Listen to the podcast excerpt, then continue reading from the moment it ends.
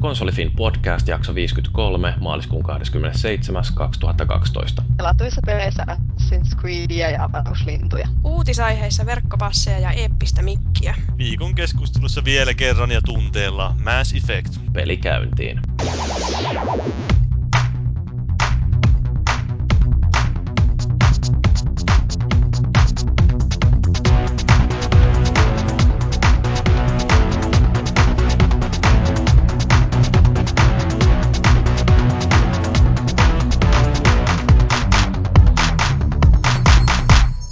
Eli Mass Effect 3 pitäisi sitten puhua tänään, mikä tämä nyt sitten olikaan, niin 27. päivä maaliskuun loppumaisillaan ja saadaan taas tehty yksi tällainen kuukauden julkaisujakso. Ja tällä kertaa ensimmäistä kertaa meillä on oikeasti sellainen julkaisu, joka on peli, eikä kokonainen pelikirjo tai jonkinnäköinen laite. Että niin, niin nyt vihdoinkin päästään tähän, mikä oli vuoden alussa jo tavoite. Mutta mutta meillähän on täällä keskustelemassa tällainen tuttuakin tutumpi nelikko, ainakin tämä meidän seuraava heppu tuolla noin Paavi. No mitäs, mitäs Jyrille kuuluu? No eipä tässä mitään ihmeempää. Alan vähitellen olla toipunut mun lomastani ja rutiini löytyy taas tähän podcastin tekemiseenkin. Joo, on, on se kovaa hommaa. Kyllä, kyllä. Että viime jakso meni taas vähän sillä lämmitellessä, mutta tänään ollaan toivottavasti liekeissä. Joo, kyllä se käsikirjoitus oli niin viimeisen päälle puunattu. Että... Ehdottomasti. Ja sitten meillä löytyy äh, parin viikon takaa Mass Effect äh, Late to the Party jaksosta on Daniela. Moi! Mä ja. yritän tässä tasapainotella elämää pelaamisen ja töiden välillä. Todella ihanaa. Joo, Ei kannata yrittää, valita, valikkaa vaan toinen. Joo, pelit kannattaa valita. Jep. Ja sitten myöskin Mass Effect-jaksosta tuttu Eeva. Ilta, ilta, kerro. Et tässä Felislevan lukuun ottamatta on sama miehitys kuin LTTP-jaksossa, mikä varmasti on kuulijoiden mieleen, niin nyt tiedetään jo kaikkien muiden osalta, että mikä se suhde on tähän Mass Effectiin, ja tänään sitten selviää vähän, että mikä on ihmisten suhde Mass Effect kolmoseen. Ja jakson rakennehan on tämä tavallinen, puhutaan vähän peleistä, joita ollaan pelattu, sitten keskustellaan viikon uutisaiheista, joita Paavi on meille onnistunut kaivamaan aika ison nipun taas kerran, ja sitten sen jälkeen siirrytään meidän ensimmäiseen ihan oikeaan sääntöjen mukaiseen kuukauden julkaisu keskusteluaiheeseen, eli tähän Mass Effect 3. Ja sitten vähän palautteita tullut, niitäkin voidaan kommentoida. Ja sitten vedetään jakso pakettiin. Mutta ruvetaan puhua vaikka noista peleistä, joita ollaan pelattu, ja nyt meidän vieras Daniela saa aloittaa kertomalla tällaisesta erittäin paljon varmaan kaikkia äijiä kiinnostavasta pelistä. Joo, eli mä tota, jouduin arvostelemaan, jouduin, no sain arvostella Superstara Sims 3, ja tota, sen kun tiedätkö, sitä vähän aikaa pelaan, niin jää niin pahasti koukkuun, että mun oli pakko nyt ladata kaikki lisäosat ja ostaa ne, mitä mulla ei vielä ollut, ja nyt mä en pysty lopettamaan sen pelausta. Todella ihanaa. En suosittele. Joo, siis toihan on just tällainen rakentelu kautta säätämispeli, joka periaatteessa kyllä voi sopia ihan hyvin äijillekin, että jos ei nyt ota huomioon sitä, että tuo nimessä on joku tuollainen superstar, mikä kuulostaa ehkä vähän tyttömäiseltä, niin siellähän on aika uh, hardcore-pelimekaniikka taustalla. Kyllä mä pelasin itse silloin aikoina just jotain ekaa Simsia. Se Silloin oli tää, se oli vielä niin varmaan Will Wrightin suunnittelemia kuitenkin, ja se Will Wright nyt kuitenkin aika HC-mies on, että ei se ihan mitään semmoisia turhia pelejä suunnittele. Että siellä on nimenomaan sitä aika paljon kaikennäköistä monimutkaista simulaatiota taustalla. niin. Kyllä siihen koukuttuu aika herkästi. Oho, myönnät sä, että sä oot ollut koukussa Simsiin? No kyllä siellä silloin on vähän aikaa, tai vähän niin kuin sama missä kaikissa simulaatiopeleissä. Että siinä, että siinä vaiheessa vielä kun tuntuu, että siinä on vielä niin paljon näkee, näe, nähtävää ja kokeiltavaa, niin se tuntuu hauskalta, mutta jossakin simulaatiopeleissä se sitten huomaat nopeasti, että okei, okay, tässä onkin, että ne tulee rajat vastaan, niin sitten heti se peliinto lakkaa, mutta ei siinä Simsissä tainnut ihan heti tulla sitä vastaan. Että kyllä mä sitä jonkun aikaa pelasin aikoina. Niin eikö se vaadi kuitenkin aika paljon suunnittelua ja sen pelin mekaniikkojen ymmärtämistä, että siinä pärjää ja menestyy. Et, ja sitten, no, kuinka paljon siinä on sitten sellaista pitkäkestoisuutta, että ähm, kuinka kauan jatkuu haasteet ja onko siinä jotain uutta, mitä tulee koko ajan vai rupeako se jossain vaiheessa toistaan itteensä? Siis sehän rupeaa joka ikisen tota, ton lisäosan jälkeen toistaan itteensä sen jälkeen, kun on kokeillut kaikki ne uudet, mitä, se, mitä kaikkea se peli on tuonut uutta. Mutta sitten taas toiset sit tykkää aloittaa sen jälkeen uuden tallennuksen ja sitten taas alusta. Mutta siis niin, kyllä, niin. Ja sitten siinä on, että ei siinä tarvi niin kun, kyllähän siinä pärjää, vaikka ei sitä ole pelannut hirveästi aikaisemmin. Kun hän osaa noin napit 1, 2, 3, niin pystyy aikaa hyvin säätelemään, niin hyvin se menee. Öö, Miku, onko se, sä, sä oot pelannut sitä ensimmäistä Simsia aikoinaan, jos nyt vai ootko? Joo, Eevan kanssa sitä. Niin mä mietin, että kuinka paljon se on muuttunut se sarja sitten siitä ensimmäistä verrattuna johonkin tähän nykyiseen, että mitä siinä kaikkea tullut lisää? Tota noin, niin Eeva, kommentoi tähän jotain. Mä, mulla katkes aivot. Siis ihan, no siis kakkosen verrattuna tässä kolmosessa ei ole hirveästi semmoista hienosäätöä, mikä siinä on niin muuttunut, mutta on tosi paljon edistyneempi versio kuin se ykkönen. Se oli tosi rajattunut ja siinä oli semmoisia tiettyjä asioita. Kuten esimerkiksi tämä hieno, kaikki varmasti muistaa, jotka sitä on pelannut ykköstä, että sinähän ei ollut hankkia varsinaisesti sovia lapsia. Ne jäi aina mukkuloiksi, ne kasvanut koskaan aikuiseksi. Tämä oli tämmöinen hieno lisäys tässä kakkososassa, että oho, nythän ne kasvaakin aikuiseksi asti. Aivan loistavaa. Vanhenee kuin ne muukki simit sitten siinä. Kyllä ne kakkosessa ja kolmosessa, mutta ei ne ykkösessä Joo. vanhentunut yhtään mihinkään kuinka kauan siinä kestää pelata suurin piirtein, että jos pelaa jonkun niin yhden hahmon eliniän läpi? Kolmosessa sitä pystyy muuttamaan niiden elinikää, että milloin sen haluaa niillä. Mulla on tällä hetkellä yli tuhat päivää yhden elinikään. Niin. Että, että jos haluaa niin samoja hahmoja pitää siellä pitkään, niin sit voi laittaa, ettei ne edes vanhene. Mutta että jos haluaa pelaa hirveästi ja tekee hirveästi uusia hahmoja, niin sitä kannattaa pitää aika lyhyenä, että niitä vanhoja kuolee pois. Ei kyllä, mä en enää pelaa sitä kolmosta, mä oon niin kyllästynyt siihen. Mutta... Niin siis yksi päivähän ei tarkoita niin kuin meidän päiviä, vaan ne on niitä sim-päiviä. Mitä se on, joku viisi minuuttia, jos pitää kolmosella, tai vähän vähemmän. Joo. Aika nopeasti. Joo. No voi. No, että no, mä totta kai silloin piti, ja muistaakseni piti kokeilla, että miten niitä pystyisi tapata tai muuta mm. niille simeille. Että mä en tiedä, miten se nykyään siinä onnistuu, että pystyykö ne. Aina uuden osan myötä tulee uusia tapoja tappaa sinne. Sehän on se paras osa. Toi on ihan totta. No Joo. se on. Mitäs ykkösessä oli se perinteinen, että pistettiin neljän seinän sisälle ilman ovea ja sitten annettiin kuolla? Tai uimaaltaan se ja portaat pois. Joo. Näitä löytyy. Eikö ne päässyt ylös ilman portaita sieltä? Ei, ne hukku sinne sitten, sinne uimaaltaan. Oi Jeesus, mitä taulis. Toi on kyllä oikein tällainen sosiopaatinkin unelmapeli periaatteessa, että voi keksiä kaikenlaisia hienoja tapoja rääkätä. Hmm. Sehän on noissa simulaatiossa ideana, että pääsee kokeilemaan kaikki. Niin. Joku Sims Tudors voisi ollakin hauska, kun katsoitteko te koskaan tätä Tudors TV-sarjaa, niin siinähän oli kaikenlaisia kivoja tapoja, millä ihmisiä rääkättiin. Niin, ja niin, me tarvittiinkin joskus puhua tästä kidutussimulaatiosta. Oh, että se olisi Sen verran, mitä mä, kun mä olin yhdessä Sims-tapahtumassa helmikuussa Ruotsissa, niin ne just kaikki tuottajat ja kaikki just puhuu siitä, että siinä Simsissä ei ole ideana tappaa niitä, että Simit eivät ole väkivaltaisia toisilleen ja hirveästi ne yrittää painottaa sitä, että tämä on kilttipeli. Hmm. Joo. Seuraava lisää se tulee mahdolliseksi murhata toisia. Joo, joku kidutuskammio. wow. Evil. Mäkin jaksaisin pelata välissä, jos tulee semmonen. No niin, miksi ne teki semmoisen K18-versiota siitä? Niin, niin, niin. Ei se välttämättä myisi niin paljon. No varmasti myy. Pääosa. No mut kun sillä ei miettiä, että pääosa pelaajista on niitä 12-17-vuotiaita tyttöjä. Niin, niin mutta ne kohtaisi vähän uutta, katso, uutta kohdeyleisöä, että ne mm. valtaisi vähän niin kuin markkinoita, että niillä olisi se vanha kohdeyleisö ostaisi näitä vanhoja, tai niin kuin tämmöisiä samanlaisia kuin ne on vanhat, ja sitten uusi kohdeyleisö ostaisi näitä vähän väkivaltaisempia, niin tämmöiset räiskintäpelipelaajat voisi innostua. Sitten hei, tässä voi GTA-pelaajat, että hei, täällä voi kans... Vähän niin kuin Sims GTA, semmoinen yhdistelmä.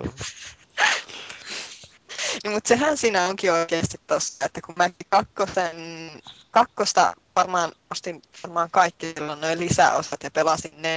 Totesin, että ei niissä tule enää mitään uutta. Ja kolmosen tekee tavallaan, tavallaan samanlaiset lisäosat vähän eri tavalla. Ei siinä ole enää tarpeeksi uutta, että mä jaksaisin pelata sitä, vaikka tulisikin lisäos. No siis sama... lisäosathan toistaa itteensä aina ykkösestä lähtien kolmoseen. Aina on matkat ja aina on lemmikit ja aina on taikaa ja niin, niin. Tähteys. Joo. tavallaan nähty jo, vaikka ei niitä nähnyt tätä lisäosaa, niin se on nähty jo Sims 2.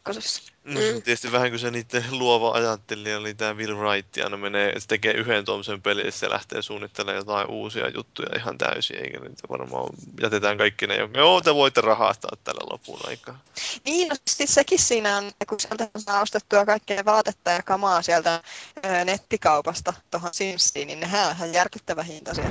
Sen lisäksi, että pitäisi maksaa niistä lisäosista, niin sitten pitäisi ihan järkyttävät summat maksaa vielä niistä lisäkamoista, mitä sinne voi ostaa. On se kovaa. Oh. Elämä on. Joo. Mutta haluaako Jyri nyt kertoa Assassin's Creedistä?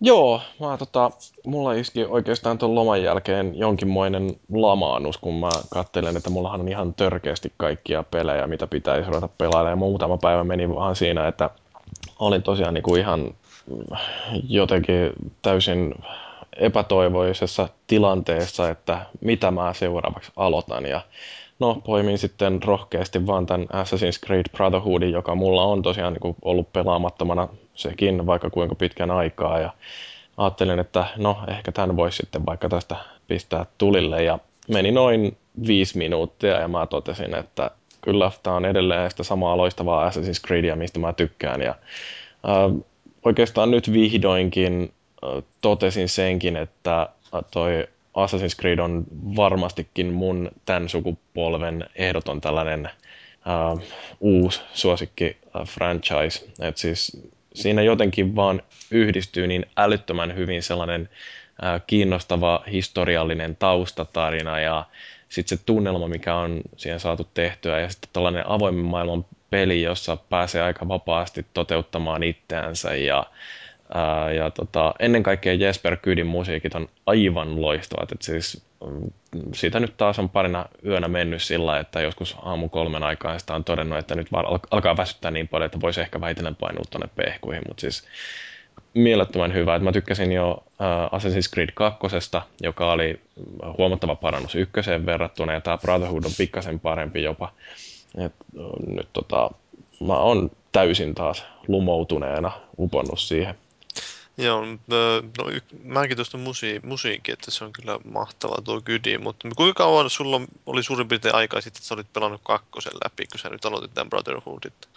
On siitä varmaan yli vuosi. Mun mielestä mä rupesin pelaan, tai pelasinkin sen ennen kuin Brotherhood ilmestyi, jos en nyt ihan väärin muista, että kyllä siitä on, on aikaa. Ja tota, Brotherhoodin ostin tässä mitähän siitä on puoli vuotta sitten ehkä, ja se on tosiaan ollut mulla odottamassa, ja nyt Revelations en ole vielä hankkinutkaan, että se on varmaan sitten seuraavaksi tulossa hankintalistalle, ja kun mulla noin kaikki aikaisemmatkin on olleen levyversio, niin varmaan täytyy se ostaa, vaikka ilmeisesti tuonne PSN Storeenkin on tulossa, ja mä oon nyt tietysti innostunut näitä ladattavia pelejä pelkästään hankkimaan, mutta niin Öö, joo, siis taukoa kakkosen ja Brotherhoodin välillä oli aika paljonkin, että ihan kaikkea ei muista, että minkälaisia kivoja juonitteluja siellä oli näiden Borgioitte ja Sforzien välillä. Että... No, siinä on myös varmaan se positiivinen puoli, että se ei tunnu sitten välttämättä niin samanlaiset, että just niin, se on tullut joka vuosi, ja sitten jos sä joka vuosi ostat se Assassin's Creed, niin se helposti alkaa tuntua taas tätä samaa. Ja... No mulla on melkoisen hyvä toleranssi kuitenkin ton suhteen, että vaikka se pelimekaniikka ei tosta nyt enää hirveästi kehittyisi, että siinähän on pikkasen kehitystä, että esimerkiksi no joo, näiden ö, tappojen ketjuttaminen esimerkiksi, niin, niin. No joo, ja sitten kaikki justiin tuollaisia hauskoja, että voi niitä siinä rekrytä ja lähettää suorittamaan tehtäviä ja kaikkea tällaiset, siinä tulee jotain tuollaista niin kuin, managerausaspektiakin siihen, äh, mutta tota, mä oon oikeastaan miettinyt tätä aika paljonkin justiin, että onko pelaajat jotenkin liikaa lukkiutunut sellaiseen ajatusmaailmaan, että pelimekaniikan pitää kehittyä ihan hirveästi jokaisen osan välillä. Että esimerkiksi just Assassin's Creed on sellainen sarja, että vaikka se pelimekaniikka pysyisi ihan täsmälleen samana, mutta tulisi vain sitä uutta tarinaa, niin mun mielestäni se olisi jo ihan riittävä ja nyt kun tästäkin on ollut esimerkiksi juttua nyt, että joku David Braben on kommentoinut siitä, että yksin pelit tulee kuolemaan kokonaan, koska käytettyjen pelien kauppa tappaa sen. Et, et, niin kun ihmiset menee, ostaa tämän yksin pelin, pelaa sen viikossa läpi, vie takaisin jonne GameStopiin ja hakee sitten jotain uutta, niin ähm, niitä uusia pelejä ei myydä niin hirveästi, joka tarkoittaa sitä, että yksin peliä ei enää kannata tehdä. Niin tämmöinen justiin, että tehdään kerran hyvä moottori, rakennetaan siihen tarinaa päälle, tehdään uutta osaa saman moottorin päälle, niin jos tosiaan pystytään tekemään tällainen mielenkiintoinen uusi franchise, joka myy tarpeeksi paljon, niin se ehkä voi olla sitten pelastus näille yksin peleillekin. Mm, mutta mua just sit lähinnä sinne, että kuitenkin merkittävä osa sitä pelistä on muuta kuin sitä tarinaa, että siinä on sitä pelattavaa suurin osa, toisin kuin jossain Metal Gear Solidissa, niin sä liikut siellä menemään siellä, ja se on, niin jos se on sitä samaa kuin edellisessä pelissä, ja sitä on sitä joku 15 tuntia siinä, mm. niin kyllä se voi her- herkästi alkaa tuntua siltä, että okei, nyt on taas on tätä, no, tämä, ei, tämä ei ole kauheasti muuttunut, ja bla bla, en mä jaksa. Mulla ainakin tuli jo niin pelin sisällä, siis Assassin's Creed 2, jo tuli vähän semmoinen, että hohoja. Mm. Kun se oli kuitenkin aika pitkiä pelejä, eikä se muutu kauheasti siinä pelin sisällä. Uh, joo, on ne pitkiä, mutta sitten siellä on tehtävissä kuitenkin jonkin verran vaihtelua ja tässä Brotherhoodissa, niin tässä on sisältö ihan törkeästi. Joo, siinä on ihan mukava. siinä on siis tosi pitkä se itse päätarina. Sitten on nämä kaikki, mitä ne nyt onkaan, ne um, susiheimolaiset Romuluksen seuraajat, joita siellä Joo, on. Joo, sitten niitä torneja pitää käydä liekittämään. Se, sitten on se Brotherhoodin ylläpitäminen, että lähettää niitä assassineja ympäri maailman. Ja sitten kaikkea tuommoista erilaista oheissälää siinä on aika paljon. Joo, että kyllä tota, musta se kuitenkin pystyy pitämään ihan hyvin mielenkiinnon päällä. Et, et mä en ole ainakaan vielä ruvennut kyllästymään. Ja itse asiassa tämä on pitkästä aikaa sellainen peli, että vaikka mulla on varmasti toista kymmentä tuntia pelattuna ja toinen mukama jäljellä, niin ää, mulla ei ole yhtään sellainen fiilis, että loppuisi nyt jo. Et joidenkin pelien kanssa on sellainen, että no tulisi nyt se viimeinen kenttä, että pääsisi vihdoinkin tästä tekemään jotain muutakin. Niin tota, tosiaan tämä Brotherhood on sillä ei pitänyt otteessansa, että olen nauttinut koko ajan ja toivon, että toi jatkuu vielä aika pitkään. Siis siinä oli, se oli ihan hauska siinä tuossa Brotherhoodissa taisi olla, kun siinä oli niitä, lähettiin, kun se, oliko se just niin se Davin sinne tehtävän annosta lähettiin jonnekin hakemaan sitä jotain piirustuksia siihen jonkin laitteeseen vai miten se oli?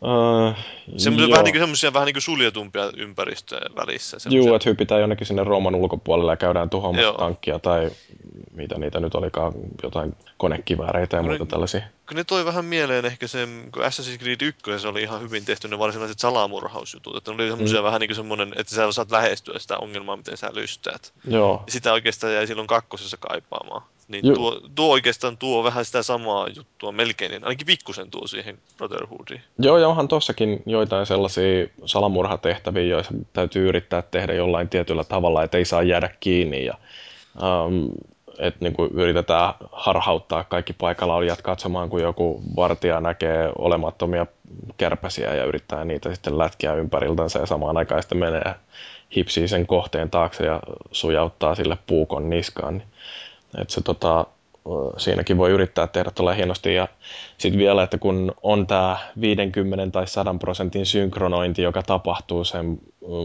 tai niin kuin niin, että jos tietyllä tavalla. Niin, että täytyy jollain tietyllä tavalla justiin onnistua suorittamaan salamurha, että, ää, että esimerkiksi ei saa tulla havaituksi missään vaiheessa tai jollain tietyllä aseella nimenomaan tapetaan tai lähetetään nämä kollegat tekemään se salamurha, niin nämä on kaikki sellaisia erilaisia tapoja, että jos haluaa tehdä ihan täydellisesti sen, niin...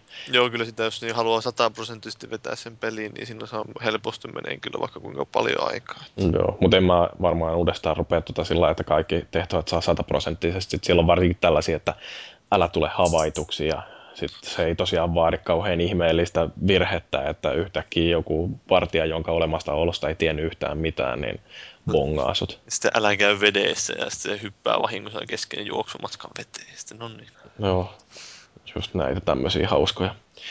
Mut niin, mitäs Dani ja Eeva, ootteko te koskaan pelannut Assassin's Creedejä? Olen ollut noin vuoden lainassa toi Brotherhood tuolla, mutta en ole saanut aikaiseksi. Ehkä palapäin jälkeen mä voisin jopa korkata sen tuolla. Joo. Mä en oo pelannut. Mä olen paha ihminen. Ehkä mä kokeilen joku päivä. No se on just, jos miettii jotain Da Vinci-koodia, niin ehkä vähän siihen suuntaan, mitä ne tarinat siinä on. Että, siinähän on aika semmoista korkealentoista se, että miten siinä yhdistetään justiin näitä tämmöisiä oikeita faktoja ja sitten fiktiota. Että. Hmm, voisi kyllä oikeasti kokeilla. Kuulostaa ainakin, miten te juttelitte siitä niin aika hyvältä. Sitten, no, Assassin's Creed 2, tämä lopputaistelu on paras, mikä koskaan ollut. Ja jotka on pelannut, niin tietää, että mistä puhutaan. Ja sitten tämä hetkinen, mitä mun piti sanoa. Niin mä just, niin kun sä puhuit taisteluista tuossa Brotherhoodista, niin mä, mäkin sinä tykkäsin, että siinä tuli Brotherhoodissa, että sä pystyt ketjuttaa niitä hyökkäyksiä, niin se oli ehkä vähän siihen just johonkin Batmanin suuntaan meni enemmän se taisteleminen. Tietysti mikä siinä on aina naurattaa on se, että sulla on kymmenen jätkää sun ympärillä, sitten ne tulee yksitellen sieltä hyökkiin, mutta... Joo, no kyllä tuossa, no siellä on niitä mielenkiintoisia VR- harjoitustehtäviä, että mennään niin, virtuaalitodellisuuskoneeseen ja sitten siellä tulee haasteita, että mitä siellä on, että tee mahdollisimman pitkä hyökkäysketju ja sitten välillä se toimii aika ärsyttävästi, että siellä vaikka ei mitään mahdakaan sille, että tulee joku vartija ja nappaa sut niskalenkkiin, niin sitten vaan ottaa päähän, kun ketju menee katki ja sitten joutuu yrittämään uudestaan. Ja justiin tätäkin yhtä harjoitusta mä hakkasin varmaan puolitoista tuntia sitten tässä yksi ja lopulta sain sitten onnistumaan. Ja sitten sen jälkeen jatkoin pelaamista ja sitten kello oli neljä. Voi voi. Joo, inhottava. On. Mutta loistava peli. Kyllä tykkään kovasti. Et ole monin peliä pelannut. Öö, en ole. Varmaan sitäkin täytyy jossain vaiheessa kokeilla. Mä en ole nyt aivan sata varma, että mä haluan yrittää tota Platina saada tuosta Brotherhoodista, mutta tota, siellä vaatii sen, että nousee jollekin 50 levelillä monin pelissä ja kun en tiedä löytyykö siihen sitten peliseuraa, niin kuinka paljon sitä jaksaa niin, hakkaa. varmaan Revelationsiin siirtynyt aika moni, jos mm. niin poispäin. Mutta toisaalta kyllä kiinnostaa ihan, että mä oon kuullut siitä ihan mielenkiintoisia juttuja siitä Assassin's Creedin monin pelistä, että siinä on erikoisia twistejä tuollaiseen normaaliin mättöön. Se on vissi. Mä en itse koskaan sitä oikein kokeillut, vaikka mä pelasin tuon Brotherhoodinkin, mutta en mä siihen monin pelistä jaksanut, kun ei ollut oikein ketään kenen kanssa pelata. Joo, niin ja sitä pelaat vielä väärällä konsolilla sitä. No en mä nyt siitä... Joo. No, mutta kerro sä Paavi vaikka mitä oot pelannut. Öö, no, mä tullaan kun tuo julkaistiin tuo Angry Bird Space tuossa, mikä päivä, 22. päivä, oliko se keskiviikkona. Niin kyllä mä sen no, lataasin sieltä ja en mennyt kauheasti sitä ehtinyt kokeilemaan, mutta sen verran näkemään, että mikä siinä oli ideana, että no eihän se sinänsä kauhean monimutkainen peli edelleenkään ole, että sama idea, että ammutaan ne porsaat niillä linnuilla kuoliaaksi, mutta sitten siinä on niitä avaruudessa mennään ja sitten siinä on niitä planeettoja, jotka, tai semmoisia no, planeetoideja, jotka nyt muokkaa sen linnun lentorataan. Se on sinänsä ihan mukava, että se näkee sen linnun lentoradan, lentoradan että miten se kaareutuu niiden planeettojen lähelle, kun sitä lähettää lentoon sieltä. Että pystyy vähän ennakoimaan, että ei tarvitse ihan täysin päässä miettiä, mutta on siinä tietysti semmoiset, että ei siinä ihan kokonaan tietenkään näissä lentoradoilla, että kun se lähtee pyöriin jonkun planeetan ympärille ja miten se menee, että jos sulla on useampi, vaikka kaksi planeettaa peräkkäin, sitä niin silloin slingshottina vedät sen sieltä toisen kautta ja se tulee semmoisia jänniä niin kuin, hetkiä, mitä nyt tuommoisessa peleissä, kun tulee vähän monimutkaisempaa fysiikan mallinnoista, että oho, meni vahingossa oikein. Että just sillä lailla, oho, se lensikin oikeinpäin. No just tuota mä just tarkoitinkin. Joo, se on Angry Birdsissa ärsyttävää, että ne on kuitenkin jollain asteella myöskin säkäpelejä. Että siellä saattaa hakata, varsinkin kun mä taas pakkomielteisenä yritän niitä selvitellä sillä että kaikista kentistä kolme tähteä, niin kyllä siellä on paljon sellaisia karttoja, missä täytyy vaan yrittää uudestaan ja uudestaan ja uudestaan ja ihmettelee, että juman kautta mulla jäi yksi lintu tonne henkiinkin, että miten voi olla mahdollista, että mä en saanut kolmea tähteä. Mutta... Niin, semmoisen hieno sääntö aina vähän, että no, vähän, vähän ylöspäin, vähän alaspäin ja niin poispäin. Niin, kun se ei ole aina kuitenkaan ihan edes siitä, että vaikka täsmälleen samaan suuntaan saisi hammuttua jonkun linnun, niin se ei kuitenkaan ihan täsmälleen samalla lailla sitten pääty se ö, törmäyksen jälkiseuraamukset, että kyllä tota noin, munkki täytyy myös hiukan käydä. Joo, se on, on se ikävää. Mutta niin, no. Niin. No en mä tiedä, ei mulla sen, siitä nyt pahen, pahemmin ole mitään muuta sanottavaa, että Angry Birds edelleen, että siinä on vissi jotain ihan hauskoja tämmöisiä klassikkotasoja, jotain, vähän jotain Super Mario vitsailla Super Marion kustannuksella ja muuta vastaavaa, että niitä en ole vielä päässyt pelaamaan, kun en ole pahemmin kokeilu, mutta ihan niin kuin sillä on, että ilmaiseksi peliksi Androidille niin ihan hyvä. Tietysti vissiin on ihan toimii kyllä iPadille ja iOSillekin. En tiedä, en ole, en ole kokeillut PClle, että PCllekin se on tullut. Mm. Chr- Chromeella se, mä en tiedä, tuliko se sinne Chromeen kauppaan. Chromeella on sillä selaimella on se oma sovelluskauppa, niin se vissiin sinnekin on tullut. Joo. Mutta Windows Phoneille ei ole tulossa ihan vähän aikaa. Niin, siinä vissiin kestää vähän aikaa. Ja tuskin niillä kauhean prioriteetti, onko niitä jollain 20 ihmisellä maailmassa. Niin. No se oli mielenkiintoista, että Westerbakka oli tosiaan mennyt möläyttämään, että joo, et ei me tehdä Windows Phone-versiota tästä, kun niitä ei ole juurikaan. Ja sitten seuraavana päivänä Mikael Head oli kor- korjannut, että joo, kyllä meiltä se tulee tässä sitten joskus, että en tiedä, onko siellä sitten Steven Iloppi tai joku muu Noxun korkeamman tason tyyppi vähän motivoinut. No se voi hyvinkin olla, että joku on käynyt vähän sellaisesta näpäyttämässä, että nyt jumalauta. Niin, näpäyttämässä setelitukolla. Kyllä. Roope Ankka tullut semmoisen ruskean rahasäkin kanssa. Mm. Steve Ballmer mennyt huutaa, että developers, developers, developers. Ja just näin päin naamaa. Kultaista sylkeä roiskuu. öö, no, sitten mä no en mä tiedä, tuosta mä en voi kauheasti sanoa muuta kuin, että mä kävin viime maanantaina kattoon uusinta Ghost Reconia Tukholmassa, kun Ubisoft järjesti semmoisen ennakkotilaisuuden, ja tämä oli pelaajan toimeksiannosta, niin mä en sitä nyt välttämättä kauheasti rupea selittämään, että sitä pitää, jos haluaa siitä pelistä enemmän tietää, niin pitää lukea varmaan se juttu, mutta se oli ihan hauska reissu siinä mielessä, että totta kai tänne päivän reissu Tukholmalla aamulla lentokoneella sinne ja illalla lentokoneella pois ja niin poispäin, mutta öö, se oli järjestettiin se tapahtuma semmoisen kuin Inferno Online, tämmöinen nettipelikahvila. Vähän niin kuin Helsingissä, jos joku on käynyt Level 7. On, tietää kukaan teistä mikä se on. Mä en ainakaan tiedä. Level 7. Ainakin se joskus oli semmoinen pelikahvila tuolla ö, keskustassa Helsingissä Kaisaniemessä.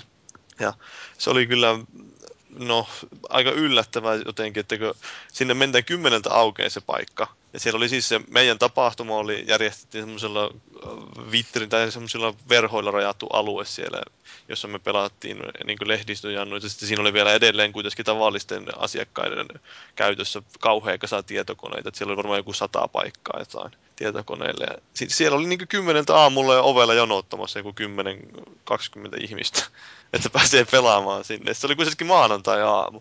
Ne oli jotain teinejä, mutta mitä ihmettä nyt on. Että, siis, Vintsaa koulusta. niin eikö niitä pitäisi olla koulussa tai jossain, että mitä. Siis, no, sitten totta kai kun lähti pois sieltä illalla, niin se oli ihan täynnä se paikka, että jokainen konepaikka oli. Ainoat, ainoat paikat oikeastaan, jotka mä näin, että oli vapaana, niin oli nämä tämän Xbox-pelipaikat, joita siinä oli muutama. Että, niin siellä ei kukaan, mutta kaikilla muilla pelipaikoilla oli joku pelaamassa just jotain uh, League of Legendsia tai vastaavaa. Siinä oli niin monin pelaajaa älytty. Mä en tiedä oikein, minkä, minkä hintainen se paikka sitten oli, että miten se maksette, jos sinne tuli pelaamaan, mutta aika perhanan suosittu se oli ja iso sillä, että yllätyin täysin, että huomasin, niin kuin, että mikä ero kuitenkin Suomella ja ehkä jollain Ruotsilla on että tässä skaalassa. Ja sitten totta kai siellä oli hauska, kun se oli vain verhoilla rajattu se Ghost Recon alue, niin sieltä tuli aina kurkistele joku teinit sieltä verhoja. No, ja sitten sieltä tulee joku Ubisoftin mies, ja mitä? Vihaisena vetää verhoja. Future Soldierit tulee ja kiskoo junioreita lättyy. kyllä, kyllä. Ja kyllä se pelikin vaikutti ihan hyvältä, että sen verran voi sanoa, että ainakin jos tykkään co-op-peleistä, niin kannattaa ottaa sitä. Eikö onko pelannut noita Ghost Reconeita aikaisemmin? Oon mä pelannut niitä, ihan ensimmäistä en pelannut, mutta sitten kakkosta ja sitten kyllä mä sitä e- ekaan laajennut sitä I- Isle Thunder tai Thunder Isle, mikä olikaan joku, niin sitä pelasin. Ja sitten Ghost Recon Advanced Warfighterin ja pelasin ykkösen läpi ja pelasin netissäkin sitten. Mitä siitä? Niin, ei ajattelin, että onko tämä nyt hirveästi uudenlainen vai mennäänkö suunnilleen samalla mallilla kuin jossain Advanced Warfightereissa? Sehän on niinkö edelleen aika Tom Clancy siinä mielessä, että laakia vainaa melkein. Että ei sun kauheasti saa ottaa omaa hahmokaan osumaan. Sä ei ole mikään War tai vastaava. Sä, sä juokset sinne tuleen, niin sä aika nopeasti myös jäät maihin siinä. Että.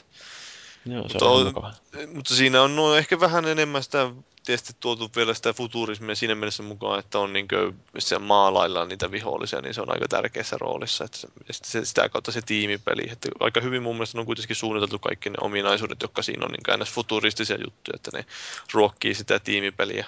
Mm. Ja fik, ihan niin kuin silloin, että justiin jos tykkää yhteistyöpelaamisesta, niin silloin kannattaa ehdottomasti ottaa. Joo, kuulostaa ihan mukavalta. Kyllä.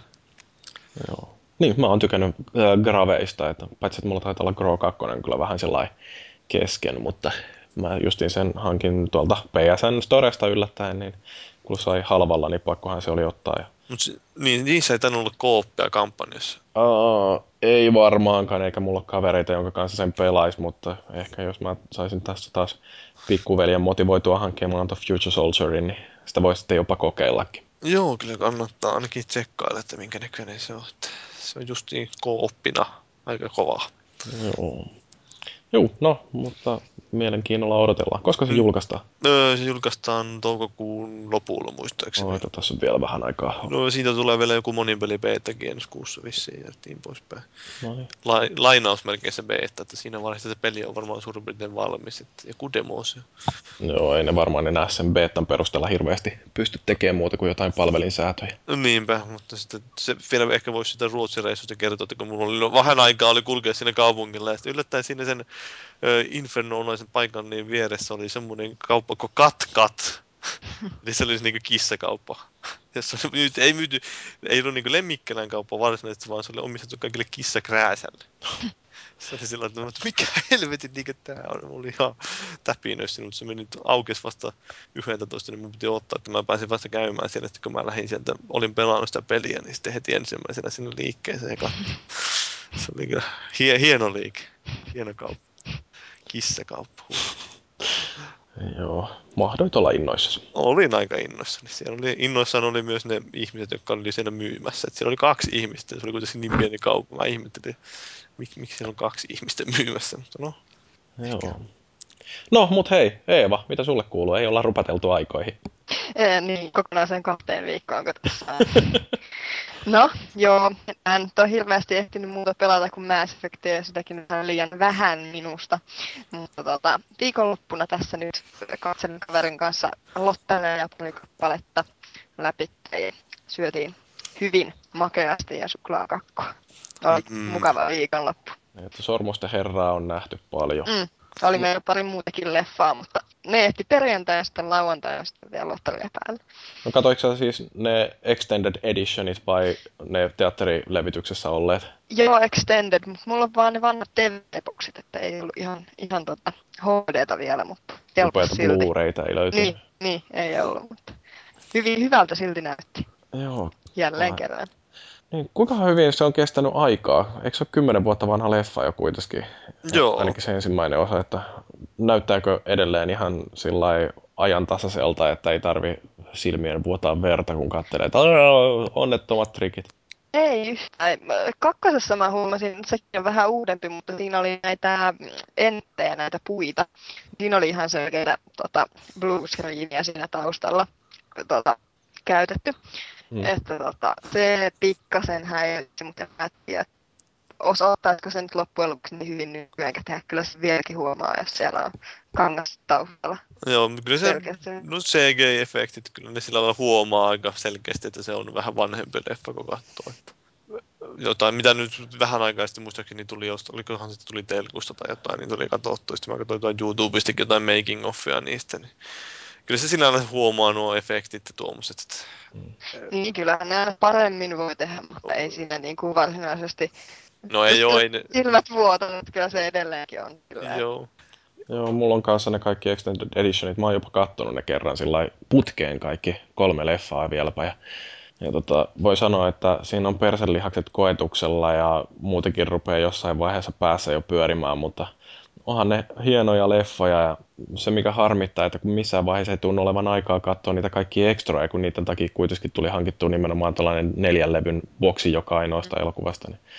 Et se olisi ihan hienoa, jos pystyisi katsomaan, kun siellä on paljon kuitenkin mielenkiintoista making of tavaraa. Joo, ei se, mitä mä just niin kattonut nyt esimerkiksi jostain, että mikä joku, musta on jotain niin poistettuja kohtauksia, mitä ne ei ottanut kokonaan pois, tai sitten jotain tämmöisiä, että miten on suunnitellut just jotain visuaalista juttua, että kun siinä tuli se mikä Sauronin suu tulee sieltä, että alun perin, että miten se suuta suunniteltiin, että palkkaa siihen jonkun hienon näyttelijä, ja sitten sitä näyttelijää ei näy ollenkaan sieltä, ja sitten ne loppujen lopuksi digitaalisella tehosteella kääntää sen näyttelijän suunkin vielä ylös alas, tai sillä poikittain, ja sitten mitä kaikkea, että hieno, hienoja juttuja. Ja toisaalta se, että kun niillä oli se joku, mikähän örmykky se oli, jolla oli tämmöinen kauhean moukari kädessä, että kuinka se moukari oli niin iso, että ei sitä kukaan jaksanut loppujen lopuksi nostaa, kun se Jackson aina sanoi, että se pitää olla isompi, se pitää olla isompi.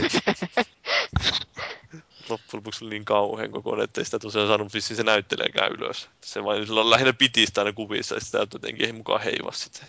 Se on varmaan se Ogre, mikä siinä on siinä Fellowshipissa.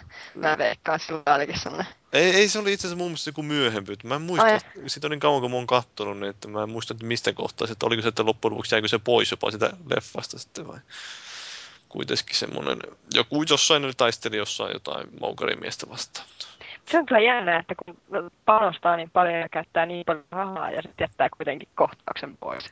Jotenkin se kuulostaa niin omituiselta. Niin, No, no, se on varaa tietysti, kun ajatellaan, että kuinka paljon niiden leffojen budjetit on, niin, sit Niin siinä on on.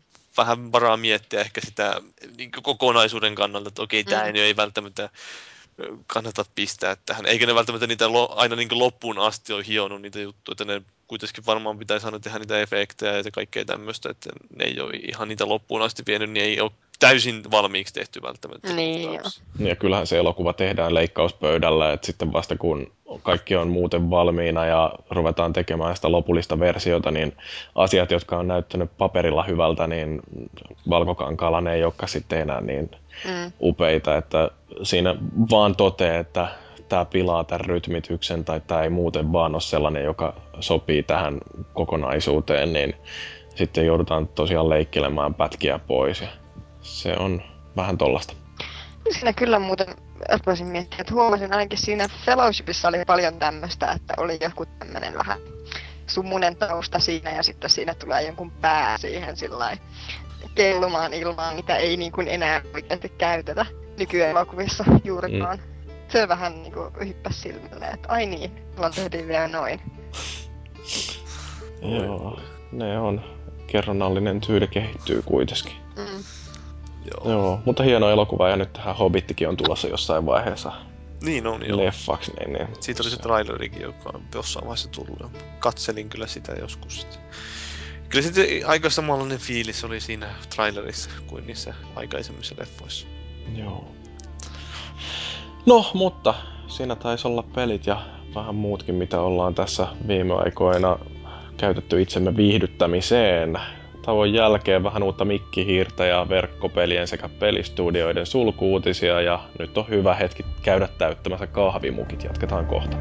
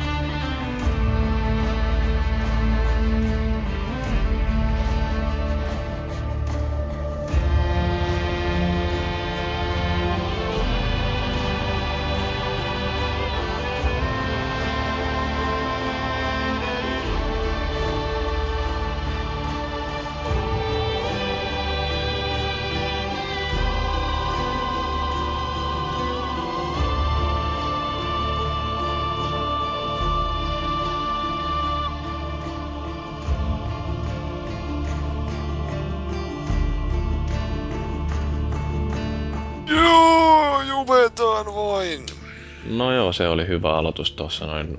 Paavi, sä oot meille jotain uutisiakin kerennyt kaivamaan tässä näin ja Joo, mä... mä, aloitetaan. mä tulin tuolla justiin Malesiasta katsomassa formuloita, että tää Kimi Räikkönen tuli viidenneksi. No niin, hyvä En- Kimi. En kyllä oikeasti ole. Mutta siis, öö, no, jos uutisia lähdetään tästä käsittelemään, niin tässä. Nyt oli viime viikolla, tuli muun muassa tämmöinen patenttihakemus oli bongattu, jonka Microsoft oli joskus 2000, jotain muutama vuosi sitten, pari vuotta sitten pistänyt, niin tämmöiselle kypärälle, oikein tämmöinen niin pelitarkoituksiin tarkoitettu kypärälle, semmoinen, vähän niin kuin se Sonin 3D-kypärätelkku, mutta semmoinen, että siinä on näkyvissä ne lasit tuossa edessä, että ne on semmoiset puoliksi tai osittain läpinäkyvät voi olla ne lasit. Ehkä muistuttaa jotain tyyliin jotain futuristisia sotilaita. Universal Soldier. Niin, niin, niillä on just aina silloin esimerkiksi Halossakin niin oikein silmän edessä, tai Tur- Garruksella on esimerkiksi oikean silmän edessä se, tai vasemman silmän edessä semmoinen näyttö, niin vähän sen tyylinen ratkaisu, että sitten olisi molempien silmien edessä semmoiset näytöt, ja pistää semmoinen kypärä päähän ja sitten sitä voisi käyttää pelien pelaamiseen tai muuhun vastaavaan, että sitten saisi myös semmoinen versio, joka olisi ilman sitä kypärää, että olisi pelkästään ne lasit, että se olisi niin mobiilitietokoneiden kautta, kännyköiden kautta, minkä käyttöön olisikaan. Ja sillä pystyisi niin 3Dtä kattoon ja kaikkea tämmöistä kivaa. Ja sitten tosiaan kun se olisi puoli, osittain läpinäkyvänä pystyisi, niin se pystyisi periaatteessa niin, vähän niin kuin sä heijastaisit ympäristöön tavaraa sillä että se näyttäisi siltä että sulla olisi, katot vaikka jotain pöytää, niin sulla näkyy siinä pöydällä, että mukaan olisi jotain tavaraa. Tai sä katsot jossain maisemia kiertelet, että siellä tunnistaa sieltä jostain jonkun nähtävyyden, niin se heijastaa siihen nähtävyyden viereen jotain tietoa siitä nähtävyydestä ja tuommoista. Tämä oli niin. täysin spekulaatio, että mitä kaikkea sovelluksia tuommoiselle voisi tulla, mutta siis Microsoft oli tämmöistä patentoinut ja ehkä se sopisi just jonkun Kinectin kanssa, semmoisen niin tämmöisiin gesture-ohjaukseen tai ele-ohjaukseen se sopisi varmaan, että jos se tuommoinen tyyli, vai? Mm, niin, no siis näistähän on näitä augmented realityjä ja muita virtual realityjä, niitä on tutkittu jo pitkän aikaa, että ähm, en tiedä mitä toi Microsoft tuossa nyt sitten varsinaisesti on patentoimassa, että mitä uutta ne on keksinyt. No siinä on lähinnä se metodi, että millä ne sen kuvan siihen projisoi siihen aurinko, NS-aurinkolaseelle, että sitä ainakin oli juttu, että se, mutta en mä, tai ainakin että mä en tarkemmin sitä lukenut, en jaksanut keskittyä silloin, mutta se oli just niin, että miten ne käyttää laaseria siinä ja sitten ne erilaisia kikkoja sillä laaserille tekee ja heijastelee siihen klasille. Niin. No toi varmaan näyttäisi aika fiksulta tuollainen kypärä sitten, kun kuljeskelisi jossain kadulla ja olisi näkevinään siellä sitten jotain örkkejä. Niin... mä, mä en tiedä, onko se sitten siihen tarkoitukseen. Ehkä se on kuitenkin enemmän sinne kotiin, mutta... Niin Kinectineissa hyppisi ja niin. sitten olisi näkevinään taas jotain mielenkiintoista. Niin. Vielä tekisi varmaan sitten semmoisen limited edition, että se näyttää just jotain Master Chiefin kypärältä, niin kaikki ostaa sitä. Niin. No, kyllähän toi varmaan voi olla ihan hauska ja mm, mikä jottei. Siis jos, jos tuossa on sellainen tosi tarkka joku asentotunnistus, että se huomaa, että ää, mihin suuntaan on katsomassa ja kuva pystyy seuraamaan sitten tosiaan tätä tai mukautumaan siihen katseen suuntaan, niin sehän olisi aika lähellä jotain sellaista virtuaalitodellisuutta, mistä on puhuttu viimeiset 20 vuotta. Mutta tota, no, eihän näistä patenteista välttämättä aina mitään Ei, tuu. Eihän tulekaan just, että se on lähinnä, että on tämmöinen idea joskus ollut, sitten varmaan vuoksi heitetään. Sitten voisi syyttää tosiaan, kun joku keksii sen ensin. Niin. Meillä olikin patentti. Sitten just niin, niitä paljon kaikenlaisia projekteja siellä tehdään, ja sitten niitä ei loppujen lopuksi mitään tuukkaan, kun huomataan, että joku juttu ei toimi tai vastaavaa. Mutta onhan sitä ihan hauska huomata. Tietenkin tuossa oli se hauska juttu myös, että tämä joku, mikä se Patent Bolt-niminen sivusto se ensimmäisenä bongas, ja sitten Engadget teki niin, että ne uutisoi siitä niin kuin ne olisi itse löytänyt sen. Ja sitten siinä oli vähän semmoista vihasta palautetta, tuli suuntaan toiseen. Varastivat uutisen. Mutta joo, en mä tiedä. Joo. No, Mut, katsotaan mitä tostakin tulee. Todennäköisesti ei yhtään mitään, tai siitä tulee semmoinen Kinectin tapainen. Niin, se on varmaan seuraavalle boksille sitten, että se on pelkkä kypärä, että ei ole näy sitä boksia. Niin, se olisikin ihan jännä, että voisi luopua konsoleista kokonaan, niin pelkästään tällainen päähän heitettävä. Toivottavasti se ei käytä vain levyasemaa, että se naarmuntuu.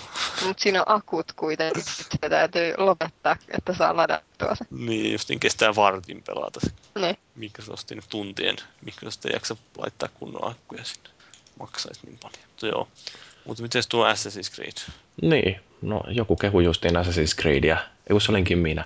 Niin tota, joo, että siitä on, oli tota jossain juttua, että nyt toi ää, Desmondin tarina päättyy Assassin's Creed 3, mutta se ei tarkoita, että franchise olisi hautautumassa, mikä nyt ei varmaankaan ole kauhean yllätys, että äh, kyllähän tota, kuitenkin suosittu pelisarja, niin sille tehdään jatkoa niin kauan kuin ihmiset ostaa ja miksei ostaisi, jos taso pysyy hyvänä.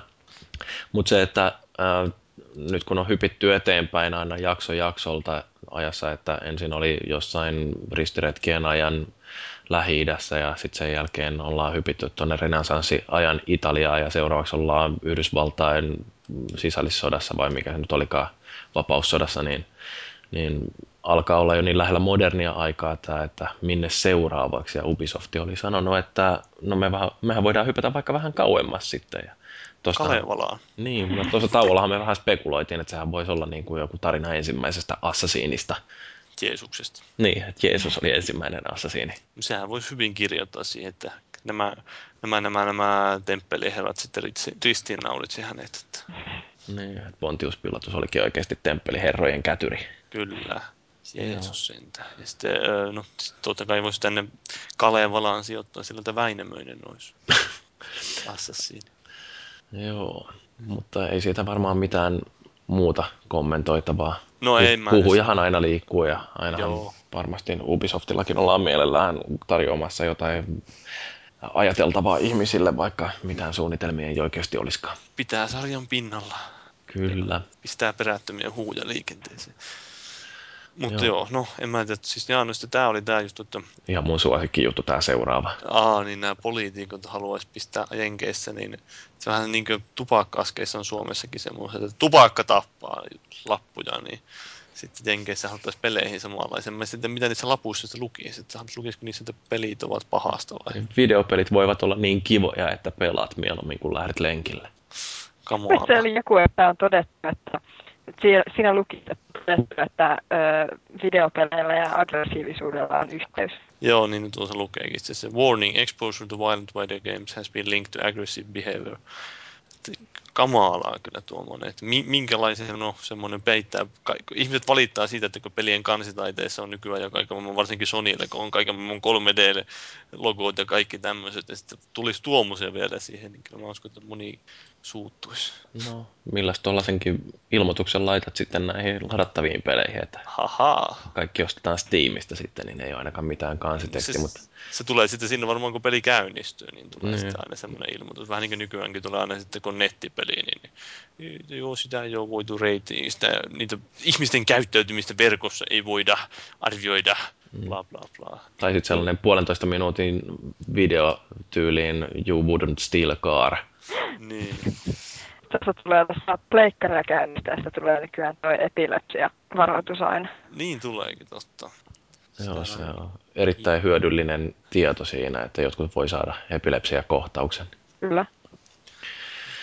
Joo, no mutta siis kyllähän tämä varmasti videopelit on sellainen hyvä vihollinen Yhdysvalloissa poliitikoille, että varsinkin republikaanit, jotka nyt kovasti pääsee meuhkaamaan kaikesta, niin saa näitä aivokuolleita ajatuksia, että hei, laitetaan tuollainen jonkinnäköinen varoitustarra tuohon kanteen, niin sitten huolestuneet vanhemmat voi olla onnellisia ja ajatella, että kyllä nuo poliitikot pitää meistä hu- hyvää huolta.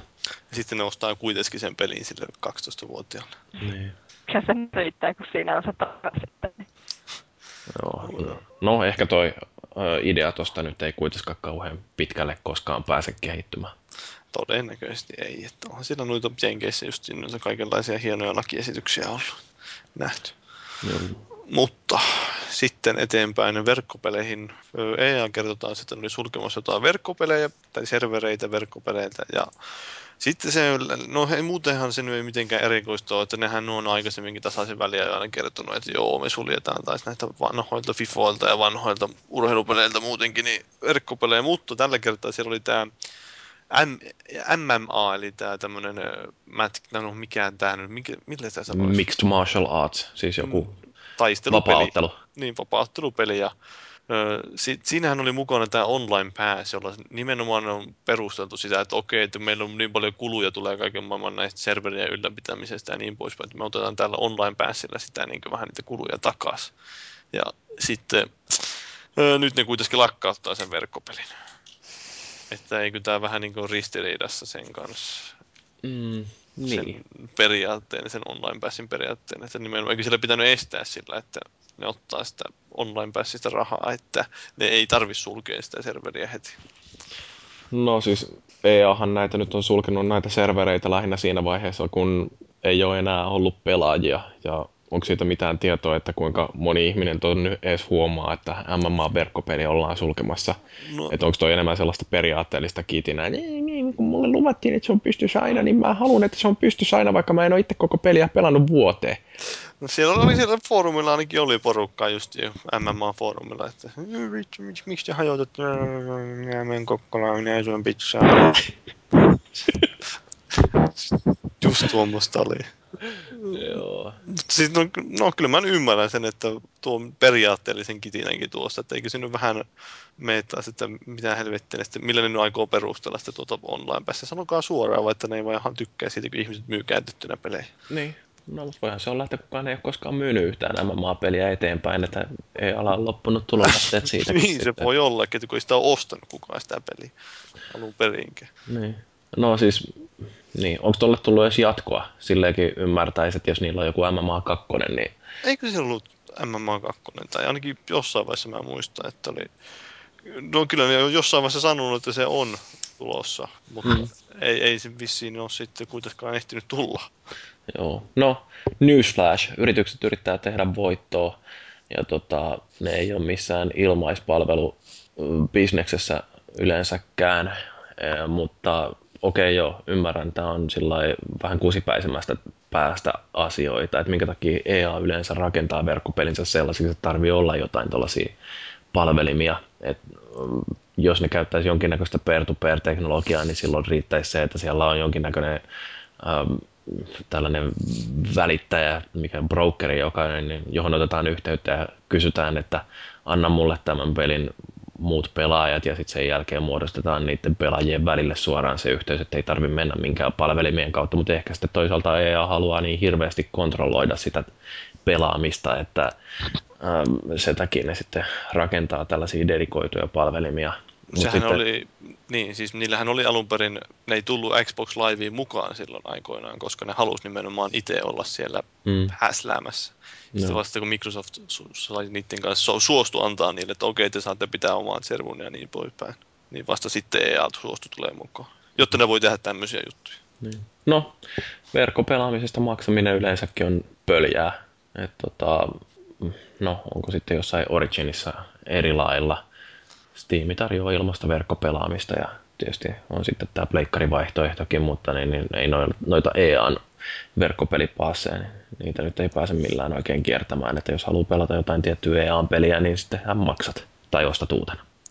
On se kovaa.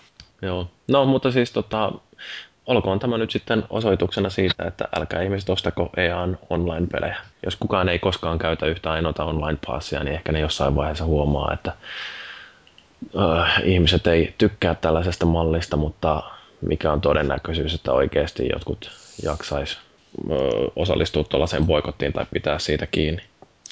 No eipä kauhean suuri. Mutta no niin, antaa, antaa olla. No, eteenpäin. Öö, joo, Epic Mickey 2. Oletteko kuullut semmoista pelistä? Mä oon kuullut, mä en pelannut. Sama täällä kuullut, mutta en ole pelannut tai kokeillut tai päässyt edes kattoon, kun joku kokeilee. No nyt se julkistettiin virallisesti tuo Epic Mickey Power of Two oli sen nimi, että siinä panostetaan siihen co-oppiin. Nyt kun siinä on näitä kaksi tämmöistä hahmoa, siinä oli Mikki ja sitten mikä sen toisen hahmon nimi, mä en muista sitä. Älä please sano Akuankka. Ei ollut Akuankka. Hyvä. se oli joku, oliko se peräti joku täysin uusi hahmo, että se oli joku Oswald tai joku tämmöinen. En mä en muista tarkalleen, mutta siitä oli video kuitenkin, jossa ne kertoo vähän tuosta pelistä ja bla bla bla. Sehän siinä on ideana, että se on tosiaan koopin painottu ja nyt se tulee myös tuonne boxille ja pleikkarille ja niin kuin se tulee HD-konsoleille ja sitten tulee 3DSllekin kuin oma versionsa ja kaikkea tuommoista. Mutta siinä on tosiaan semmoinen hieno juttu, että kun Warren Spectori, joka on sille Junction Pointille, joka siis Disneyn omistukseen kuuluu nykyään, niin kehittää tuota peliä, niin se sanoi jossain haastattelussa vähän aikaa sitten, että 700 ihmistä on niin suurin piirtein tekemässä sitä peliä. Tai siihen projektin kimpussa. Se on ihan käsittämätön määrä, jos sä lähdet vertaamaan vaikka johonkin, mitä nyt on just jossain Assassin's Creedissä, niin siinä on jotain 300-400 työntekijää ehkä per peli, ja sekin on jo aivan älyttömiä määriä. Ja että kuinka, kuinka paljon tuommoisessa, kun jos sulla on 700 ihmistä, niin kuinka persoonallinen siitä projektista oikeasti voi tulla tai sitä pelistä, että luulisi syömään vähän, että kaikki, kaikki hyvät ideat hautautuu sinne, jos sieltä jollekin tulee joku, joltakin suunnittelijalta tulee idea tai jotain, niin kaikki hautautuu sinne byrokratian, kun kaiken maailman miljoona eri ja porrasta on tuottajia ja niin poispäin. Että aika hyvin kaikki luovuuden tappaisi tuommoinen, mutta en minä tiedä. Hmm. Joo, kyllä toi vähän sellaiselta tehdasmeiningiltä rupeaa kuulostamaan tuollaisella määrällä porukkaa, kun tehdään peliä, mutta ehkä siellä on sitten paljon sellaisia alihankkijoita, joiden tehtävänä ei ole tehdä mitään muuta kuin jotain Testaamista ja... Niin, ja grafiikkaresursseja, jotain ääniä, muuta tällaista, että periaatteessa kyllähän niitä pystyy tehtäviä jakamaan aika pieniinkin osiin ja antaa ihmisille jotain Niin. erikoisvastuita, että hoida sä jonkun tällaisen hahmon 3D-mallinnus tai jotain. Tietysti kanssa miettii, että kuinka suuri budjetti tuolla pelillä sitten loppujen lopuksi on, ja että kuinka paljon se Disney taas luottaa siihen, että okei, tämä myy ihan helvetisti tämä uusin Epic Mikki, vaikka se ensimmäinen taisi myydä jotain, en mä muista kuinka paljon se tarkalleen myy, jotain reilun miljoonan tai kaksi miljoonaa. Niin, no sehän oli vähän arvostelupettymys, että siltä odotettiin ihan hirveästi, mutta se sitten oli pelinä aika köppäne. Joo, no se oli viile julkaistiin, että Mm. Joo, joo. et sen, no siitä oli paljon ihmistä innostuneita, mutta sitten lopputulos ei ihan täysin vastannut odotuksia. Joo, mä, mä, mä niin petasin tuohon sinulle, että sä olisit voinut taas haukkua viitä, mutta et sä sitten ottanut kuitenkaan. Se alkaa olla- olla niin väsynyt juttu jo, että ei kukaan jaksa kuunnella, kun mä kitisen jostain. Joo, no ehkä se on hyvä. No en mä tiedä, tuosta voi ehkä tulla jotain, toivottavasti ne keksii siihen, kun just mitä Epic Mickitä eka moitittiin nimenomaan, että se ei ollut oikeasti hauska peli. Tietysti Mm. keksisi siihen kakkosen jotain oikeasti hauskaa. Niin ja siis se kai siinä oli myöskin iso ongelma, että kun siinä ei ollut minkäännäköistä haastetta, että ää, suunnilleen heti kun tullaan johonkin ongelmanratkontatilanteeseen, niin siinä on sitten joku sivuhahmo, joka sanoo, että hei, sähän voisit kokeilla vaikka tehdä tällaista ja tällaista. Et tota, se, jotenkin siitä puuttu se mm, oman oivaltamisen riemu sitten kokonaan. Joo. No, no, en mä tiedä. En ole pelannut koko peliä ja en tiedä, että kiinnostaako mua pelata sitä silloinkaan, kun sitä voi jollain pleikkarilla hakata. Että, että se Je- saattaa olla taas näitä vähän tällaisia eksoottisempia kokemuksia. Jep. No mutta, no ei kai sen enempää. Mikki on ärsyttävä hahmo. Onko? No, joku saa siirtää se monta kertaa. Mitä? Miten sen Mikkeä vihaat? No, ärsyttävä kimittäjä ja sitten semmoinen niin kuin Sä know vihit. it all paska. Akuankka on paljon mukavampi hahmo. No Aku on kuitenkin semmonen luuseri. Niin. Sopii suomalaiseen mielentilaan varmaan paremmin. No niin, kaikki menee päin persettä ja Niin. poispäin. Mikki aina onnistuu kaikessa. Ja... Kaikkihan vihaa semmoisia ihmisiä. Niin, eihän ne kyllä kentä, mutta se on vähän niin kuin Hannu Hanhi, mutta semmoinen, joka oikeasti tietää jotain jostain. Niin. Joo. Mutta niin, no ei kai sitten enempää, että Aku on, Roopeankka on kyllä hieno hahmo. Onko sä ikinä Jyri lukenut tätä tämmöistä teosta kuin Roopeankan elämä ja teot? Aivan loistava, siis tota Don Rosa, Joo, mielettömän hyvä. Äh, siis ne on niinku, ihan sarjakuvanakin, jos vaikka vertaa sellaisiin oikeisiin sarjakuva-albumeihin, jotkut, mitä näitä nyt onkaan, V for Vendettaa ja niin. Watchmenia ja tällaisia, niin kyllä mä voisin puhua näistä Ropeankan elämä- ja teo- teoksista ihan samoissa yh- yhteyksissä, että todella hyvin kirjoitettuja juttuja. Joo, se on aivan mahtavaa, mahtavaa niin kuin justiin, hieno, hyviä huumoria ja sitten öö, niin kuin se, justiin se Don Rosan tyyli, millä se piirtääkin, niin se on... Niin, no se itsehän mollaa kauheasti omaa tyyliänsä ja sanoo, että en mä ole mitään verrattuna Karl Barksiin, mutta kyllä mä tykkään Bark, äh, siis tuosta Rosan piirrostyylistäkin. Kyllä mäkin tykkään huomattavasti enemmän. Ja sitten se upottaa niitä sellaisia pieniä hassuja yksityiskohtia Joo. hirveästi sinne sekaan, jotka on ihan hillittömän hyviä. Että, mutta taitaa puuttua kyllä yksi niistä Rosan albumeista, että tarvitsisi varmaan katsoa, että mikä toi mun kokoelmani tilanne ja käydä hankkimaan. ole kuin se alkuperäinen Roopenkan elämä ja teot. Ja sitten on, mulla on niitä jotain muitakin, se, mutta siis tuo Roopenkan elämä ja teot on se kyllä ehdottomasti sen paras, mitä mä en ole nähnyt. Että siinä on se yhtenäinen tarina, joka kantaa sen koko kirjan läpi. Ja sit kuitenkin niissä on aina niin paljon jotain historiaakin tunkettu mukaan ja kaikkea tuommoista. Et siinä on ne hauskat, just niin kuin se jokaisen tarinan jälkeen se selittää sen osa just siinä, että mitä siinä niissä missäkin tarinassa tapahtuu ja mihin, mikäkin liittyy ja niin poispäin. Avaa niitä kaikkia pieniä trivia-palasia. Voisitko nyt googlettaa sieltä jotain, että mistä löytyy? Ee, kun mä chattailen tässä samaan aikaan yhden työkaverin kanssa. Voi jumala. Onko sä puhut niin tylsiä? Mennään eteenpäin. No mennään eteenpäin. No, no sitten tästä sä tykkäät. Tämä Xboxin tämä uusi Trials, se tulee huhtikuussa. Ää, ai, eikö se ole vielä tullutkaan? Ei mä kuvittelen, vielä. että kaikki on pelannut sitä jo. No ei ole kaikki pelannut. Siis tää, Okei, okay, no sitten se on ollut vaan tätä normaalia internet-ilmiötä, että ihmiset on sillä niin kuin, että ei, aivan loistava peli ja kukaan ei ole vielä pelannut. Oho, sitten ollut jossain esillä ja niin poispäin. Sitten siitä on niitä huikeita trailereita ja niin poispäin. Se tulee 18. huhtikuuta. Mä uskon, että mä en mitään peliä sen jälkeen vähän aikaa muuta pelaakaan. Ja, öö, sitten tulee tämä Minecraft. Minecraft tulee toukokuun alussa. Mutta sehän oli mielenkiintoinen, että se Minecraft maksaa enemmän kuin yksikään Rive Arcade-peli aikaisemmin se on 1600 pistettä. Että kun ne nosti nyt sitä, nostaa just huhtikuussa sitä maksimia tai saavutuksia, kuinka paljon voida pelissä saavutuksia, niin nostaako ne sitä hintaluokkaa, että sinne saa tulla vähän kalliimpia pelejäkin? Joo.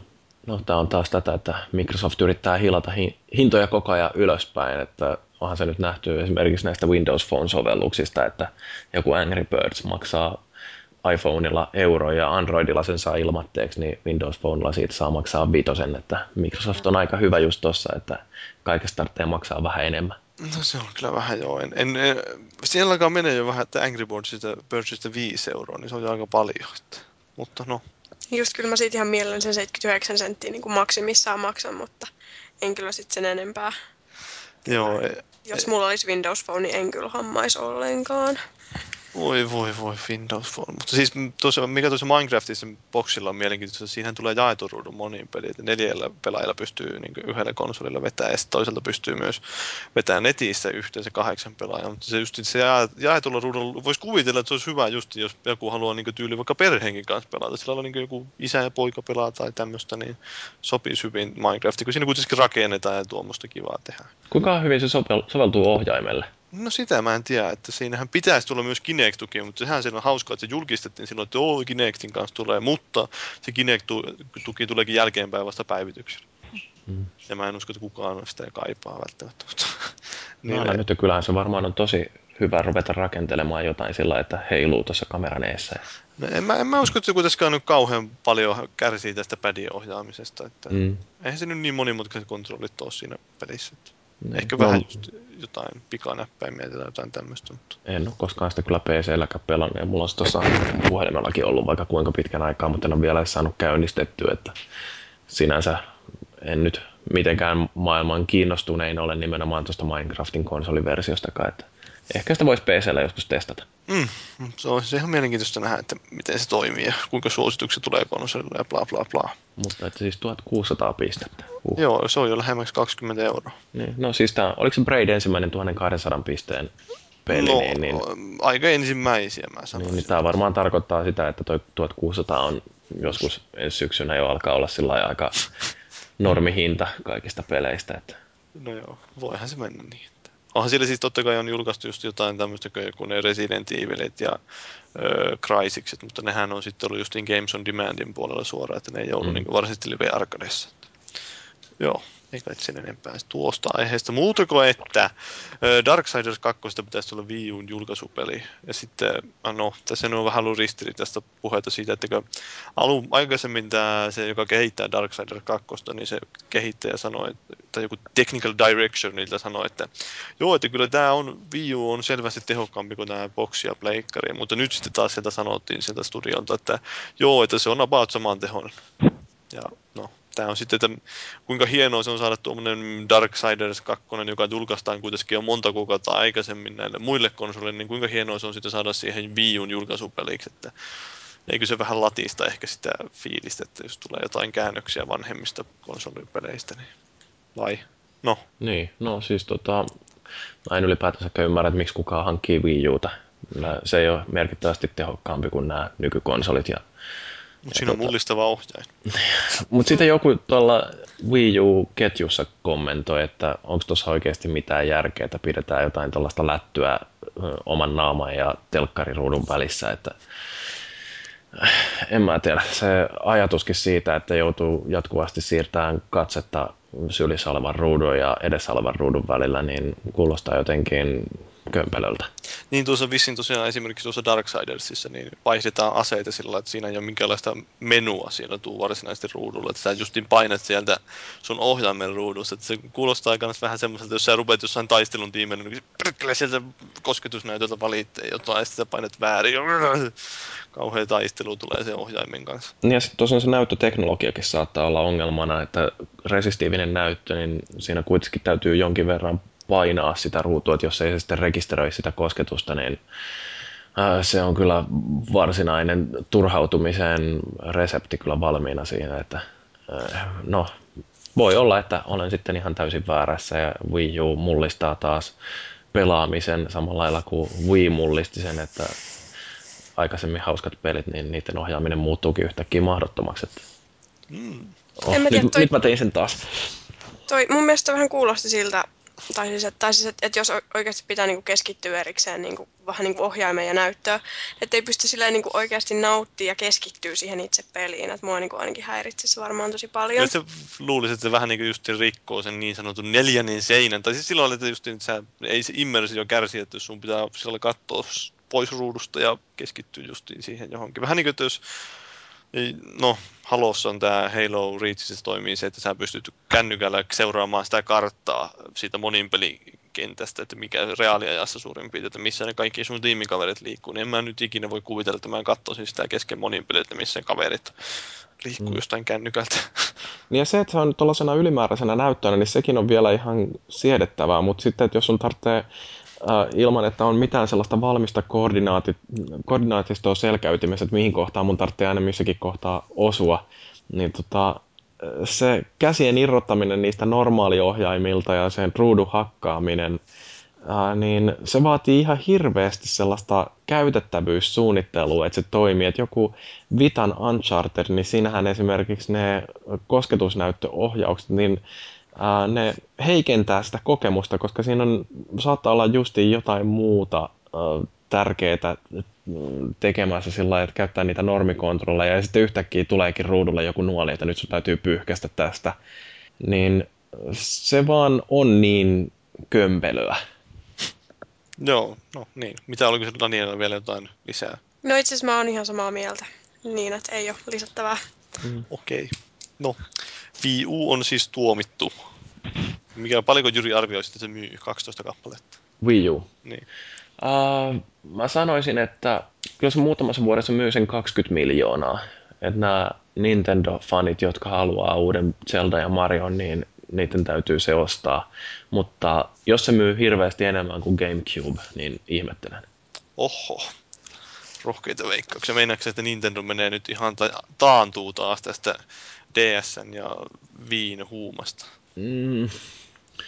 No, ne on tehnyt viime aikoina tappioita, mutta se on johtunut tietysti siitä, että ne on joutunut tuohon Wii Uun R&D pistämään paljon paukkuja. Transitio-vaihe. Uh, niin, että nyt sitten kun ne saa sen uuden laitteen kauppoihin, ne voi ruveta vähitellä niitä menoja keräämään takas, mutta tota, tai investointeja siis. Mutta tota noin, niin en, en tiedä siis, ei se nyt hirveän hyvältäkään näytä, että jos joku haluaa käydä katsomassa, että mitä mieltä mä olin Wiistä ennen sen kauppoihin tulemista, niin mä taisin sanoa, että se saattaa myydä jopa eniten tässä konsolisukupolvessa sen takia, koska ihmiset ostaa sen kakkoskonsoliksi itsellensä, että monet ostaa Xboxia ja jotkut ostaa Pleikkarin, mutta äh, sitten nämä molemmat ryhmät on sellaisia potentiaalisia Wiin hankkijoita, että se tulee tosiaan niin kuin siihen rinnalle. Mutta tota, Wii Ulla ei ole mitään tollasta etua. Mm. Paitsi, että sillä on se mullistava ohjaaja. Niin, no. Mm. No niin, no okei, eikä siitä sen enempää. Muuta kuin, että Öö, no, otan tässä muutama huhu tämmöinen, joita nyt tuli oikeastaan viikonlopun aikana, että joku, joku hollantilaissivusto vai mikä tämä oli, niin yllättäen kirjoittelemaan, että joo, että Prey 2 on kuulemma peruuttu. The Bethesda on perunut sen pelin ja sitten se on vähän ihmetyttää, että no, no tietenkin tuo puhu on vähän epämääräinen, että okei, että oliko niillä edes mitään kunnon lähetä sille, että jotain several sources have told us, bla bla bla, mutta öm, tietenkin mielenkiintoista se on, että kun ne siitä kysyttiin Bethesdalta, että okei, pitääkö tämä paikkaansa, niin sitten sieltä olikin, että joo, ei kommentoida. Ja niillä oli tarkoituksena Game Developers Conferenceissa antaa jonkunlainen vissin esitys tuosta pelistä Prey 2, mutta ne oli perunut sen, Bethesda oli perunut sen. Joten tämäkin siinä mielessä antaa vähän ehkä uskottavuutta, että jotain siellä on meneillään. Ja lähinnä ihmetyttää se toisaalta, että kun se kuitenkin aika hyvä vastaanoton sai, kun e- viime E3-messuilla esiteltiin Prey 2 semmoisella demolla, sitä kuitenkin kaikki lehdistössä suurin piirtein kehuu sitä peliä, että tämä näyttää tosi siistintä, ja se näytti kyllä siistiltä, mitä nyt videotakin nähnyt siitä, että onko se sitten, että se on ollut tehty justiin vain niin semmoiseksi, että se oli vain siihen, ei ollut mitään käytännössä sitä pelistä valmiina, että se oli vain tehty joku esittelypätkä, että joo, tämmöinen meidän olisi tarkoitus tehdä tästä pelistä, että sitten oikeasti se on ajautunut johonkin kehityshelvettiin, että ne ei saa mitään aikaiseksi siellä. Niin, no, onko tuossakin sitten jotain sellaista rikkinäinen puhelin-ilmiötä, että Bethesda on ilmoittanut, että meillä on toi demo peruttu ja sitten sitä on joku kertonut kaverillensa, että niin, että hei, Bethesda peruta demonsa ja sitten sen jälkeen se on siitä ruvennut kiertämään ympyrää ja vähitellen kasvanut tuohon, että nyt se on koko peli varmaan peruttu ja sitten se on uutisoitu ilman, että on mitään oikeasti luotettavaa lähdettä. Mutta... Mm, se voi olla tietysti. Mutta tämä toinen huhuista, joka tulee kotakulta, on, että Sony olisi sulkemassa Zipper Interactive, joka siis kehitti Magin ja Sokomit. Mm ja ne neljä ihmistä, jotka edelleen luottaa siihen, että Zipperiltä olisi tullut hyvä peli. Niin... Joo, siis nämä niin tietysti, että no, kyllä varmaan joku Magin-fanit varmaan sillä lailla vois, voi olla surullisia, mutta tuntuu, että aina kun tulee Sokoon pelejä uusia, niin lähinnä ne kaikki Sokoon fanit sieltä huutelee vihaasena, että mitä paskaa. Hmm. En tiedä, onko kukaan loppujen lopuksi kauhean surullinen, jos se suljetaan. Niin no siis siellä on todennäköisesti tosi paljon lahjakkaita tyyppejä, mutta ne on tehnyt liian pitkään töitä yhdessä, että siellä on ruvennut jotenkin ajatukset kulkeen samaa rataa ja sille hirveän sisäsiittoista se kehittäminen, että se voi olla ihan terveellinenkin repäsy, että Sony hajottaa zipperi ja heittää ne ihmiset muihin tiimeihin ja sitten ne pääsee taas tekemään ihan uusissa ympäristöissä uusia asioita, että eihän Zipper ole viime aikoina tehnyt mitään mullistavan onnistunutta. Et, joo, ikävähän se on, kun studioita hajotellaan, mutta toisaalta sitten tuossa voi olla ihan hyvän tulevaisuuden ainekset niille ihmisille. Joo, no Maggie nyt lähinnä tulee mieleen, että mikä on tämmöinen, ehkä mitä on enemmänkin kuullut positiivista palautetta, että noista sokomeista ei ole viime aikoina kauheasti. Niin, mutta Maggie on aika lailla jo valmis peli, että eihän se mihinkään katoa, vaikka Zipper lopettaisikin niin. sen tukemisen. Eihän se, eihän se. Tai sitten sitä voi olla, että joku tiimi jatkaa tukemista edelleen, mutta ei ole enää Zipperiä vaan, joka sitä tekee. Joo, ja sitten, no niin. Mutta siis tästä on ollut puhetta, että tämä öö, Crystal Dynamics olisi kehittämässä, joka siis kehittää Tomb Raideria, se studio olisi tekemässä uutta Soul Reaveria. Tämä olisi, mä en tiedä, muistaa kukaan edes, tai tietää kukaan, että minkälainen peli Soul Reaver oli. Ei mitään tai käsitystä. Öö, no, se oli tämmöinen fantasiapeli. Mä muistan, että Pleikkari ykkösellä pelasin justiin Soul Reaver Legacy of Gainia, ja siinä öö, semmosessa, no oliko se joku enkeli, Raziel, joka siinä oli pääosassa, joku langinnut enkeli tai vastaava. Et siinä seikkailtiin semmoinen vähän niin kuin toimintapeli kolmiluotteinen ja ei nyt niin kauhean kaukana Tomb Raiderista ehkä hengessä, että seikkailtiin semmoisessa maailmassa jossain tuonelassa tyyliin, että siinä pystyi siirtyä niin tämmöiseen kuolleiden maailmaan ja pystyi olemaan tässä oikeassa maailmassa. Että se piti vaihdella näiden kahden maailman välillä ja seikkailla eteenpäin ja ratkoa pulmeja ja niin poispäin. Sitä on kauheasti kehuttu ja tykättiin silloin. Mä itse muistaakseni taisin demoon pelata siitä aikoina. Ja nyt ihmiset oli innoissaan, että jos sitä tulisikin lisää Soul Reaveria. Siitä oli myös huhua, että tämä, tämä, tämä, tämä Silicon Knights, siis, siis joka kehi, tunnetaan muun muassa Tyyhymän. nimenomaan tyyhymänestä, niin ne oli sanonut, että yksi meidän odotetuimmista, niin kysytyimmistä peleistämme, niin me tehdään siihen jatkoa tai jotain tämmöistä. Niin seuraava peli on semmoinen. Ja sitten ihmiset totta kai rupesivat listaamaan, mutta mitä se voisi olla? Voiko se olla Tuu Hymänen? No ei se nyt välttämättä kuinkaan ei haluaisi välttämättä Tuu Hymanelle jatkoa. Ja sitten toinen, no Eternal Darkness, no se voisi olla. Että sehän on Gamecubella kauheasti toivottu se jatko, se oli semmoinen kauhupeli. Ja voisihan ne periaatteessa tehdä vaikka Nintendo kanssa Wii Ulle Eternal Darknessin. Ja sitten toisaalta kolmas peli, mikä niillä olisi, niin olisi Legacy of Kane, joka oli oikeastaan nimenomaan tämä Soul River oli niin jatkoa sille Legacy of Kaneille. Tai Legacy of Kane, mikä, en minä muista enää mikä sen pelin nimi kuitenkin. Joo. Joo. Tosi, tosi loogisesti kuulostaa. Tai sitten sen enempää.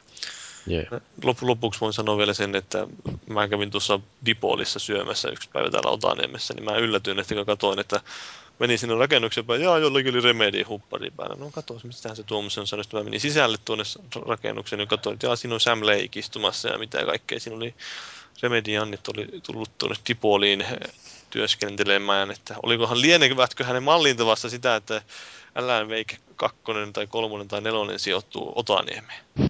Niin, no eikö se ole ihan samanlainen paikka kuitenkin kuin tämä... Bright Falls. Niin, että siis kuitenkin syn- synkkä meininki ja sitten tuollaisia Pimeitä hahmoja tulee puskia puskista just sillä kirveiden kanssa ja huutelee jotain, että omega-5 rasvaa muuttuvat hyväksi. Joo, kyllä. Se voi olla, että Otaniemessä kun kulkee pimeällä, niin siellä saattaa tulla sellainen Alan Wake-fiilis. No vähän joo, kun katsoo puut heilua ja niin poispäin. Ja sitten ystäkin ikkunasta kulkistaa yllättäen Dark, Darth Vaderi pahvinukki, että mitä helvettiä, missä minä olen. No, mutta oikeasti ne oli kyllä siellä ihan vain tämmöinen niin offsite workshop. Että en tiedä, minkä takia ne oli no, Tipoliin tullut, että tämä ei kauhean kaukana loppujen lopuksi niiden studiosta ole. No, en tiedä. Ehkä ne oli kiva. En, en, en kehdannut mennä ahdistelemaan niitä. Että mä olin itselle kiireesti syömään, oli kauhean nälkä. Joo. No, se oli ihan mielenkiintoinen tieto, että jos Alan Wake 2 on jotain tällaista yllättävää espoolaisfiilistä, niin no, tiedetään syy. Mä mietin just, että olisi pitänyt varmaan mennä ujuttautua sinne, soluttautua sinne niiden workshopiin. Mennä sinne istuu vain kasuaalisesti sekaan ja sitten yhtäkkiä kun ne brainstormaa siellä, niin heittää just jotain. Mitä jos? Sitten on kysyä, kuka helvetti sä oot? No, mutta eikö sut tunne nyt kuitenkin kaikki? Eikö Sam Lake tullut sanoa sulle, että hei, sähän oot se konsolifinin ja pelaajalehden paavi? Joo, itse asiassa, joo kyllä. Joo, mun piti pistää välittömästi sit silmille, ettei ne tunnistanut. Niin. Tulee kyselemään, että teekö meille markkinointimateriaalit seuraavaksi, kun se sun Pepsi Cola-blogi oli niin mielenkiintoinen. Pepsi just se. Kuuluisa Pepsi Cola-blogi. Okei, okay, no se varmaan uutisista vai? Joo, en mä usko, että tässä no, enempää no. jaksaa tätä ratkuttaa. Seuraavaksi sitten kauan odotettu keskustelu trilogian huipennuksesta tauon jälkeen Mass Effect 3.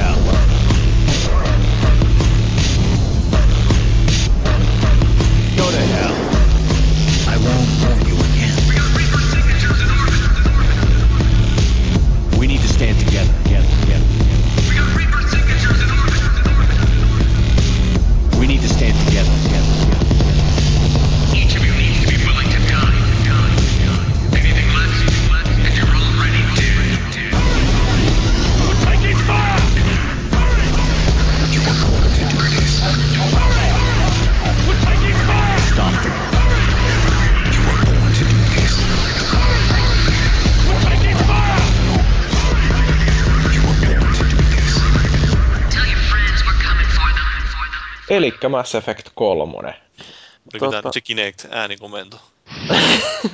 niin se on just se, millä aloitetaan aina nämä kaikki Kinect-komennot.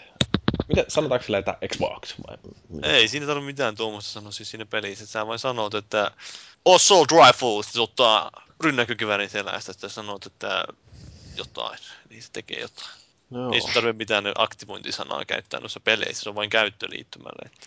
Mulla tulee mieleen tuosta se samalla niin kuin Guitar jossa oli tämä, että voi nostaa kitaran, niin tämä Star Power päällä. Ja sitten sä hinaat sitä kitaraa sinne ylöspäin koko ajan ja sitten ei toimi ja sitten sua pitottaa.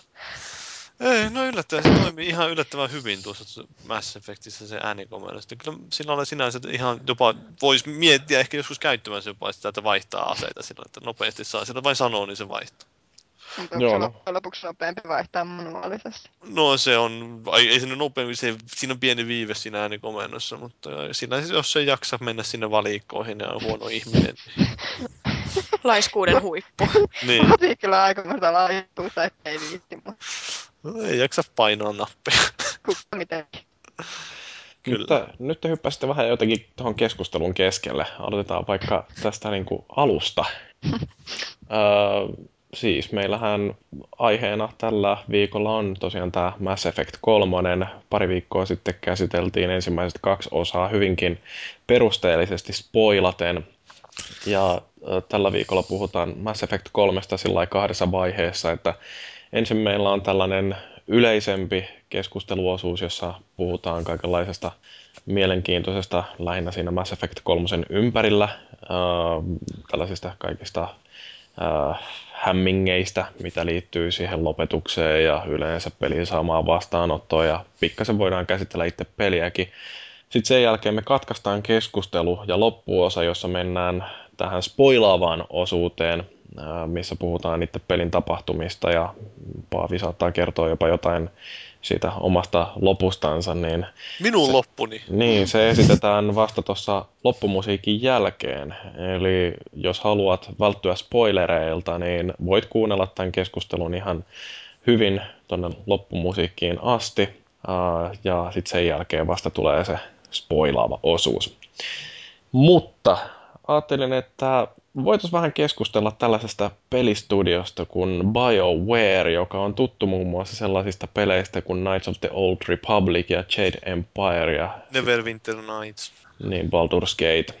Uh, et, tota, niin, ensimmäinen peli, mikä BioWareilta tosiaan tuli ja sai sellaista oikein todella uh, laajaa huomiota ja no okei, okay, ehkä tämä nyt ei ole ensimmäinen, mutta niiden ensimmäinen Xbox-peli oli tämä KOTOR.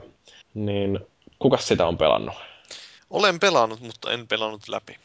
Miksi et pelannut lävitte? Oliko liian pitkä? Se oli, kun mä en, no mä oon aikaisemmin joskus varmaan sanonut, että mä en Star Warsista välitä yhtään, niin se on sitten vähän tietysti pikkasen vaikutti ehkä mun suhtautumiseen siihen peliin, että mä en jaksanut sitä pelata sitä peliä loppujen mä annoin sen lainaan kaverille.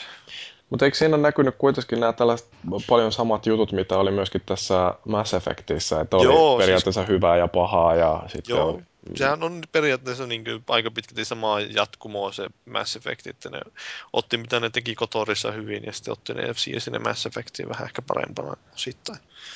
Ja sen taistelut on tietysti Kotorissa niin sillä ehkä, ne oli sillä semireaaliaikaiset muistaakseni, että sä pysäytit se, että sä saat valita, että mitä hyökkäystä se käyttää seuraavaksi. Ja keskustelut oli samaan tyyliin, eikö ne ollut? Ei ollut ehkä semmoinen rulla, mutta kuitenkin, että valittiin se niin poispäin, sai valita omat keskustelujuttunsa. No, mutta se kuitenkin oli enemmän semmoinen vanhanmallinen roolipeli, että vaikka uh, olikin kolmannesta persoonasta kuvattu ja liikuttiin jossain käytävillä ilman, että siis ei mikään tällainen isometrinen kuvakulma tai muu, että, että siinä tosiaan niin kuin kehitettiin hahmoa ja taistelutkin perustui siihen, että kuinka hyvä se hahmo oli lyömään ja ampumaan ja heittämään jotain voimaloitsuja, niin niin nämä oli kaikki niin kuin enemmän niistä stateista riippuvaa kuin siitä, että kuinka näppärät peukalat pelaajalla on. Mm. Joo. Joo, mä en kauhean tarkasti muista noita juttuja. Siitä on niin kauan, kauan, kauan, kauan. No entäs pelasko kukaan koskaan Jade Empirea? Mä oon pelannut monta kertaa läpi. Mulla on PC. Eikö me viimeksi puhuttu vähän Jade Empiresta? Puhuttiin, mä otin sen varmaan aika sivuuttaen kyllä esille. Niin, no se lähinnä liittyy siihen, että Aa, siinä pystyy ottaa samaan Niin. aikaan kaksi naista. Ni, niin, niin olikin. Ja. Joo, siinähän oli kans, siinä oli, mikä tää oli tää Open Hand ja Closed Fist vai mikä, että se, Mm, joo, joo. jotenkin BioWare tuntuu tykkäävän näistä tällaisista dikotomioista. Ja siinäkin oli tietysti sitten tällaisia kohtia, että jaha, että sä et oikein osaa tätä closed fistia, että tuu puhuu mulle sitten, kun oot opetellut ajattelemaan oikealla tavalla, että tehtävät oli lukittu sitten sen mukaan, että jos ei ollut äh, sillä oikealla tavalla suuntautunut, mutta se oli, siis mä tykkäsin Jade Empireista yllättävänkin paljon ja sitten mikä siinä oli hyvää, niin siinä oli Nathan Fillion, jee. Ai niin, mitä se teki siinä? Se oli siinä se yksi paskis. Oho, oliko se hieno mies? No siis mä tunnistin sen ääneen ja olin ihan innoissani, että jee, toi on sama tyyppi, joka oli Buffissa. Ui, Buffissa. No, maito, maito, maito, maito. Että kuuluu vain semmonen veto, vetoketjun avausääni ja vyön avausääni. Ei, siis. Mm, Mä en yhtään ymmärrä, että mitä sä nyt oikein vihjailet. En minäkään. Joo. Nathan Fillion on kova jätkä. Jos Joo. joskus tehdään Uncharted-elokuva, niin Nathan Fillion siihen pääosa. Mm, joo, se olisi kyllä sopisi hyvin siihen. Että olemukseltaan samanlainen. Joo, mutta tota, kyllähän Jaden Parkin oli ihan sillä kuitenkin roolipelin olonen hyvin pitkälle, että vielä silloinkin BioWare oli oikealla polulla. Ja, Se oli closed fist polulla silloin vielä. niin. ja sitten tota, sit tuli Mass Effect, ja sekin oli vielä vanhan hyvän ajan roolipeli. Ja sitten tuli Dragon Age Origins, joka oli vielä ihan hyvä. Mutta sitten mun mielestäni jotain rupesi menee vähän keturalleen. No niin kuin se myytiin EAlle. No siis sehän tapahtui jo ennen tota... uh, No, No se, oli, se, oli... se oli itse asiassa just ennen kuin Mass Effect julkaistiin boxille, niin se tuli, se myytiin. Niin, Ja Dragon Agehän oli jo niin paljastettu vielä ennen Mass Effectia. mm, Niin, että nämä molemmat projektit oli kuitenkin jo hyvissä ajoin aloitettu ennen kuin, ja tehty varmaan suurin piirtein valmiiksi ennen kuin kuitenkin tuli tämä, tämä, tämä, tämä EA-ostos. EA vissiin muistaakseni, että olisiko peräti näin, että alun perin Dragon Age ei ollut tarkoitus tuoda konsoleille, se oli tehty PClle aika hyvin valmiiksi, tai sillä se oli hyvässä vaiheessa projekti. Sitten kun EA tuli mukaan kuvioihin, niin se peliä odotettiin sitä PC-versiota jos kuinka kauan, että ne sai sen konsolikäännöksistä tehtyä. Sitten jonkunlaista vaikutusta siellä EAlla varmaan on ollut, että miten siellä asioita tehdään. joo. Mutta siis tota, niin, Origins oli vielä sillä mun mielestä se oli tosi hyväkin peli, ja johtuiko se sitten just siitä, että se oli suunniteltu PCtä silmällä pitäen, että se oli ihan haastava äh, tavallaan. Mutta sitten Dragon Age 2, niin mulle se oli pettymys samalla lailla kuin Mass Effect 2, että äh, sitä peliä oli viety justiin toiminnallisempaan suuntaan ja onko se sitten ollut tätä EA-efektiä, että on vaadittu, että tehkää helpommin lähestyttävä peli, että sieltä on poistettu kaiken maailman nippeleitä ja virtaviivastettu sitä menoa ja mm, et tavallaan joku Mass Effect 2, niin se muistuttaa jo enemmän jotain haloa kuin jotain roolipeliä. Mutta tota, niin, oliko tämä sitten hyvä vai huono juttu, että EA osti BioVaren? No sitähän voi miettiä monelta kantilta, että kyllä on varmaan siinä mielessä hyvä, että ne varmaan tuon rahoituksen puolesta oli vähän turvallisempi ehkä olla elellä, kun katsoo, no Pandemicille, sehän oli siinä samassa kaupassa tämä Pandemic Studios. Mm. Sille ei niin hyvin ole käynyt. Niin no, teki Mercenariesin ja Saboteurin ja kumpikaan ei myynyt ihan hirveän hyvin ja sitten vedettiin studiolihoiksi. Niin, ja mä muistan, että no en nyt sitä ennenkään, nyt kuinka paljon ne oli kauheasti hyviä pelejä tehnyt. Että oli niillä tämä Full Spectrum Warrior ja jotain tämmöistä, mutta ne ei ollut ehkä ihan samaan tasoinen studio kuin BioWare, mutta no niin, no siis justiin, että kyllä se varmaan siinä, että aika paljon hyö, hyötyjäkin on, että on tuollaisessa isossa yhtiössä niin kuin EA, että siellä varmaan resursseja ja markkinointia, niin kuin esimerkiksi just se markkinointi, minkä tuo Mass Effect 3 on saanut, Mm. niin ei varmaan olisi tullut samanlaista, jos olisi vain niin ollut jonain ulkoinen joku studio, joka olisi jollekin, no en tiedä millä, eihän mä muista, että kauheasti olisi silloin alu, alkuperäistä Mass Effectiäkään loppujen lopuksi mainostettu, silloin kun se Microsoftihan oli siinä julkaisijana. Niin no kyllähän siinä oli ennakko-odotuksia ihan hirveän paljon, että BioWare varmaan ratsasti vielä silloinkin sillä Maineella. Kotor-maineella ja äh, sitten se, että Mass Effect oli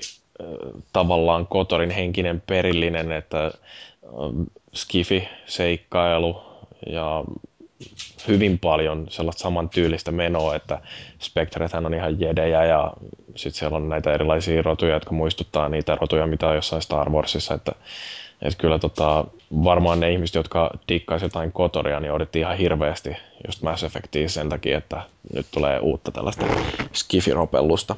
Mm. Mutta joo, siis nimenomaan tässä markkinointimielessä EA on varmasti hyvä julkaisija ja sitten se, mikä on myöskin mukavaa, että ainakin periaatteessa olisi mahdollista, että nämä studiot voi vaihtaa teknologiaa helpommin keskenään, että joku voi antaa tukea BioWarelle, että ne saa kaiken maailman ruudun päivitysongelmat ja muut tällaiset korjailtua, että niillähän on ollut teknisesti hyvinkin keskeneräisiä pelejä aikaisemmat. Joo. Mutta niin, no sitten siinä on totta kai tämä varjapuoli, että pyritään maksimoimaan voittoja ja sitten, mm. no, että katsoo, että aika nope- nopealla aikataululla esimerkiksi Mass Effect 2 loppujen lopuksi tuli ulos ja Mm. ei, ei siinä kauhean kauan sujahtanut. No mitäs tämä Mass Effect 3 nyt sitten, kun te olette sitä pelaillut, niin ja siis nythän täytyy tosiaan muistaa se, että mä en omista koko peliä, että mä en ole koskenutkaan siihen ja mä en olisi mitään peettaa kokeillut, että sillä mä oon vain kyselijänä tässä. Mutta tota, niin, tämä kolmonen, onko se nyt vielä vähemmän roolipeli kuin esimerkiksi ME2?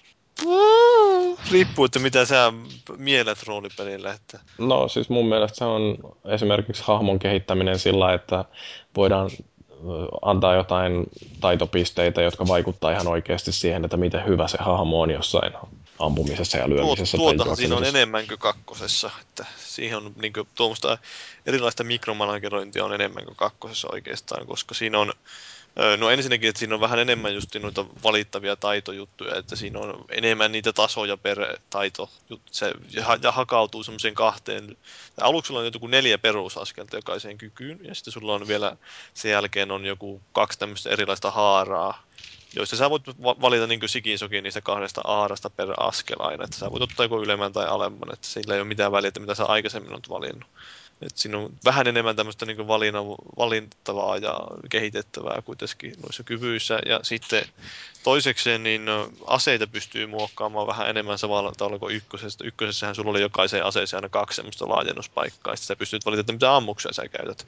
No ammukset toimii edelleen niin kuin nämä ammupowerit tässä ykkösessä, äh, kakkosessa, mutta sitten nämä laajennuspaikat tai ne parannukset, upgradeit, joita sä aseeseen pystyt pistämään, niin niillä on edelleen kaksi paikkaa. Että sulla on että joku parempi piipu tai joku parempi skouppi tai isompi lipas tai vastaavaa, niin sä pystyt kaksi tuommoista pistää per ase aina.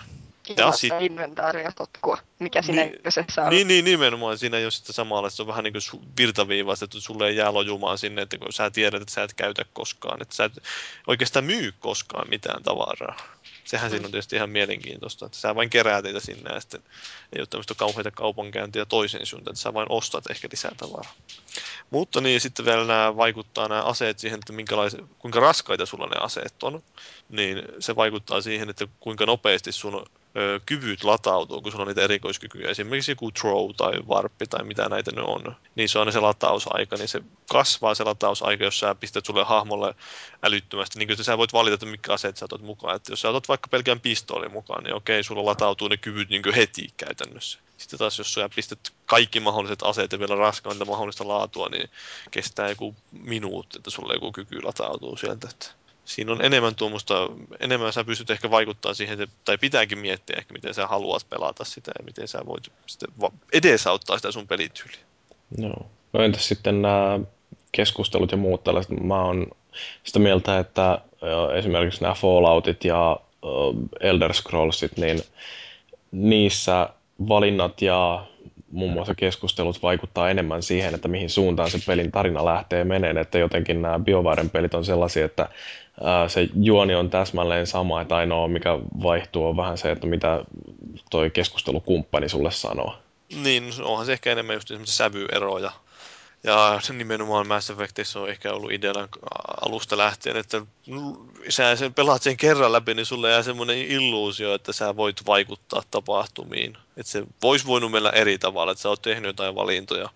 Mutta tämä on oikeastaan melkein kaikissa videopeleissä, kun sä, jos sä pelaat sen toisen kerran ja teetkin niitä toisia valintoja, niin sä huomaakin, että no eihän tänne nyt käytännössä niin paljon eroakaan. Mm, joo.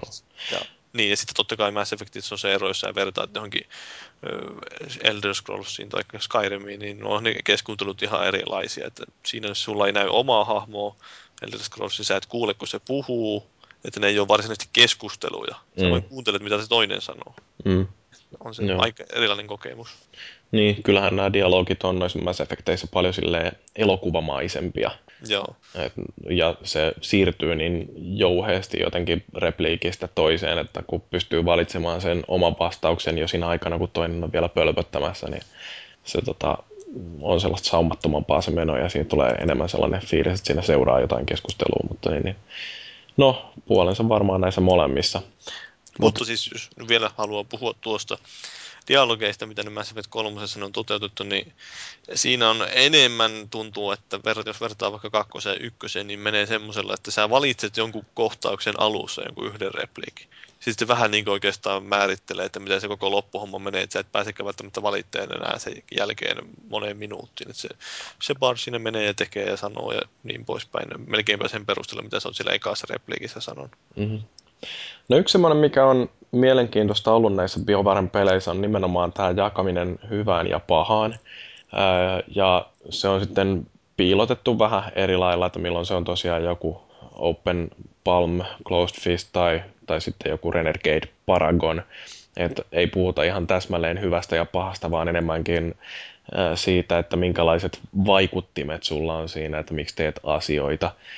Niin, ja tavallaan tietysti myöskin nämä toimintatavat, niin yksi semmoinen kysymys, mikä tuossa tulee, on, että kun on tämmöinen pelimekaniikka, joka mahdollistaa ton hyvän tai pahan valitsemisen periaatteessa aina eri tilanteissa, niin onko se kuitenkin tavallaan keinotekoinen jako, koska se, että kun ensimmäisen valinnan tekee, niin eikö se ohjaa sitten tekemään ne valinnat samaan suuntaan myöskin jatkossa? Minusta niin. ainakin vähemmän tässä kolmosessa, kun siinä ei ole kuitenkaan niin erikseen niitä palkkeja. Miten se on vaan niin kuin, että on tavallaan se yksi palkki, missä on, että kuinka tunnettu sä oot vai mikä se on se Joo, siinä on niin kokonaispalkki. reputation semmoinen niin. iso. Ja siinä näkyy, että okei, sulla on sinistä siinä, että sininen on sitä Paragonia ja punainen on Renegadea, mm. mutta ne on samassa palkissa kuitenkin. Mm. Mm. Ja tavallaan niin kuin, siinä helpompi, että ei tarvii olla hyvissä tai pahissa, vaan voi niin kuin ihan oikeasti olla, valita miten tykkää. Joo, koska aika monessa pelissä on just se, että ähm, periaatteessa voisi sitten melkein sanoa pelin alussa, että mä haluan nyt kulkea tähän hyvään suuntaan tai pahaan suuntaan, mm. niin koska sitten sieltä löytyy mahdollisesti jotain achievementteja, mutta ainakin tulee jotain bonuksia siinä pelissä siitä, että oot johdonmukaisesti kulkenut vaan sitä yhtä polkua pitkin. Niin siinä mielessä jotenkin ainakin ne Mass Effect 1 ja kakkosenkin valinnat, niin ne oli aika keinotekoisia ja voisi sanoa jopa, että ihan väärin toteutettuja. Et siinä mielessä tämä kuulostaa tämä M3 vähän paremmalta. Mm, niin mikä siinä just itseä häiritsee tuommoisessa kauhean, no just se mustavalkoinen ajattelu, että, se just, että siinä pitää kertoa se selvästi pelaajalle, että tämä on se hyvisvalinta, näytetään tämä ja tällä sinisellä tekstillä ja niin poispäin. Että jos voisi olla ehkä se semmoista vähän semmoista enemmän harmaan sävyjä, että sä et välttämättä tietäisi, niin kun sä teet sitä valintaa, että onko tämä hyvä vai paha valinta. Tässä on vähän sama, meillähän tuli viimeksi puheeksi Dragon Age tässä kohtia, että tuota, kumpissa niistä on nyt Origini, joo, missä oli tämä Origins, missä oli tämä, että tavallaan ei, siinä ei ollut mitään hyvispahis-palkkia sinänsä, vaan siinä oli vaan se suhde niihin, niihin, niihin missä nämä on, tiimiläisiin kumppaneihin niin. näihin, niin tavallaan niitä miellytti en, niin kuin ennen kuin että sitten miettiä, että onhan tämä nyt sitten hyvis vai pahis vaihtoehto tässä.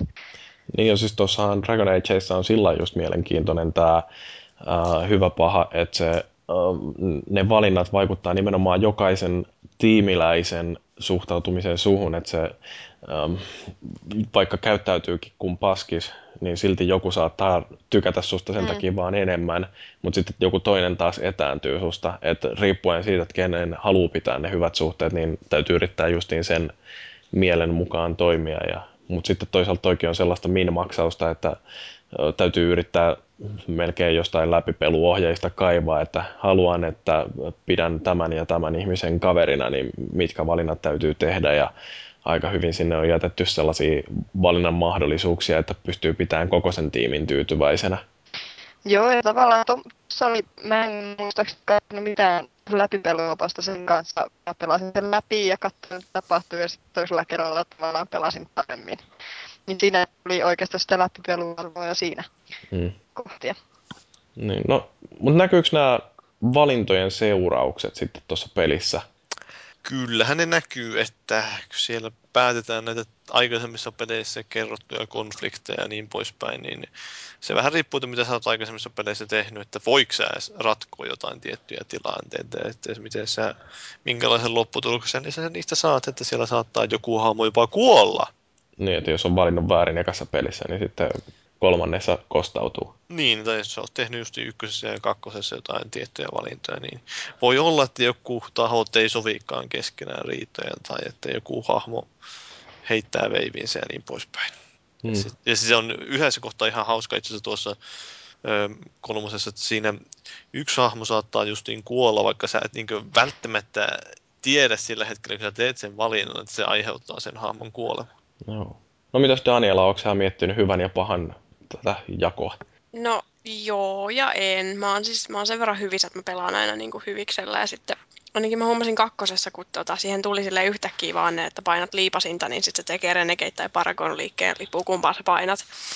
Niin mä sitten aina välillä vahingossa vedin ihmisiä turpaa ja mä olin silleen, niin kuin, että ei. Mut siis tuossa nyt kolmosessa, niin tota, kyllä mä oon aika lailla hyvissä. Tosin siellä on se yksi reporteri, jota pitää aina sit vetää turpaa. Joo, Se on se niin on tullut jo tavaksi sillä, että niin, niin, journalisteja pataa. Joo. Mutta siis niin, mä pelaan tosi hyviksellä, että mä en edes sinänsä edes osaa ajatella, että jos mä olisin pahis, koska mä en, mä en vaan, en mä osaa. Joo. Niin no just ehkä tuossa Mass Effectissä ei välttämättä pysty ajattelemaan, että se Renegade välttämättä olisi niin mikään kauhean pahis, vaan se on joskus vain on semmoinen vähän ehkä käytännöllisempi eh, tapa ajatella. Häikäilemättömämpi. asioita. Niin, semmoinen Mm. suoraviivaisempi, että no okei, nyt no, sinne pari jannua kuolee, mitä väliä me saadaan tehtävä suoritettua tai jotain tuommoista. Että, No niin, joo. niin. Niin ainahan se niinku periaatteessa se päähenkilöhän toivoo siinä niinku hyvää, haluaa Niin, pelastaa maailman tai silleen, mutta et se millä tavalla se pääsee siihen niinku lopputulokseen. Joo, että se on Mut- just nyt vähän kapinallisempi tapa. Joo. Tuossa Mä en vaan mä en muista mikä kohtaa se, oliko se silloin Keiniä ajettiin vai miten, kun Renegade voi tiputtaa semmoisen yhden hahmon ikkunasta alas lasilla sitten. Se Joo. oli siisti kohtaus. Niin siis se mikä se olikaan, se, että how about goodbye, sanoi sitten Niin. niin. perään vielä. Ja, joo, siitä on tehty se CSI-versio siitä pätkästä tai kohtauksesta. Siitä sen jälkeen, kun se sanoi, että how about goodbye, niin alkaa se! Sitten tulee CSI-intro, mutta joo. Mutta niin, joo, niin mitä, joo, hyvää pahaa. En mä, no, en mä tiedä, kun Mass Effectissä justiin tosiaan siis, että se ei välttämättä niin hyvää pahaa aina, että se on vain tuo, sitten helposti mieltää sen hyväksi ja pahaksi. Että ei, eihän siinä välttämättä kauheasti loppujen lopuksi olisi tosiaan vaikutusta sillä, että jos sä valitsetkin pahaa, niin se sanoo vähän ehkä ilkeämmin jossain kohtaa. Niin, no onhan siinä periaatteessa siis ykkösessä oli tämä Ragnar, että saa valita, että pelastaako ne, ja kakkosessa oli tämä Brexit tietysti, että Joo, selviääkö se. joo siinä on joitakin kohtia, joissa sitten on Mm. vähän suurempi merkitys sille, että mitä sä valitset. Sitten tuossa kolmossa se on aika kriittisiä just ne, kun joissakin kohtaa tulee, että sä voit taas, niin kuin, totta kai, että jos sulla on tarpeeksi niitä, sitä reputationia, niin sä voit valita niitä erikoisvaihtoehtoja, sä voit ratkoa joitakin riitoja sillä valitsemalla niitä erikoisvaihtoehtoja. Että ne on aika kriittisiä. Jos meinaa päästä hyvin sen pelin läpi, niin sitten pitää olla paljon reputationia. Mutta sillä ei ole väliä, että onko se sitten Renegade vai Paragon. Niin, niin sitä, sitä ei Niin. varmaan ole väliä sitten. Niin. Ei mulla kauheasti Renegadea ollut kuin ihan pikkusen, mutta mä olisin voinut Renegade-vaihtoehtoja ottaa sieltä. Niin, niin. No mua ainakin siinä kakkosessa välillä ärsytti se, että jotkin vaihtoehdot keskusteluissa oli suljettu pois sen takia, koska mä en ollut tarpeeksi mm, häikäilemätön ollut aikaisemmin, että Voisi miksi- se, että jollekin jätkälle nyt olla sitten yhtäkkiä, että voi- joskus tuo jätkä ärsyttää, mä voin sille kovistella. Että. Mm. Niin, niin siis niin, jos ajattelisi oikeasti, että, mutta siinä pelissä ei sitten voinutkaan tehdä sitä. Se Niin, vaan- siis, siis siinähän on joskus näitä vaihtoehtoja, jotakin tämmöisiä riidan sopimisia tai jotain tämmöisiä, että jos ei sulla tarpeeksi sitä, niin sit sä et sovi sitä riitaa. Joo, Kakkosessa ainakin oli tommosia Oli. kohtia. ja ykkösessäkin oli niitä. Että... Mm. Rasittavia. Niin. No joo. Ö, yksi, mikä tässä Mass Effect 3 julkaisun jälkeen on ollut hirveän näkyvää, on ollut tämä vastaanotto. Ja erityisesti siinä vaiheessa, kun pelaajat on ruvennut pääseen sinne loppuun, niin siitä on syntynyt ihan hirveästi itkua ja hammasten kiristystä, että tämä loppu ei ollutkaan sellainen, minkä mä olisin halunnut ny, ny, ny. Niin tota, ootteko te seurannut tuota keskustelua kauheasti? Olen seurannut. Pakko sitä ollut, sitä pakko. Mä oon vähän päässyt pakoon, että en hirveästi ole seurannut. Mä oon No, elänyt jossain niinku kammiossa yksin vaan. Kyllä se vähän tietysti yllätti, kun siinä lopussa paljastui, että se olikin kissanpentyä ne riipparit. Oho, oho. Mutta siis tota, uh, musta niin kun, tätä on paljon käsitelty eri podcasteissa, että onko pelaajilla oikeus vaatia, että kun olen pelannut tätä peliä nyt hirveän paljon ja uh, sitten loppu ei ollutkaan sellainen, mitä uh, olisin odottanut, niin niin tota, onko se jotenkin älytön vaatimus, että nyt BioVaren pitäisi mennä suorastaan muuttamaan sitä loppua, että ihmiset voisivat olla tyytyväisempiä? No, minun mielestäni se on sillä tavalla, että what's done is done. Että siis mä oon pelannut sen pelin läpi ja nähnyt sitten, miten se loppuu, niin en mä en ainakaan halua, että siihen tulee joku päivitys, joka muuttaa nimenomaan sitä loppua jollain mm. tavalla. Varsinkaan maksimaalinen. pelata sen takia sitten. Niin, se tuntuu, tuntuu jotenkin ihan täysin käsittämätöntä, että mä jos mä katson jonkun leffa ja mä en tykkää sen lopusta, että mä sitten kirjoitan kirjeen sinne leffan tekijöille, että tämä oli ihan paska tämä loppu, julkaiskaa uusi versio, jossa on parempi loppu, ja sitten ne julkaisee uuden versio, jossa on parempi loppu. Tämä on vähän semmoinen, että esimerkiksi Jaden parissa, niin siinähän oli monta tapaa, millä se loppuu. Mutta siinä on ehkä turhautti se, että se lopetus oli sinne tekstimuotoinen, että se on semmoisen ruudullisen tekstiä ja siinä lukee sen hahmoskohtalo ja niiden ehkä sivuhahmojen kohtalo. Mm. Oli vähän niin kuin, noin, tässä tämä nyt sitten noin. Mä sain vähän tekstiä. Mutta toisaalta siinä oli se, että ne sai todennäköisesti se oli sen takia, että ne sai aika halvalla ja helpolla tehtyä useamman lopu ratkaisun siihen.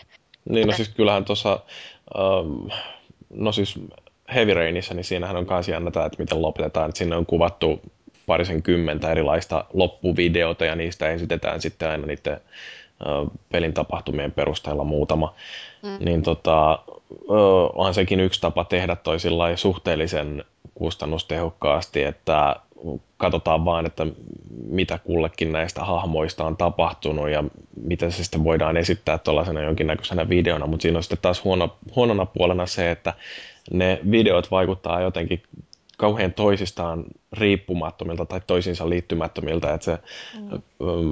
minkälainen loppu siitä tulee, niin se voi olla sitten melkoinen tilkkutäkki, jossa ihmettelee, että miksi nämä esitetään tässä järjestyksessä, tästä ei tule mitään sellaista mielenkiintoista kerrontaa. Mm.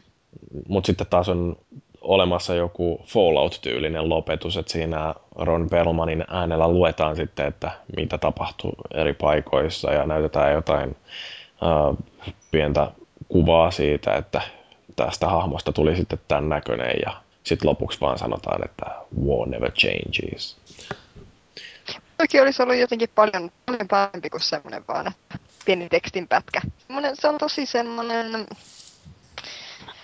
en mä tiedä, jättää hirveän kyöksi. Luulisin, että niin kuin hieno lopputaistelu ja kaikkea, niin saa jonkun hienon palkinnon siitä sitten lahjaksi, mutta, mutta sitten ei kivan tekstiä. Mutta niinhän se oli Dragon Age kakkosessa, kummassa se nyt oli, vai Originsissa, oli samalla lailla, että oli tekstiä. Mm. Toisessa oli luettu loppu ja toisessa oli tekstiä. En muista kummin päin ne oli. Olisikohan se ollut siinä ekassa, missä oli jotain tekstiä vaan? Taisi no, olla, joo.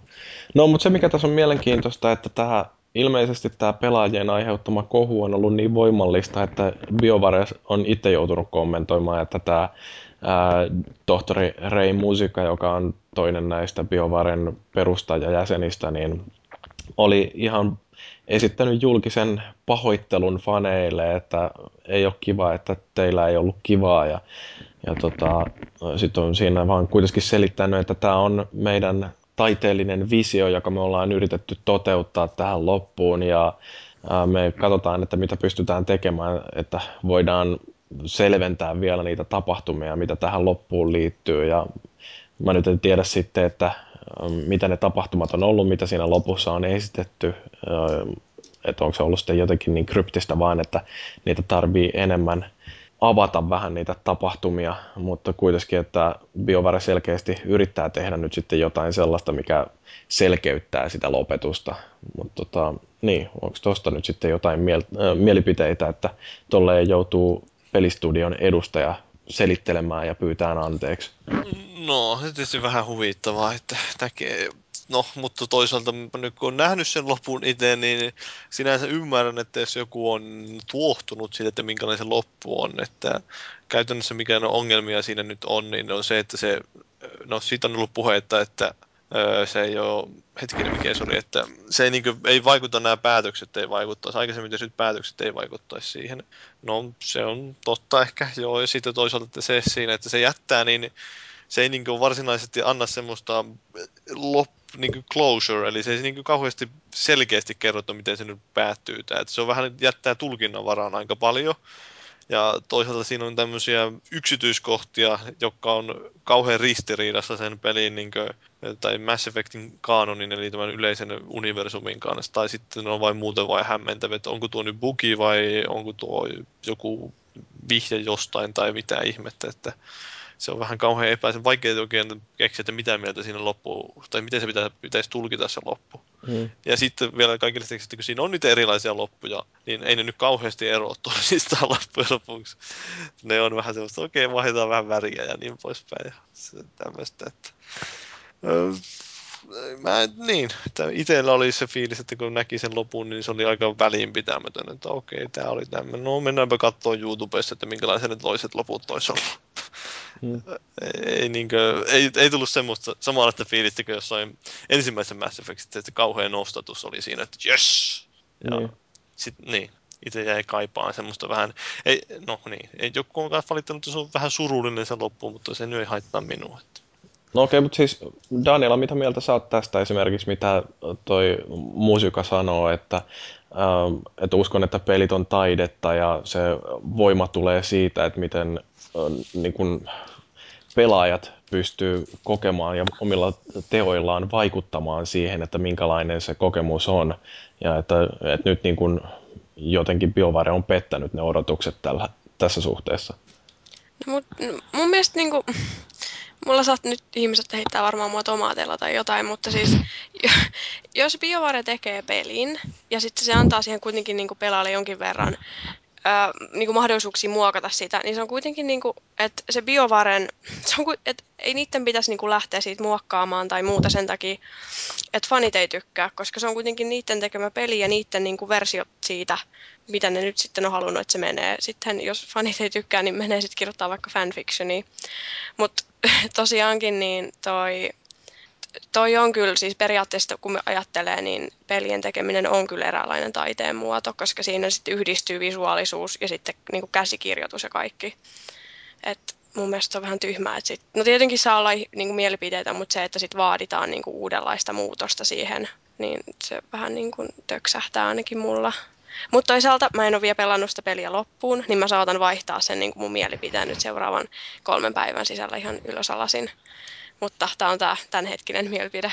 Joo, kun toi on Mythic Gamesista tällainen tyyppi kuin Paul Barnett on muun muassa justiin sanonut, että on ihan samaa mieltä sun kanssa, että, että jos tietokonepelit tosiaan on taidetta, niin silloin tällä äh, taiteilijalla, eli siis pelin suunnittelijalla, ohjaajalla, tuottajalla, niin äh, niillä pitäisi olla kuitenkin se täys valta päättää, että mitä siinä niiden teoksessa tapahtuu.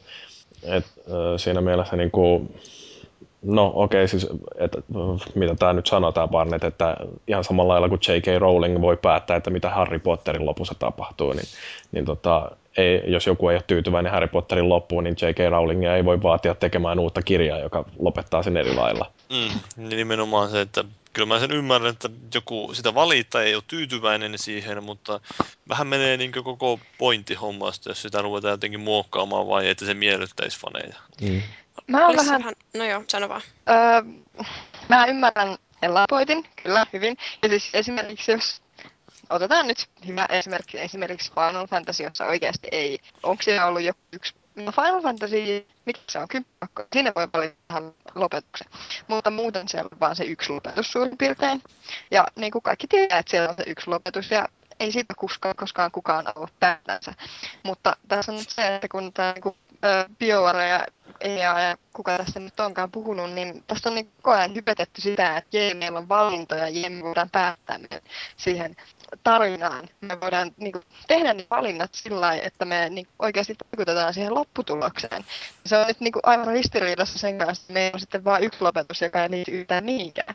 Mä en tiedä, että onko se hyvä lopetus, kun mä en ole sitä loppuun asti vielä pelannut, mutta että se siinä niin kuin on, että kun jotenkin meillä on tähän asti uskoteltu, että jee, meillä on valta päättää, miten me ta- meidän tarina kerrotaan, niin nyt meillä ei sitten olekaan, koska se lopetus tavallaan vesittää.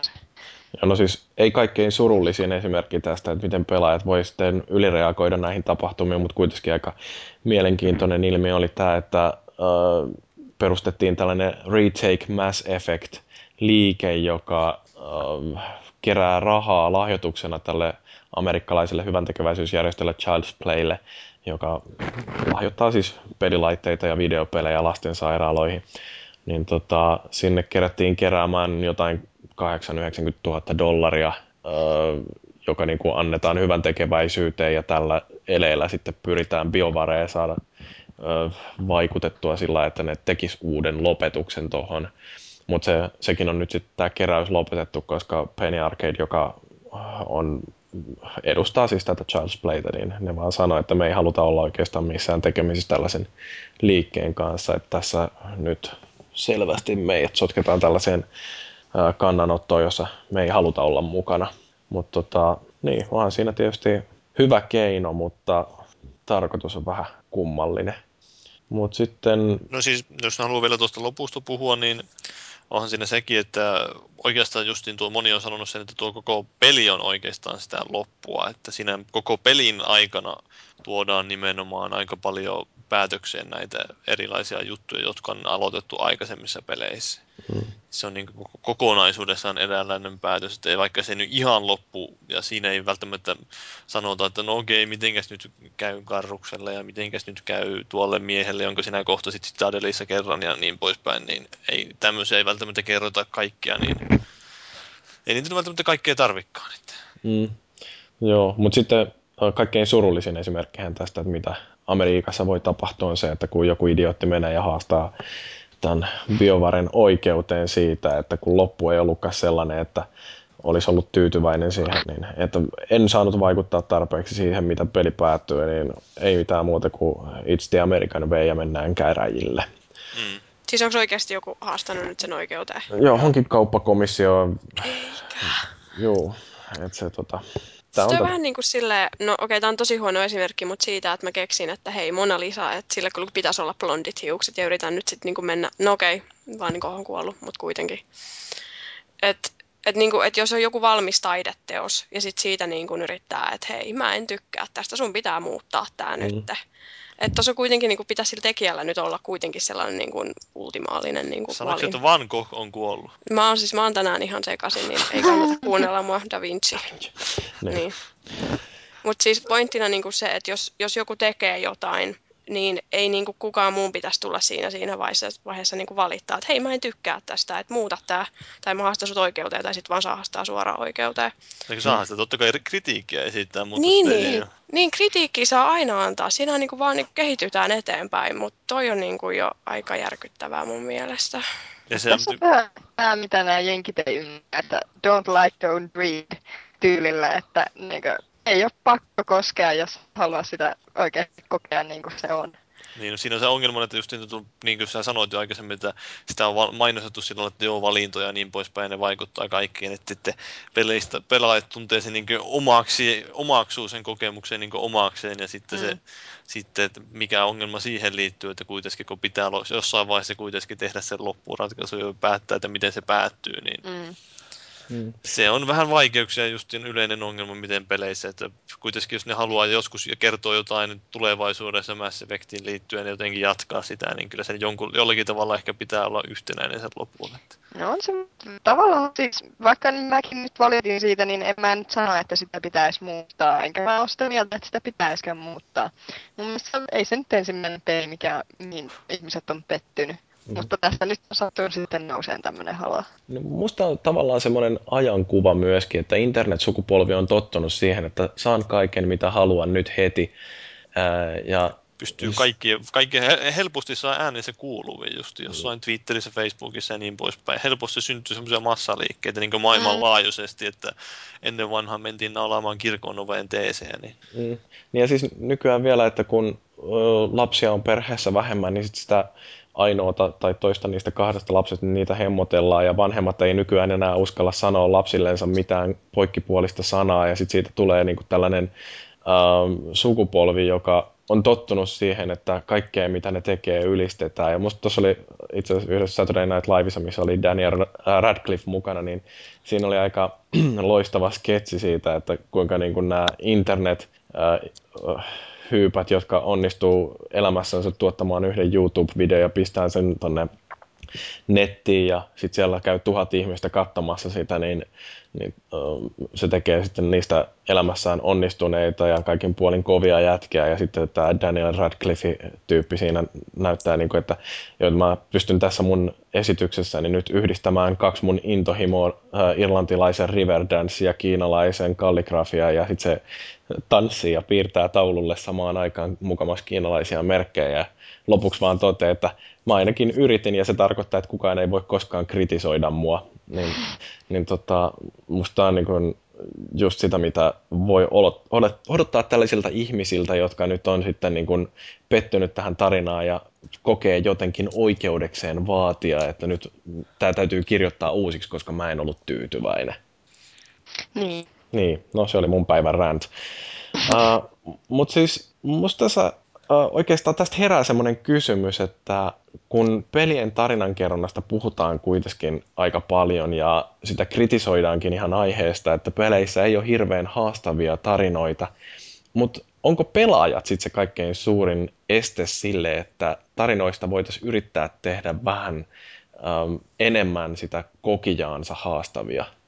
Niin, no ehkä siinä on se ongelma, että kuinka paljon nuo nykyään sat, pelataan varmoon päälle ja sitten niin kuin, nämä isoimmat pelit, jotka saa eniten huomiota, niin kuitenkin suunnitellaan sillä, että ne myy mahdollisimman paljon, niin sitten siinä ei oikein tule semmoista välttämättä mitään haastavaa. Vähän niin kuin elokuvissakin, että et sä nyt näe missään Star Warsissa tai tämmöisessä ison budjetin pläjäyksissä niin mitään kauhean haastavaa. Että ne on aika sillä lailla mietoja ja tasapaksuja ja No nämä rakkaiden anarkialle, missä on sitten vähän haastetta. Niin, no nimenomaan. Että ne on vähän tuommoisia pienemmän profiilin, että jotain, ehkä jossain India-peleissä voi olla jotain vähän erikoisempia jostiin. Mutta onko se sitten jonkinlaista älyllistä laiskuutta, että mä en halua miettiä itse näitä asioita?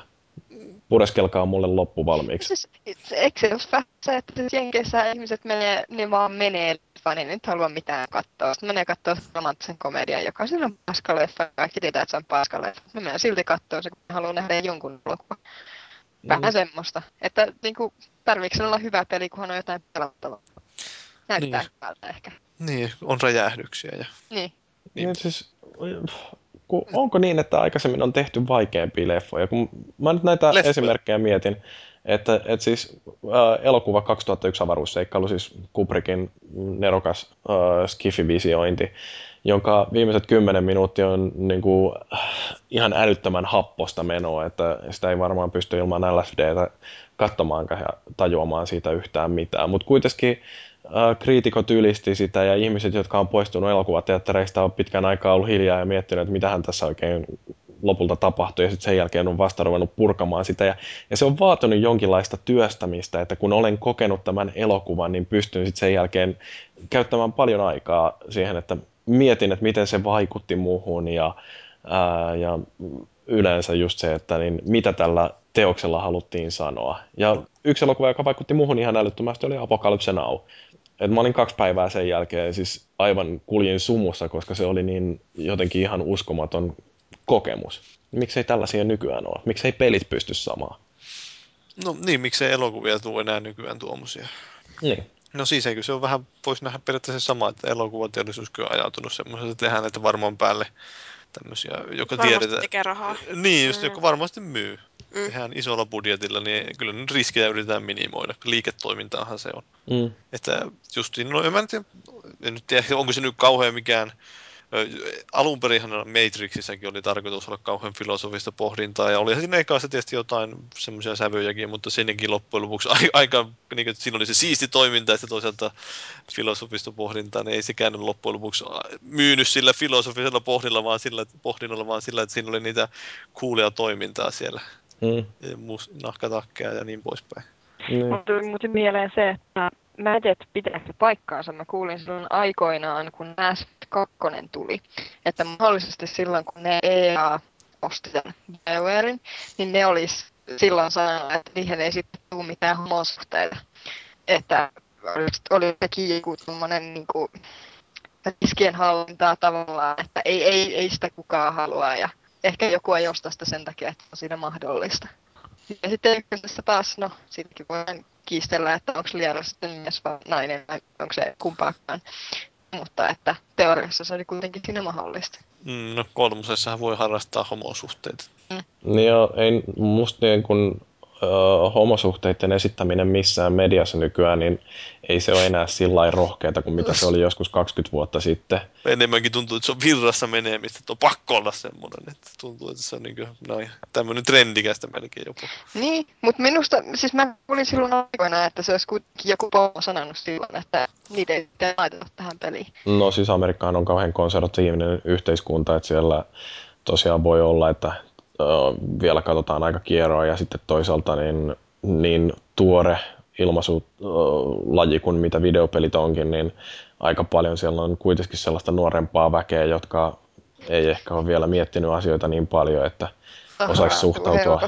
Niin, katsotaan sitä, miten se Foxikin silloin just, niin se, mikä se lohu, nousi kohu sitä Mass Effectistä, että mikä se suhtautuminen ehkä videopeleihin mediassa on, että yleensäkin, että ne on mm. pidetään, että ei ole välttämättä aikuisille suunnattuja, vaan että ne on suunnattu just lapsille. Mm. Niin, no, mutta sehän on oikeasti ihan sama. Olihan sitä yhdestä Dragon Ageistäkin sillä, että siihen on seksiä kauheata.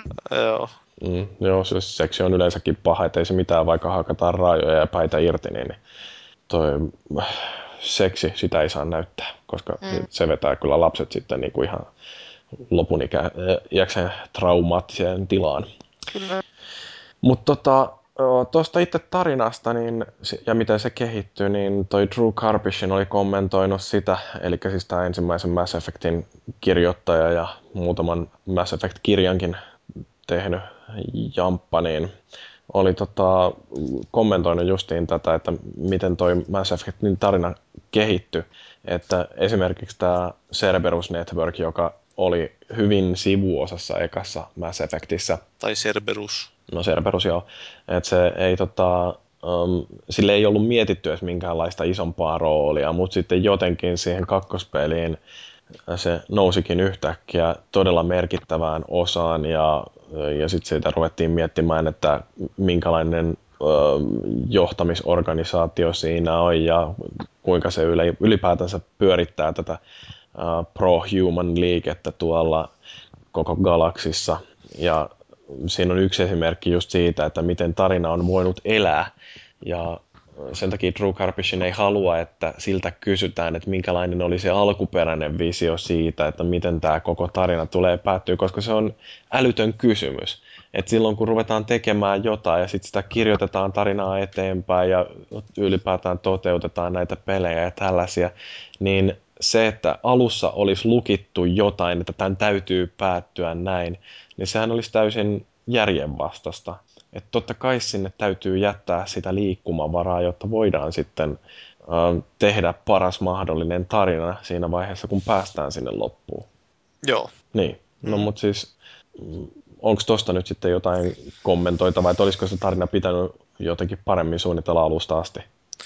No en mä tiedä, no, tietty, onhan siinä jotain tiettyjä yksityiskohtia, joita jää ihmetyttää, niin esimerkiksi justiin tuota, miten tuosta Cerberuksesta yllättäen tulee niin kauhean merkittävää. Ja sitten jos miettii sitä, että miten yleensä käynyt ihmiskunnasta tulee, kun hän, jos katsoo Mass Effectia sitä aikajana, niin ihmiskunta löytää ne niin sen protealaiskätköt jostain Marsista, että ne tajuaa, että okei, nyt täällä onkin ollut jotain avaruusolioita ja niin poispäin, niin sehän oli joskus 2150. Ja sitten noissa peleissä ollaan jossain vuodessa 2180, se on 30 vuotta. Ja ihmiskunta onkin yllättäen niin kuin galaksiin herra suurin piirtein. Mm.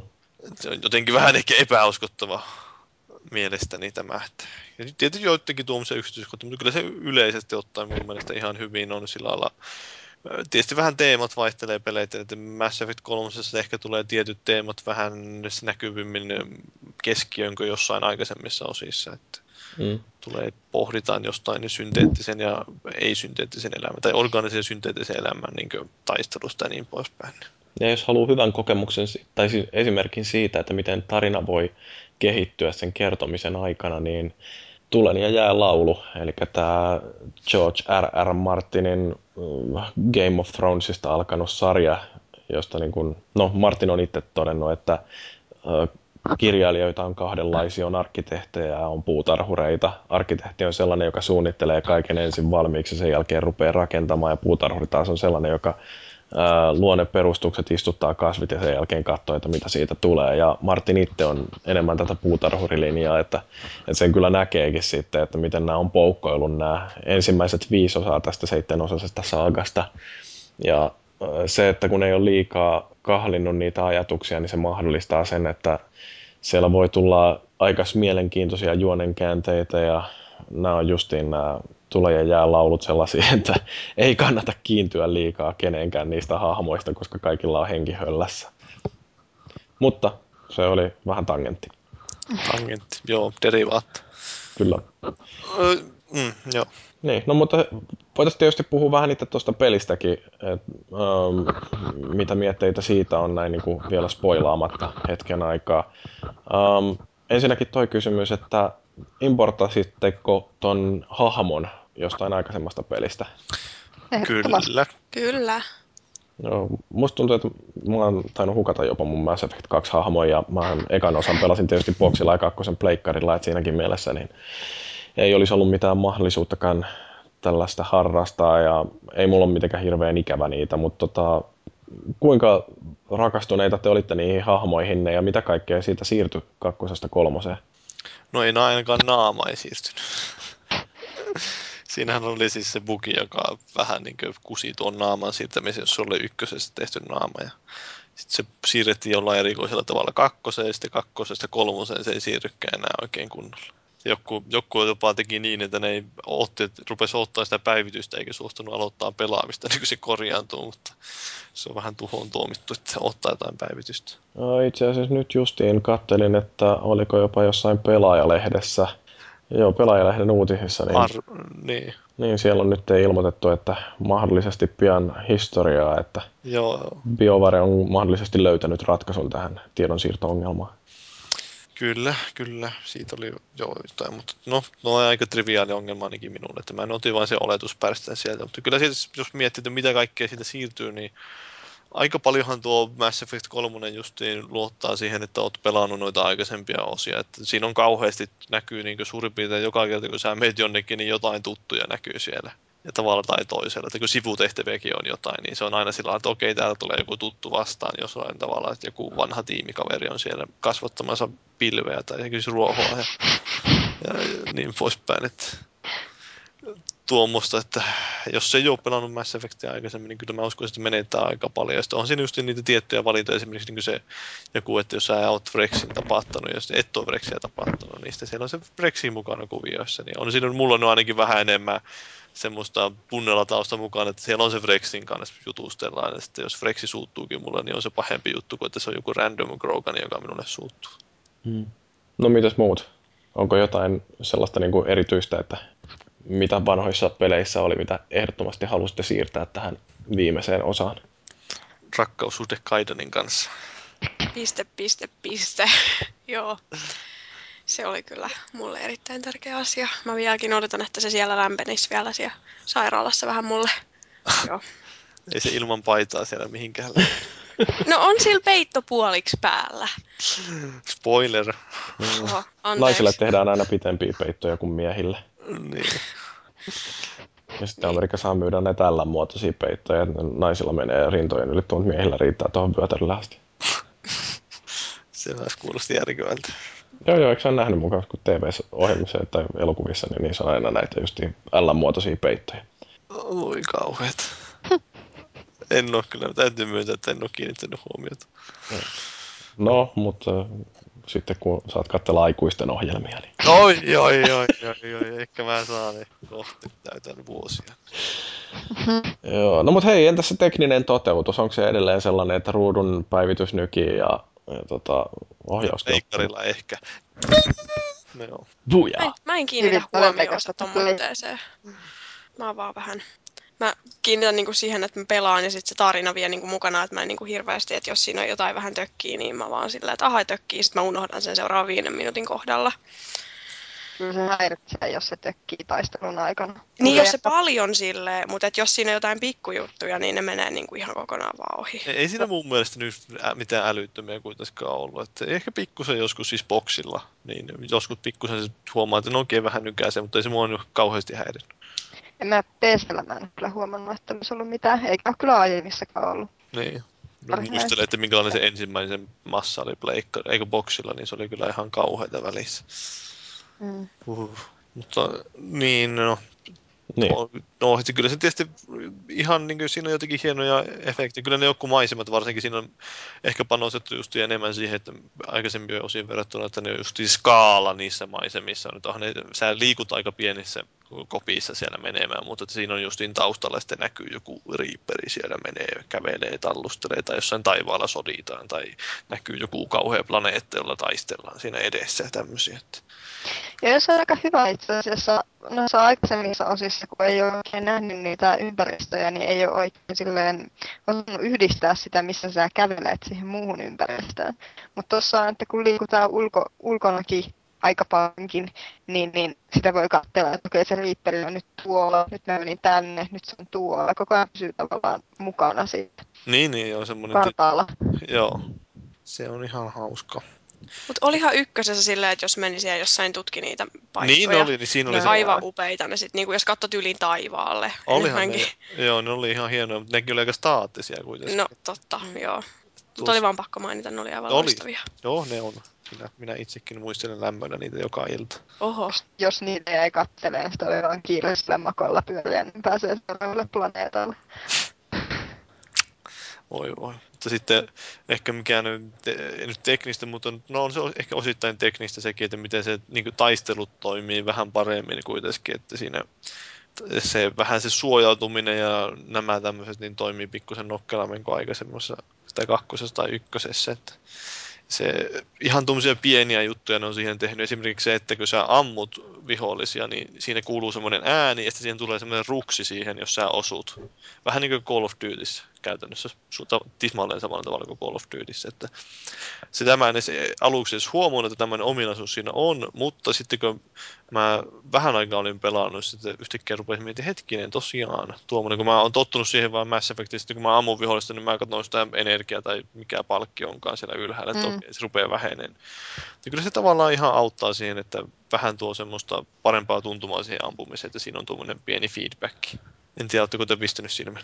Mä en edes huomannut. No niin, mutta siis, no, siis se, jos ei sitä olisi sitä energiapalkkia, niin sitten se huomaisi heti, mutta kun siinä on se energiapalkki, niin, niin ei sitä välttämättä huomaa. Niin, ja siis voi olla, että sinä olisit huomannut, kun sitä vielä pitemmälle pelaisi.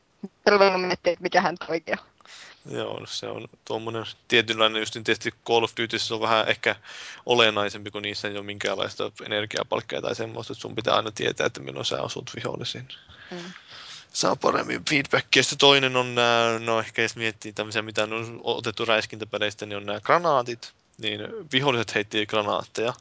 Ja periaatteessa ainakin mitä niillä pystyttäisiin tekemään, niin on se, että nimenomaan, että ne heikko, tavallisesti nuo viholliset tuossa, mitä ne, ne ampuu sua jollain aseella, niin ne on se lineaarisesti etenee siellä. Että jos sä oot jonkun suojan takana, niin ne ei voi hyökätä sun kimppuun, ellei ne tuu viereen ja ammu kautta lyö sua niin tuossa mm. ne periaatteessa pystyy heittämään niitä granaatteja suojien yli, ja ne periaatteessa sillä tavalla pystyy pakottaa sua vähän liikkuun enemmän, kuin kakkosessa varsinkin se ongelma oli siinä että taisteluissa, että se, sä pystyt meneen istuun sen yhden suojan taakse ja sieltä voittaa sen taistelun. Mm. Niin periaatteessa tuossa se pystyisi menemään sillä tavalla, että sä nimenomaan sä joudut oikeasti vaihtelemaan sitä suojaa enemmän, mutta ei se loppujen lopuksi ainakaan, kun mä nyt pelasin normaalilla sen, kun oli niin maitomies, niin ei se nyt kauheasti ne granaatit loppujen lopuksi vaikuttanut siihen. Niin, se oli vähän sivuun, niin se riitti. Niin. No entäs sitten nämä DLC, niistä kuulin myöskin jotain juttua, että pelissä menestymiseen ja varsinkin siinä monin pelissä niin vaikuttaa se, että koostelee jotain DLC-paketteja. Onko kukaan kokeillut näitä? Mistä sä puhut? Ai monin pelistä vai? Niin. Öö, niin, monin pelissä voi jo vissiin ostaa jotain. Sä voit muistaakseni tienata niitä, että sä pelaat sitä, tai sä voit vain suoraan ostaa niitä. Joo, tässä NEA on ollut aika hyvä justiin, että tarjotaan oikopolkuja ihmisille, jotka haluaa maksaa. Että jos haluaa ruveta heti alusta asti olemaan sillä että kick some ass, niin monin pelissä tosiaan kansi upottaa muutama euro siihen, että saa näitä booster tai mitä nyt onkaan. Mutta se tosiaan on, siis siinähän se kampanja, se ideana siinä on siinä monin pelissä ja siinä, että se, miten se liittyy kampanjaan, että sulla on tämä pelin aikana sä lähdet keräämään niin war assets, eli tämmöisiä, öö, mitä sotaresursseja. Sä rekryät jotain niin rotuja, että hei, menet sanomaan, että hei salaadaalaiset, että heittäkääpäs meille 2000 alusta sieltä tai jotain tämmöistä, ja että tulukaapas autteleen, kun meillä on tullut vähän niin kuin taistelu olisi menossa.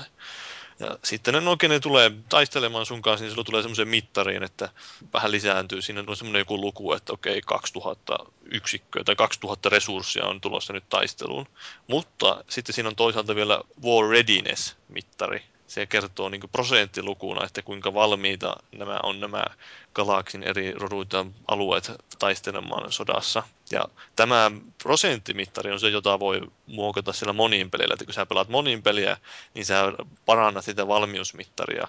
Ja sitten se todellinen niin efektiivinen sotaresurssimäärä, jonka sä saat, niin on se sun perusresurssimäärä, eli esimerkiksi 2000 kertaa se prosenttimäärä, eli esimerkiksi 64. Mm. Ja nimenomaan, että jos sä, sä satsaat rahaa siellä monin pelissä, niin sä periaatteessa saat rahaa ostamalla vähän helpotettua sitä työtä siellä kampanjan puolella. Että sä voit kyllä sen parhaan tai maksimi, niin kuin siinä on se mittari näkyy, että sä voit saada sen mittarin täyteen ilman, että sä pelaat monin peliä. Mutta se on huomattavasti helpompaa, jos sä pelaat monin peliä, kun monin pelissä saat nimenomaan sitä kerrointa lisättyä. Että kun se on no, oletuksena 50 prosentissa, se on se niin kuin periaatteessa se pohjat siinä. Sä saat siitä sä nostettua 10 prosentilla, niin kyllähän se nyt niin kuin viidesosalla kasvattaa sitä sun kerättyä resurssimäärää efektiivistä, niin onhan se aika selvä nosto. No mitä siinä monin pelissä tehdään? No siis sehän on tämmöinen niin kuin, vähän niin kuin Horde tai tämmöinen tiimi, tiimi, neljän hengen tiiminä mennään ja sitten puolustaudutaan, kun vihollisia puskee joka suunnasta. Ja välissä pitää käydä jotain sinne kartan eri kulmiin respaa jotain juttuja, joita sun pitää mennä niin painaan aata siihen viereen. Ja sitten sun pitää vähän aikaa siinä odottaa ja suojella periaatteessa sitä jätkää, joka siinä haksaa sitä tietokonetta tai mitä nyt tekeekään. Niin, että se tavallaan niin kuin vaikuttaa ikään kuin, että, että se on jotain, mikä ähm, Voisi linkkautuu, linkkautuu niin kuin siihen yksin peliin. No niin, no ehkä periaatteessa voi ajatella semmoisen, että aika geneeristähän se on semmoista satunnaisgeneroidulta tuntuu, että juostaan ympäri semmoisessa kentässä ja taistellaan. Niin, onko se siis onko se sellainen, että olisi hauskaa vai onko se enemmän gründaamista? No on se periaatteessa ihan hauskaa, mutta kyllä se, kun pelaat muutaman matsin, niin sitten alkaa käydä vähän vanhaksi ja menee just siihen grindaamiseksi. Tota, niin kaikista ärsyttyintä siinä oli se, että kun mä olin vähän pelannut sitä monin peliä, sitten mä pelin pelaamaan jatkoin kampanja, niin mä huomasin, että sillä kampanjassa käytetään tismalle niitä samoja kenttiä kuin monin pelissä. Että ne on vain mm-hmm. semmoiset, että sä menet siellä kampanjassa sinne kenttään ja räiskyt siellä randomisti. Se on vähän niin kuin sä pelasit yksistä monin peliä vähän aikaa. Niin. Se on tosi semmoista rasittavaa, että huomaa, että ehkä vähän haluttu käyttää niitä resursseja hyödyksi, eikä ole kauheasti vaivaa nähty siihen. Niin, että samat asetit hyötykäyttöön niin, sitten. Niin, että kun siellä ei tehdä käytännössä mitään muuta kuin taistella. Ei no. tule mitään kunnon välivideota tai mitään, ei keskustella oikein kenenkään kanssa, mennään vaan ammuta. No, niin. No onko siitä monin pelistä nyt hirveästi muuta kerrottavaa? Mitäs toi käsikirjoituksen laatu? Onko se samaa luokkaa kuin aikaisemminkin, että tarina etenee vauhdilla ja hahmot on edelleen mielenkiintoisia. Niin, no haluaako joku muu sanoa? Tää varmaan tiedät kaikkein parhaiten, kun olet sen läpikin mennyt. No niin, no se on just, että aika paljon se luottaa tosiaan siihen, niin kuin aikaisemmin sanoin, että sä oot pelannut niitä aikaisempia pelejä. Että, öö, onhan siinä ihan, niin kuin, öö, ihan mielenkiintoisia niin näitä kysymyksiä ja tämmöisiä kohtauksia tulee, että on hyvin rakennettu monet ja ihan oikeasti semmoisia jopa, jos olet kiintynyt johonkin hahmoon, niin voi olla jopa jollain tasolla koskettavia kohtauksia. Että ne on mun mielestä ihan hyvin ne pelin aikana sinne kampanjan sen tarinan kaaren aikana, että sitten se on se loppu on oma asiansa, että siitä voi sitten ehkä myöhemmin, jos siinä lop, tämän jakson lopussa, niin enemmänkin avautua, mutta Joo. kyllä se mun mielestä on ihan hyvin kirjoitettu. Ehkä vähän tietysti just se, että siinä ei ole enää sitä niin paljon sitä valinnanvaraa pelin aikana, että huomaa, että ei ole haluttu liikaa, liikaa ei ole haluttu pelaajalle antaa sitä valinnanvaraa siellä joissakin kohtaa, että se tosiaan menee vähän semmoisella automaatilla pitkiäkin matkoja. Joo. Hahmot siinä onkin edelleen hyvin kirjoitettuja. On joo, ja sitten siinä, just niin kuin, siinä on aika paljon, sitten vähän semmoinen erikoinen piirre, että kun aikaisemmin kun sä menit juttelemaan, niin siinä tuli käytännössä aina se meni siihen keskustelunäkymään, että se kamera meni niiden hahmojen eteen tai väliin siihen. Mm. Niin tuossa on silloin, että se ei meekään se kamera sinne, vaan se Shepard saattaa heittää vain automaattisesti jotain läpyskää, kun sä menet painaan aata, niin se jotain, joku Jokerilla vaikka, että Jokeri heittää jotain, että hö, hö, hö, mun jalat on heikot, ja se Shepard heittää, että niinpä se onkin, ja sitten ne vähän keskustelee siinä, ilman että sä saat vaikuttaa siihen mitenkään, eikä se kamera siiny sinne keskustelunäkymään, mutta nämäkin on ihan, on se tietysti vähän ehkä tuntuu semmoisen halvalta, että no mä nyt kiertelen täällä ympäri alusta ja painelen aata jokaisen tyypin kohdalla ja sitten kuuntelen mitä ne sanoo vain. Mutta on se ihan hauskaa läppiä siellä kyllä, että kyllä ne on hyvin osannut kirjoittaa, että Tietysti ihan olisi ollut hauskaa, jos niitä olisi ollut vain vielä enemmän sitä keskustelutyyliäkin. Niin, niin. Onko siellä kodeksissa jotain uutta, vai mikä se nyt olikaan, mistä löytyy tätä kaikkea universumista kertovaa lisätietoa? No mä täytyy myöntää, että mä en ole lukenut niitä paljon paskaakaan. Oletteko te muut lukenut niitä aikaisemmissa peleissä? Mä en aikaisemmissa hirveästi tässä pelissä mä luin, mutta sekin on kehittyy sinne pelin aikana, että mä kuuntelin ne, äh, on ne niinku, tavallaan primary semmoiset pääasialliset kodeksit ja sitten on niitä semmoisia vähän, no turhia. Ja ne on luettu ne, ne tärkeimmät ja mä kuuntelin varmaan aika lailla kaikki niitä. Mutta se oli aika semmoista peruslätinää, ei siellä hirveästi tullut mitään uutta. Ehkä siellä sitten niissä tota, secondary puolella voisi olla vähän semmoista syvällisempää juttua, jos haluaa semmoista. Mä, tota, mä luin ihan ja kuuntelin siinä ensimmäisissä olissani ihan innoissani, mutta nyt mua alkaa vähän kyllästyttää ne kodeksit jo. Et, et jos, ei, niinku, jos mua niinku, alkaa ihmetyttää joku, mä mietin vaikka Turianien jotain juttua, niin sitten mä saatan niinku palata niihin ja katsoa sieltä, että löytyisikö sieltä jotain tietoa, mitä mä oon harkinnut päivän aikana tai muuta. Mutta sinänsä mä oon kyllä aika onnistuneesti skipannut ne. Mm. Et mä en vaan siis, kuitenkin kun olen aiemmissa peleissä niin luettu, niin ei siellä hirveästi mitään uusia muutoksia tai mullistuksia ole. Niin, niin. Aika, hy- aika hyvin ne selitetään kuitenkin. Tai että jos olet aikaisemmissa peliä pelannut, niin kyllä sä aika nopeasti tajuat näin, mikä niissä, että missäkin tilanteessa on ongelmana, että ei nyt tarvitse mennä, että mitä nämä turjaanit nyt olikaan. Niin, niin se just, että siis jos olisi aloittaisi sen nyt, niin voisi olla tosi hyödyllistäkin kuunnella, niin tietäisi vähän, että missä mennään. Mutta Ehkä... ei mitään uutta. Eikö ne kauheasti, kauheasti sitten välttämättä just niin semmoista niin expositionia, eli semmoista selitystä ole enää, mm. että ei selitetä mikä tämä Xenophage nyt onkaan, että vähän niin kuin oletetaan, että sä nyt tiedät mikä se Xenophage mm. on. Mm. No, mutta tota, mä luulen, että toi peli on tälleen spoilamattomasti äh, käsitelty aika hyvin, että voitaisiin varmaankin se loppu heittää nyt sitten tonne loppumusiikin jälkeen, että tosiaan kuuntelija, jos olet pelannut pelin tai jostain muusta syystä haluat kuunnella myöskin nämä spoilerit, niin ne tulee sitten tähän jakson loppuun, mutta nyt muuten hypätään tässä välissä palautteisiin. No ja niin, mutta jos DLCstä niin olisi vielä sen verran voinut sanoa, että kuulemma tosiaan tuo, siinähän tuli, julkaistiin julkaisupäivänä niin jo yksi ladattava paketti, joka on niin ihan kampanja. Mm. Ja sen nimi oli mikä se joku Access to Access, se on kuulemma aika kun tässäkin sillä lailla auttaa ymmärtämään, tai ihan oleellinen osa olisi periaatteessa sitä peliä, että siitä on vähän ollut tämmöistä vihaista palautetta kanssa. Mä en tiedä, onko kukaan teistä pelannut sitä? Öö, mä en ole pelannut, mulla oli itse asiassa, mä oon valittanut aikaisemminkin sitä Originista, mitä minun on pakko käyttää, ja sen kanssa oli joku ongelma, että sehän oli tuossa mukana, kun mä ostin ton Collector's Editionin, niin se niin kuin mä ostin sen siinä samalla. Ja se suostin lataamaan sitten sitä seuraavia, niin, niin tota, mulla ei sitä varsinaisesti ole ollut vasta, kun se latasi semmoista tässä tällä viikolla. Mutta tota, ilmeisesti siinä kuitenkin saa niin semmoisen äh, kollektorin. Joo, tai ei kollektori, vaan Prochian. Niin, onko se sitten, onko niillä eroa? No, sitä, no älä spoilaa. No, no siis kollektorithan oli niinku siis niinku muokattuja Niin, niin, niin, niin, niin. Mietin, että se on sitten niinku alkuperäinen. Joo. Joo. En, en tiedä sitten, miten se tarkalleen sitten on, että mistä se löytyy, että onko se jossain nukkumassa, että se herää, että perkele kaikki on kuollut. Mutta en tiedä mikä siinä on. Se on olla siistiä mennä tuonne Ilium, eikö se ollut Ilium se viimeinen planeetta, mihin mennään. Ja ai täällä olikin tämmöinen yksi vielä elossa. Eikö ollut Ilos? Ilos. Ilos ne olikin. Sieltä kömpii silloin vähän krapulassa.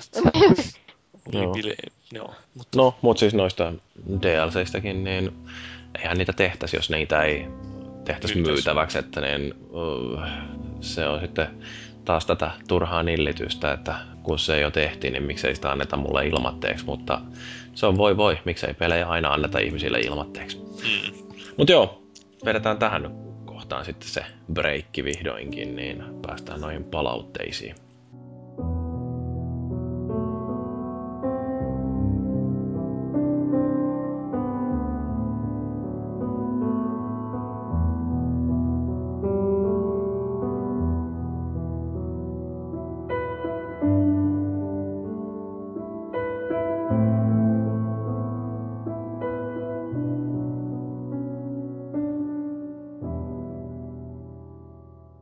Voi tosiaan lähettää palautetta foorumeilla ja sähköpostissa ja Facebookissa ja Twitterissä.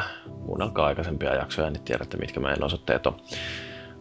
Meille on tullut palautetta viime jaksosta, jossa puhuttiin äijistä ja äijien peleistä. Ja Valuichi on muun muassa heittänyt tähän väliin kommentin liittyen näihin Yhdysvalloissa tällä hetkellä käynnissä oleviin presidentin esivaaleihin, sillä republikaanit yrittää löytää jotain ehdokasta, joka pystyisi ehkä pärjäämään tota Obamaa vastaan, mutta ainakaan Rick Santorum se ei varmasti ole, koska se on hyvin sieltä oikeasta laidasta tätä puoluetta, eli konservatiivirepublikaanit äänestää kyllä Santorumia, mutta sitten siellä vähänkään maltillisemmilla tulee valinnan vaikeuksia, kun Obama on varmaan lähempänä niiden ajatusmaailmaa. Mutta niin, Santorumista sanonut Valuic, että todellista potentiaalia nousta seuraavaksi valtaa pitäväksi äijäksi, kuten esimerkiksi tämä kommentti kaverin kirjasta antaa ymmärtää. Ja sitten on tällainen, että the radical feminists succeeded in undermining the traditional family and convincing women that professional accomplishments are the key to happiness. Että radikaalifeministit on ollut syynä siihen, että naiset ei nyt sitten enää haluakaan hoitaa perheitä ja, ja tota noin, niin mieluummin sitten yrittää hakea menestystä työuralta. Nyt meillä on kaksi naista siellä keskustelemassa aiheesta, niin mitä mieltä olette tällaisesta heitosta, että... Öö, Naiset ovat pilanneet maailman. Niin, ja nimenomaan feministit. Syvä hiljaisuus.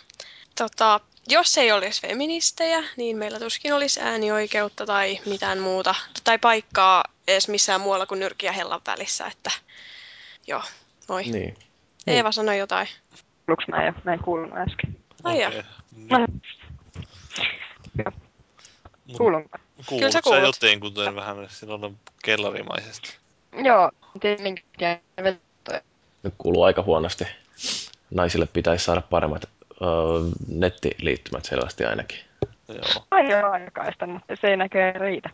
Mä, mä nyt rikon tätä yleistä podcast-etikettiä taas ja pistän tuon linkin tuonne tähän liittyy tähän, niin kuin, tähän aiheeseen. Eikä, ihan oikeasti. Se nimi on Paavo vielä.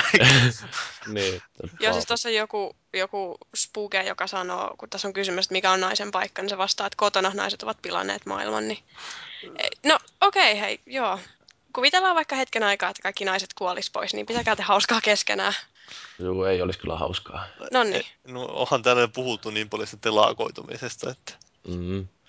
Mutta siis tota, mä en muista, en mä tätä varmaan ole podcastissa sanonut, mutta sillä on jossain vaiheessa keskustellut siitä, että, tai niin kuin jossain yhteyksissä todennut vaan, että niin kuin, um, nykyään se, että joku nainen uskaltaa jäädä kotiin, niin sekin alkaa olla jo sillä hyväksytty, että, että siis joskus 50-luvulla, 60-luvullakin vielä siinä alkuvaiheessa ennen kuin tuli nämä kaiken maailman uh, rintaliivien poltto liikkeet ja muut tällaiset, niin naisethan ei voinut oikeastaan pärjätä työelämässä, koska sitten kun mentiin naimisiin hankittiin lapsia, niin sitten nainen jäi loppujakseen kotiin hoitamaan perhettä. Ja, ja tota, se oli silloin ainoa sellainen hyväksyttävä asia, mitä naiset sai tehdä. Ja sitten sen jälkeen, kun tuli tämä naisten vapautusliike, niin sitten sen jälkeen naiset ei voinut enää valita sitä, että ne jää kotiin, vaan kaikkien tarvitsee olla töissä. Mutta nyt ollaan vihdoinkin päästy sellaisen tilanteeseen, että jokainen saa valita ihan itse. Että on jopa täysin hyväksyttävää se, että jos nainen haluaa jäädä töihin ja mies kotiin hoitamaan lapsia, niin sekin on nykyään ihan okei. Ja mun mielestäni ollaan aika hyvin päästy sellaiseen tilanteeseen tasa-arvon kannalta, että ei enää ole pakko valita jonkun ulkopuolisen tahon määräämiä rooleja, vaan jokainen pystyy tosiaan omasta puolestaan ajattelemaan ja musta se on niin kuin hyvä saavutus feministeiltä, että ollaan päästy tällaiseen tilanteeseen. Joo, toisaalta no, itse nyt koen, että olen sen verran nuori ihminen, että on suht sillä on vielä modernissa maailmassa kasvanut ja sitten omaksunut sitä kautta semmoisen näkemyksen, että ei ehkä ajattele enää asioita nimenomaan siltä kantilta, että nainen vs. mies. Että jotenkin tätä niin kuin, ei ole sisäänrakennettu minkään tämmöistä ajattelumallia välttämättä enää. Sitten toisaalta kun katsoo noita jotenkin, jotka nyt puhuu suuntaan tai toiseen, niin tuntuu, että ne aina haluaa väkisin ajatella niitä kaikkia asioita sillä näkökantilta, että miehet vastaan naiset. Mm. Joo, kyllähän meillä vielä niin kauan on varmasti tasa-arvon äh, saralla tekemistä, kun erikseen joudutaan jotenkin korostamaan sitä, että ähm, miehillä ja naisilla on samat mahdollisuudet. Sitten kun ei enää puhuta ja kaikilla oikeasti on samat mahdollisuudet, niin sitten ollaan lopulta saavutettu se oikea tasa-arvo. Sitten pitää ruveta miettimään, että niin, no ei mitään. Niin, no mutta siis kuuluuko siitä Eevasta jo jotain, että Niin, mä tiedän. Mä en... Mä en Vähän tähän, huonosti Koska mä en edes halua. Voi, kuulostaa voi, voi. Kuulostaa siltä, että yhteys on menetetty. ne, Mä Veenukse, Veenukseltahan te olette, koska miehet ovat Marsissa ja naiset Veenuksesta. Että. Mä oon tuon radikaali feministi sitten tässä tai jotain. En niin, tiedä sitten. juu. Syvä hiljaisuus taas. On kun ei oikein, ainakaan tänne ei kauhean hyvin kuulunut, että mitä Ei, sitä. ei, ei, ei tännekään. No, tekniikka on ihmeellistä. No, mutta jatketaanko? No joo.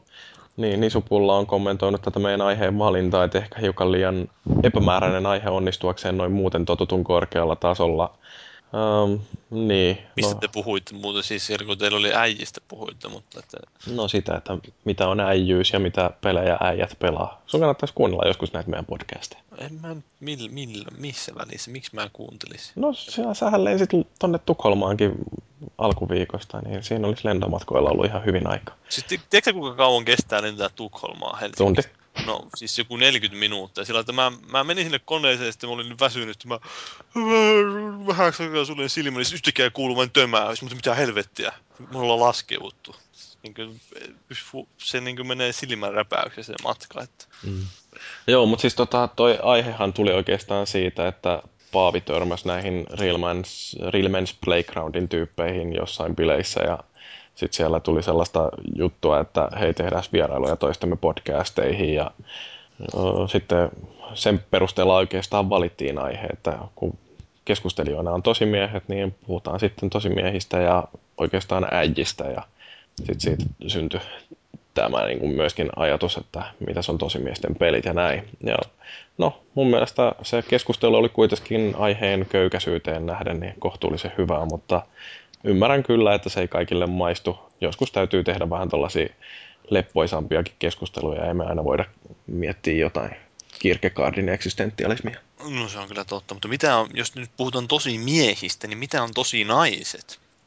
Mun äiti. Okei. Se, No okei, okay, mä oon mennyt naimisiin myöskin aika tosi naisen kanssa. Että mikä, mikä on tosi nainen? semmonen, joka Jättää ei... reitinsä, eikö siis säärensä ajelematta?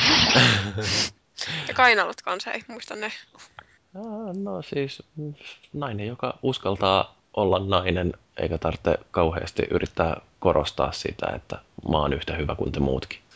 No se on aika hyvä. On vaan yhtä hyvä kuin muutkin. Toi oli tosi ihanasti niin tosi epämääräinen selitys, että mulla ei vieläkin vähän auki, että mikä se on, mutta joo, hyväksyn. Joo, Tätä mä sit mietin ensi yönä, kun mä en saa unta. joo, tää on. Yritän tulla tosi naiseksi. Joo, no sä voit varmaan keksiä sitten oman määritelmän tälle, niin tuut kertoa johonkin seuraavaan podcastiin. Joo, hyvä idea. Ehkä mä pyydän Eevalta vähän apua. Niin, Pitäisikö meidän oikeastaan joskus tehdä sellainen, meillä on kerran jo puhuttu pelaavista naisista, mutta niin pitäisikö meidän päivittää tietoja, kun vuosi tulee siitä edellisestä? Ehkä. Tässä vaiheessa me voitaisiin meidän, me, mun ja Eevan blogiikin melkeinpä mainostaa, mutta ehkä jätän sen mainostamatta. No mainostan nyt ihmeessä. Ei ole mitään puhuttu siitä mun, yhdistämisestä siihen blogiin. No sä oot vieraileva tähti. Niin, mutta sä oot- mun nimeä ei pitänyt sä- siellä mainita. Aa, no en mä sit kerro. Että nyt vähän pelas. Oi, voi, voi. No ei tätä onneksi kukaan kuule ja kukaan ei osaa yhdistää siihen. Haluatteko, että mä kerron sen siis? No kerron nyt. Tota, gamerkitten.wordpress.com. Okei, pistää niin. Niin. linkki tonne meidän... Uutiseen pistetään linkkiä. niin. Niin, niin tota, siellä ainakin mä käyn tosi paljon läpi niitä, että mitä pelejä mä pelaan ja mitkä on yleiset fiilikset ja tällaista, koska just on huomannut sitä tullut niin kuin esille, kun on käynyt eri just pelin julkaisutilaisuuksissa ja tommosissa, että jengi on ihan niin kuin shokissa sillä, että mitä? Pelaat sä? Oot sä nainen? Mitä? Sillä, että joo, pelaan. Kyllä mä näytän ainakin vielä olevan nainen, että joo. Että ei me ehkä olla niin harvinainen juttu tässä maailmassa. Mm. Ehkä. Ehkä.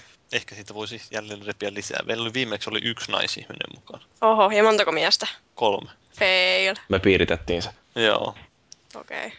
Toivottavasti oli hauskaa. Joo. Jyrihän on puoleksi nainen. Niin, vähintään. Ei kun. Niin. No se on se X-kromosomi. Niin, no niin.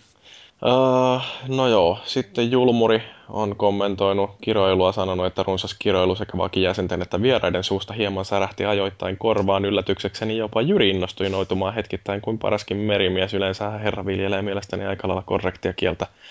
Niin, no siis tota, jos tapaat mut livenä, niin saattaa joskus pudota joku V-pommi, mutta niin, niin.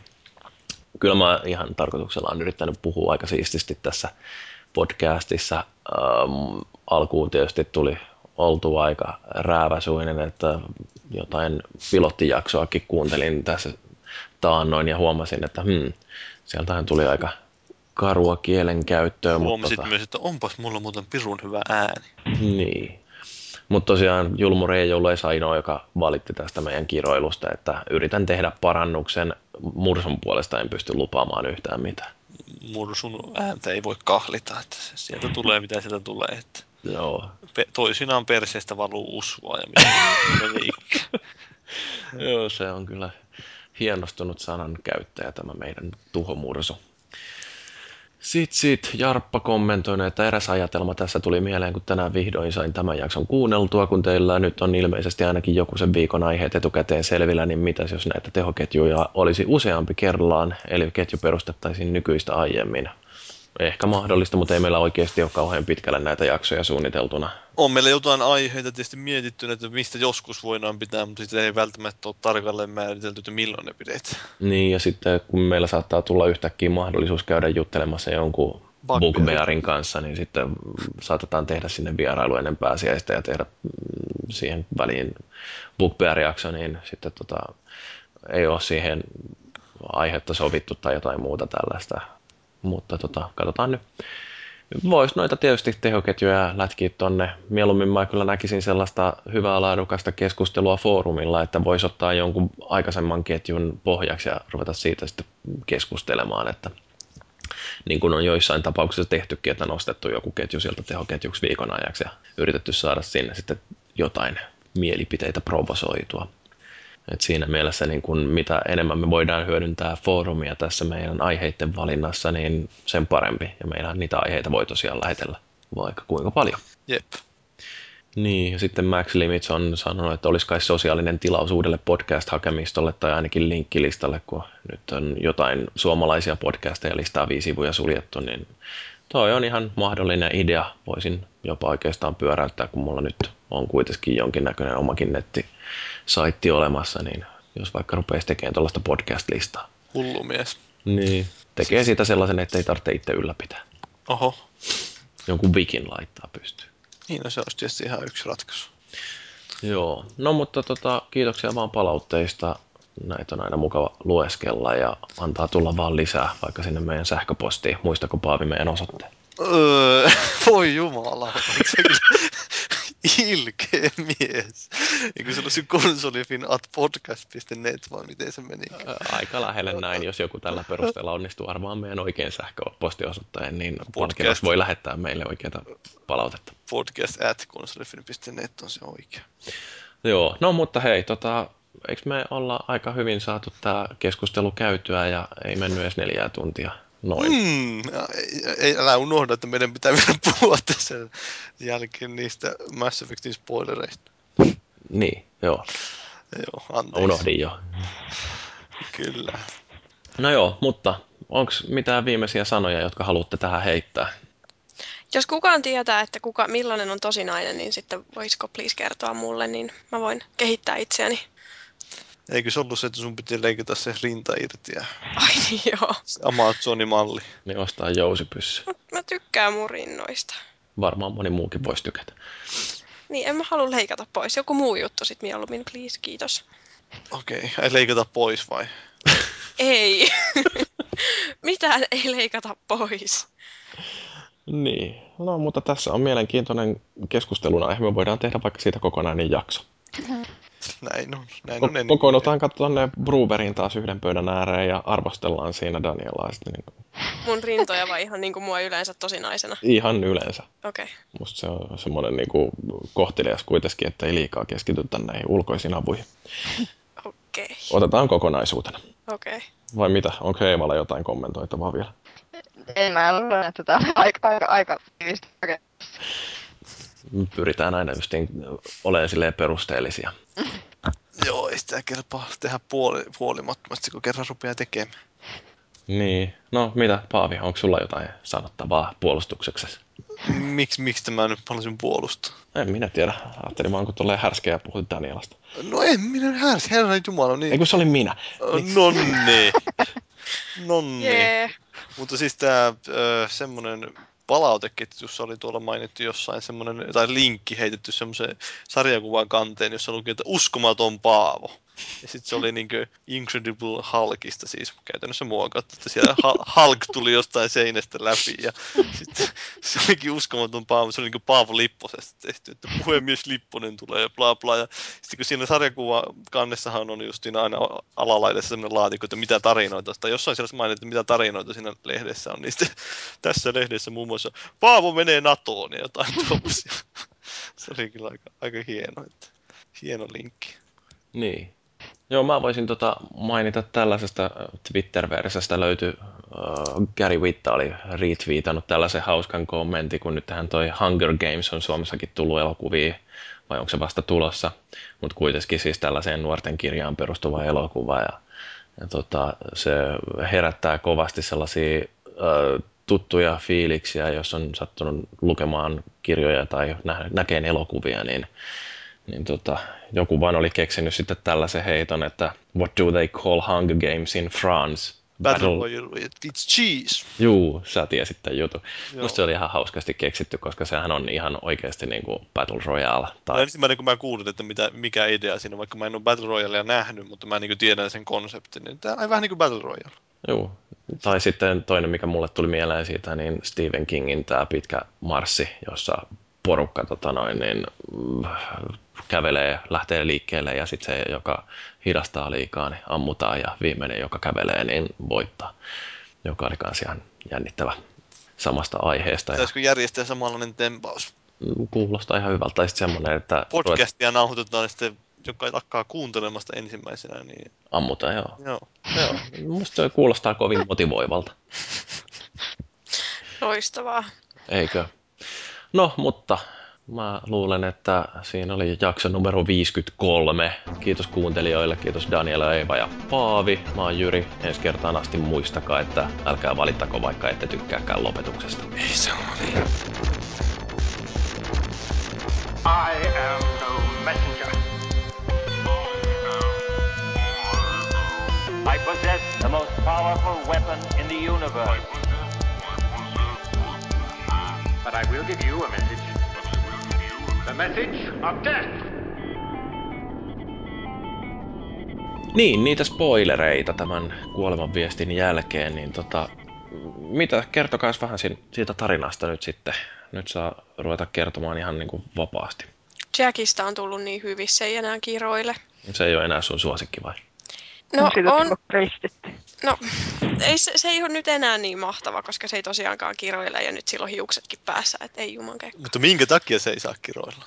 No sen takia, koska hän on opettaja, siis kelakkaa. Kyllä se itse asiassa siis siinä, miten se olikaan, kyllä se taitaa kiroilla siinä, mutta sitä ei näytä. Se leikataan pois siitä niin, F jälkeen. Just se, että okei, jokerille, kun se oli vai kenelle. Joo, jokerille. Alkaa sellainen... Joo, mä just pelasin sen kohdan, sanoin sille oppilaille, että hei korvat kiinni tai jotain kädet korville ja sitten Joker, F ja sitten leikataan pois. Joo, se, mulla itse asiassa jäi se tehtävä kokonaan tekemättä, jossa se Jack oli, koska mä en halunnut siinä alussa, tai siis rupesin tekemään näitä sivutehtäviä alussa, että kun siinä on se levyvaihtorulianssi, niin sitten mä että en mä jaksa vaihdella näitä levyjä, sitten mä nyt teen vähän matkaa näitä yksin, mitä niin päätarinan tehtävät, jossa tulee vastaan se, että ei tarvitse enää sitä vaihdellakaan levyä, että pääsee kunnolla sinne toiselle levylle. Niin. Sitten se tulikin ilmoitus, että joo, että se paikka räjähtikin vähän niin kuin Ai joo, positiivista. Et, et, etpä nyt enää pääsekään sinne. Fail. Paskaa oli. No mutta eihän tuon pitänyt vai, äh, kaikki niin kuin häiritä ketään, että sinne joutuu vähän levyä vaihtelemaan. No kyllä mä ainakin ollut sitä mieltä, että jumalauta, kun pitää koko ajan vaihella. Se oli, kakkosessa oli hyvin toteutettu, että e, kaksi kertaa sillä piti suurin piirtein vaihtaa, mutta tuossa kolmosessa siinä alussa tuntui, että koko ajan, kun jos halusi ne sivutehtäviä tehdä. Mua kyllä siis yksikin levyvaihto varmaan ärsyttäisi ihan älyttömästi. Ai se, kun sä vaihdat pelejä siellä sun konsolissa. No siis sekin alkaa olla niin rasittavaa, että Se on ostaa kaikki suoraan ladattavana, että ei tarvitse lähteä vaihtelemaan pelejä. Se on kyllä totta. Mutta niin, tarinasta. Niin, no siis tota... Mitä sä mites, mites, se, mites se alkaa? Miten, No, sä et ole pelannut sitä Arrivalia. Öö, no en, kerro nyt siitä jotain. No mähän kerroin sitä viimeksi. Aha, no sitten voidaan hypätä. Öö, no nyt Arrivalissa siis se räjäyttää sen yhden turia, eikä batarialaisten ö, tähtijärjestelmässä olevan mass relayn ja sitten, sitten se tappaa sinne joku 300 000 batarialaista. Ja sitten kaikki katsovat, että mitä vittu sä teet Shepardi, että miksi sä noin teet? Ja sitten se otetaan niin kuin, tulee täältä Allianssilta, sanotaan, että me halutaan niin vähän niin kuin pidättää sut tästä hyvästä.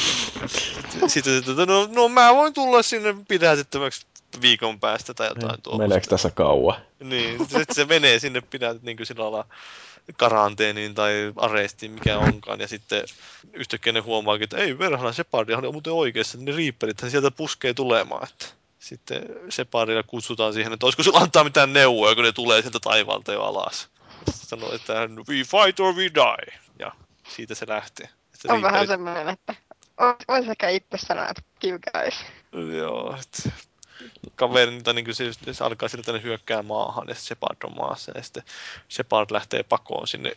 Andersonin sanoo sille, että sä oot nyt niin kuin takaisin jengissä mukana, eli antaa sille tuntolaata takaisin, ja se niin kuin reinstated, eli niin kuin se on taas mukana siellä Allianssissa, että se ei ole enää, sitä vähän katsottiin pahalle, kun se oli siellä Cerberuksen leirissä, eikä ollut enää niin kuin armeijan leivissä. No mites tota, trailerissa kuoli tää hieno, että jos Shepard ei kohta tuu takas, nyt täällä ei ole enää mitään pelastettavaa, niin missä vaiheessa tällainen kohtaus sitten on, että onko ne Reaperit jo hyökkimässä maahan vai? No sehän on heti siinä alussa. Siis, tai sitten ei se varsinaisesti se kohtaus, mutta se näkee heti alussa, kun ne hyökkää sinne maahan. Ja se on käytännössä koko pelin ajan ne on siellä maassa. No kuinka paljon sitä pelistä, siis tästä kolmosesta nyt sitten sijoittuu maahan vai onko se edelleenkin pitkin galaksia ryynäämistä? Ei siinä ole kuin siis käytännössä alussa ja lopussa. Joo. Että No. se on ihan, ihan marginaalinen osuus siitä pelistä on maassa. Että ei ole paljon.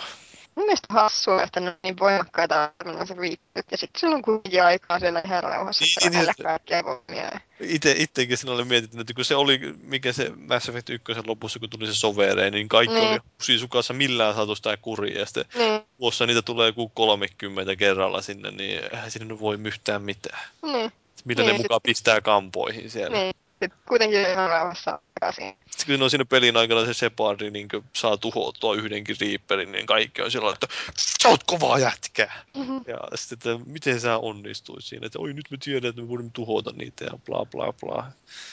Niin, no, mutta eikö toi aika normaalia näissä kaikissa roolipeleissä, että siellä sanotaan, että nyt on hirveä kiire, me pelastamaan noin, ja sitten siinä voi si- sivutehtäviä tehdä seuraavat kolme kuukautta, että Joo, on sen se, jälkeen tulee hirveällä kiireellä sinne, ja just sillä hetkellä, kun sattuu kävelemään jostain kylän portista sisään, niin sitten alkaa action. se on huvittava just että kun se Shepardilla on tosiaan kauhean maailmanpelastustehtävä, ja sitten se kulkee jossain sitadellilla, niin sitten siellä ne kuulee, kun joku puhuu, että joku vaikka joku Elkor puhuu, että voi voi minun surullisesti, voi voi minun muinaiset artefaktini ovat jossain järvessä, ja sitten Separdi kuulee tämän sivusta, sitten tulee semmoinen sivutehtävä listaan, että nyt sä voisit mennä noutaan sieltä jostain täältä systeemistä, järvestä tämmöiset artefaktit, sitten sä meet sinne, skannaat sen planeetan, niin sä saat sieltä ne, sitten sä menet seuraavan kerran Citadelille, niin se sanoo sille, kun taas kävelee siinä, niin se voi, sille voi Elkorille sanoa, että hei, tässä olisi nämä sun artefaktit.